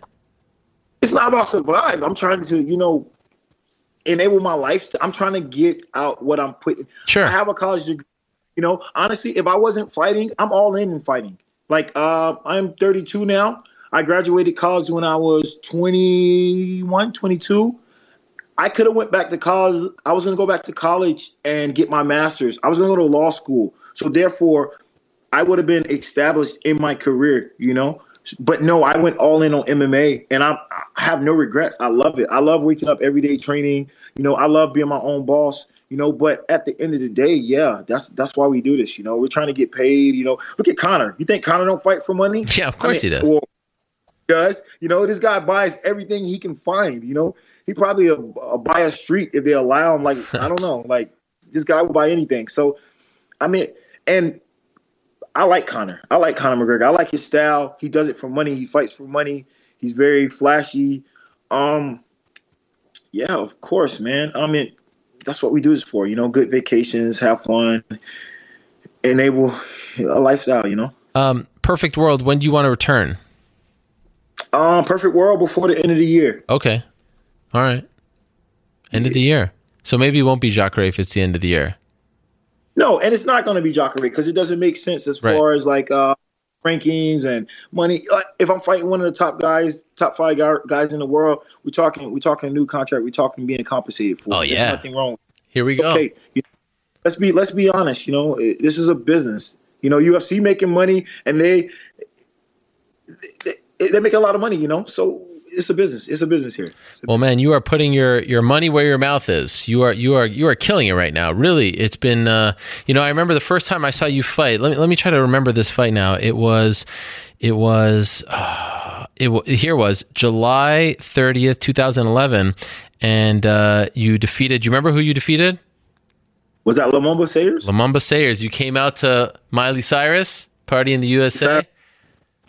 That was on the um Henderson Fedor card. Yep. Yeah. That was the first time I, I covered one of your fights in person, and uh, very impressive. You hit a bit of a snag there with Kendall Grove, as controversial as it was, and then Jacare. Ever since then, man, you have been on fire, and it has been such a joy to watch you turn into this mixed martial artist that you have become. So, congratulations on all your success, and I do hope that you get that big fight with those big riches, big prizes, because uh, you're you're you're on the rise in that division. I hope you get that big fight. I mean, it's about time. I want to see you fight on a big card, on a big stage against a big time name. Uh, you, you have done enough to deserve that. So, congratulations to you, my friend. All right, thank you. All right, all the best. There he is, Derek Brunson, stopping by. Looking forward to what is next for him, and appreciate him stopping by after his big win over Uriah Hall. Let us not forget that he was booked against you, uh, excuse me, Gegard Mousasi at UFC 200, so that was a big one. Uh, unfortunately for him, uh, eye issues, couldn't fight. Uh, but now I want to see him fight on a big card. I want to see him fight a big time opponent, a big name, right? I mean, it's time, in my opinion. It is time. And how about this, New York Rick, as we wrap this up, if you're still there? I'm still here. You, you haven't left to uh, Thailand just yet. New York Rick, Stop by the way, won't be with us. Is it two weeks in a row or just one? You mean, just one? Okay. What are you talking about? Um, sorry. sorry, I can't. I can't. Um, I can't be responsible for anything that is said after the three-hour mark of the show. So, just for the or the first hour, or at any point. Um, but what about the, the the topic of pay? People look. I didn't bring it up there, right? Right. A constant theme. Yeah, I I don't think um, we're going to be able to avoid it. Eh, There was, I feel like up until this point, it's been something that people have carefully danced around. Yeah. I don't think there that that's a, a possibility anymore. And a lot of it had to do with you know some of the headliners, guys like Conor McGregor, kind of blowing the doors off and and making it a, uh, okay for public consumption and really like pointing it out. Um, so One hundred percent. He has changed the game in that regard. Remember when I said we will look back on that Conor McGregor versus Nate Diaz feud in a few years' time and just marvel at how many aspects of it changed MMA, and that's one of them. That is one of them. Also, not fighting for a belt. Why are you laughing? Nothing. Some, What? S- something unrelated. What An happened? Email just pinged on my thing. Forget what? about it. I saw you laughing before too. What were you laughing about? You go first. I don't remember anything. I wasn't laughing about anything. Um. Okay. Um, that was weird. Anyway, I maintain that we will be looking back on that. Now, uh, a, a lot of people talking last week before we go about Cain Werdum too. You down Mhm. with that? Down with it. Um. But I don't know. I'm just. I guess I'm hesitant. I'm kind of gun shy about it. But yeah, I, I. Of course, that's the fight to make. Let's give props to Cain, who found out that Stipe Miocic was going to take some time off. And well deserved. active. Well deserved. Yeah, he's fought three times Stipe in the span of nine months. Says, give me that fight back. Now, sea level. Let's do it. We've we've had this happen to Cain before, where he Sure. took one fight in between, and it didn't go well in the in the title shot that followed. But What are we talking about? it didn't didn't he take? Oh no, opposite. It went well. He took the Silva fight right, and then Yeah, yeah. the title shot. Okay, so maybe And this is the right way to go. This is the, so um, I'm just a, I'm just a little. I don't know. I did I did I see anything that I want to see run back? I guess. I mean the sea. I guess we'll finally put the sea level Cain thing to bed. Um, Perfect scenario. We see Cain versus Stipe, but this is the best number two. Now, I wanted to see JDS versus Werdum. I agree with you there. Was going to fight Stipe. Now I want to see JDS versus Barnett. Hmm, that's a good one. I'll take that. Uh, we'll see what happens there. But yeah, I think Werdum versus JDS did a little more for me. But if this is you know the path to the title shot, then that's that's exciting as well. what do you like better, Masvidal Gastelum or Gastelum Cerrone? Masvidal Gastelum? Was that even in play? Yeah, that was the fight. Masvidal Gastelum was oh, you happening mean a- November uh, fifth, okay? Yes, yes, yes. and then they took it Um, away. I kind of like that one better. Well, I like Gastelum Cerrone better because I like Cerrone better than I like Masvidal in terms of you know putting From a on an exciting matchup fight. and where it was But- taking place, Mexico City, I liked. But then what do you do with Cerrone? Masvidal better. I will say this: if you look at Cerrone's rise as a welterweight, right? So he goes from Cowboy Oliveira, right? Patrick Cote, Rick Story, Kelvin Gastelum. Like he is, you can actually see the steps on the ladder. It, it, it really is one fighter after the next. It all makes sense. So I get that. And if I'm being honest, it actually makes more sense than the Robbie Lawler fight from a progression standpoint. But Gastelum Masvidal made I don't know, just kind of fit better in Mexico City. I don't really know. You know, there were some options out there. Khabib at 170, or maybe even at 155 for for Cerrone if he wasn't getting the title shot. I think that has a lot more. There's no heat between Gastelum and Cerrone, and it seems like Cerrone has heat with a lot of guys. So that's why I kind of was like, eh. I I will take keeping Cerrone active over keeping a fight between Masvidal and Gastelum together. Yeah, but why not do the Khabib fight? Khabib versus Cerrone? Yeah. If that's on the table, then I'm in. Well, Khabib said he wanted to do it. That's all I'm saying. yeah, I don't know if that was. All right. Let's if that was if that was truly in play, I will take that fight way more. I would like that fight way more than I'd like Yeah. Gastelum Cerrone for sure. Well, it's going to be very interesting to see what happens this week as it pertains to 205 because something's got to give, right? Yeah. It's going to happen. And and there there are fights that have been officially announced. In fact, I think I wrote them down. No, excuse me, not officially announced that are probably going to happen. Um One's off now. One was Iaquinta. Liz Carmouche versus Katlyn Chookagian. Uh, Iaquinta Alves is off. Cerrone Gastelum, we know. Evans Kennedy. Edgar Stephens is still not 100% last time I checked in on it. Uh, Eddie Conor. Uh, I, I told you about that one. Still not done. Not close to done. Woodley, Stephen Thompson. Woodley announced that. Um, John Volante against Marcos Rogerio de Lima. Uh, that that has been reported. Chris Weidman versus Yoel Romero, not done. So there are still some things that need to be decided in the next seven to fourteen days, I guess. That's a good card though. It is a good card. If it comes to fruition, something's got to give. Let's get Raging Al on that card. Yeah. God dang it. Seriously. I mean, I, I will be sad if he's not on the card. I will too. I mean, That whole story is very bizarre with the strikes and all that. Well, Now you now uh, if you're if you're playing devil's advocate, you have to say, look, you, if you verbally agreed, maybe the best course of action wasn't to agree to a fight and then come back and say, oh, by the way, I'd like more money, right? I'm sure he'd rather have done it a different way. Um, but you also get what he's saying about the Reebok deal and the times have changed and the contract. Also, changed. yeah, th- this this seems to be operating independent of that individual fight. This is the ti the timing is because of this individual fight. Um, but I don't think even if he wasn't booked to fight somebody in New York, that he wouldn't feel the same way. This is just what brought it to light. So I don't I don't necessarily feel like the the issue is that he took a fight and is now kind of backing out of it. It's more an overall thing that has been building up.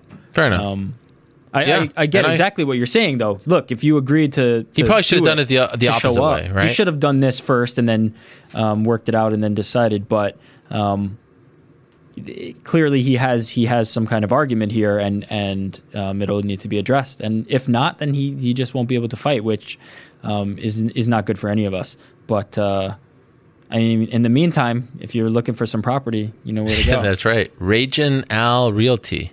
Um, and another fascinating thing is that when you look at the divisions, bantamweight title still not booked, featherweight, lightweight, middleweight. No, middleweight's coming up.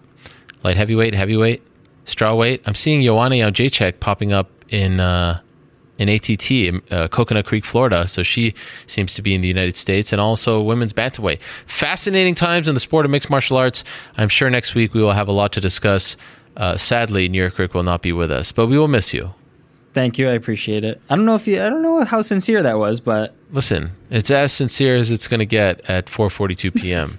All right. okay, I, w- I will miss you and, and the fans as well. Oh wow, I don't know how sincere that was. That was actually worse than mine. if I'm being honest. I actually really will. All right. It's very rare that I miss a show, but I will. Godspeed. Hopefully, it's not uh, raining outside. I've yet to miss a show this year, I believe. Just for the record. Yeah, but you see, your your numbers come with an do. asterisk Why? because you you you can un you, you can cancel the show and therefore But it's I've not yet like, to do it's it. not quote unquote like missing a show. I believe from the first week of January up until September, we have not missed one week this I year. think so. That's pretty impressive. I'm proud of that. Yeah, We're like Cal Ripken over here. give the people what they want. That's right. Okay. Give Al Iaquinta what he wants. Right. Okay, we're done. You can hit my music. Another busy weekend coming up in the world of mixed martial arts. As I said, uh, Rizin, Invicta, UFC, some very good fights, and a lot of news is definitely going to happen in the next seven days. That's one thing I know for certain. There is a lot of news that is going to happen. It always happens. It never stops. It never ends in MMA, and that's why we love it. That's why I love covering it so much. And again, I will reiterate for the people who keep saying, why do you keep talking about money? Just look at the Brunson interview. It's on everyone's mind. It really is. The sport is changing, evolving in front of our eyes. It really is. And fighters are getting smarter than they were five years ago.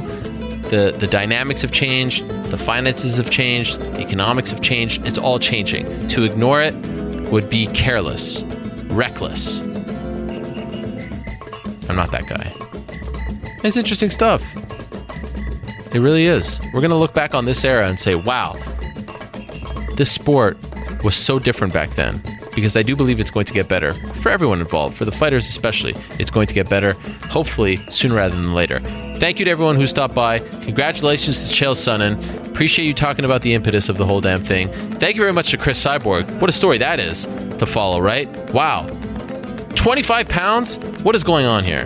Hopefully it ends in a positive light for her. Thank you very much to Ed Soares and Sven Beam. Congratulations. Thank you very much to Sage Northcutt. All the best to Al Iaquinta. Thank you very much to Paddy Pimblett, Michael Johnson. Congratulations. And congrats to Derek Brunson. Back next week, same time and place.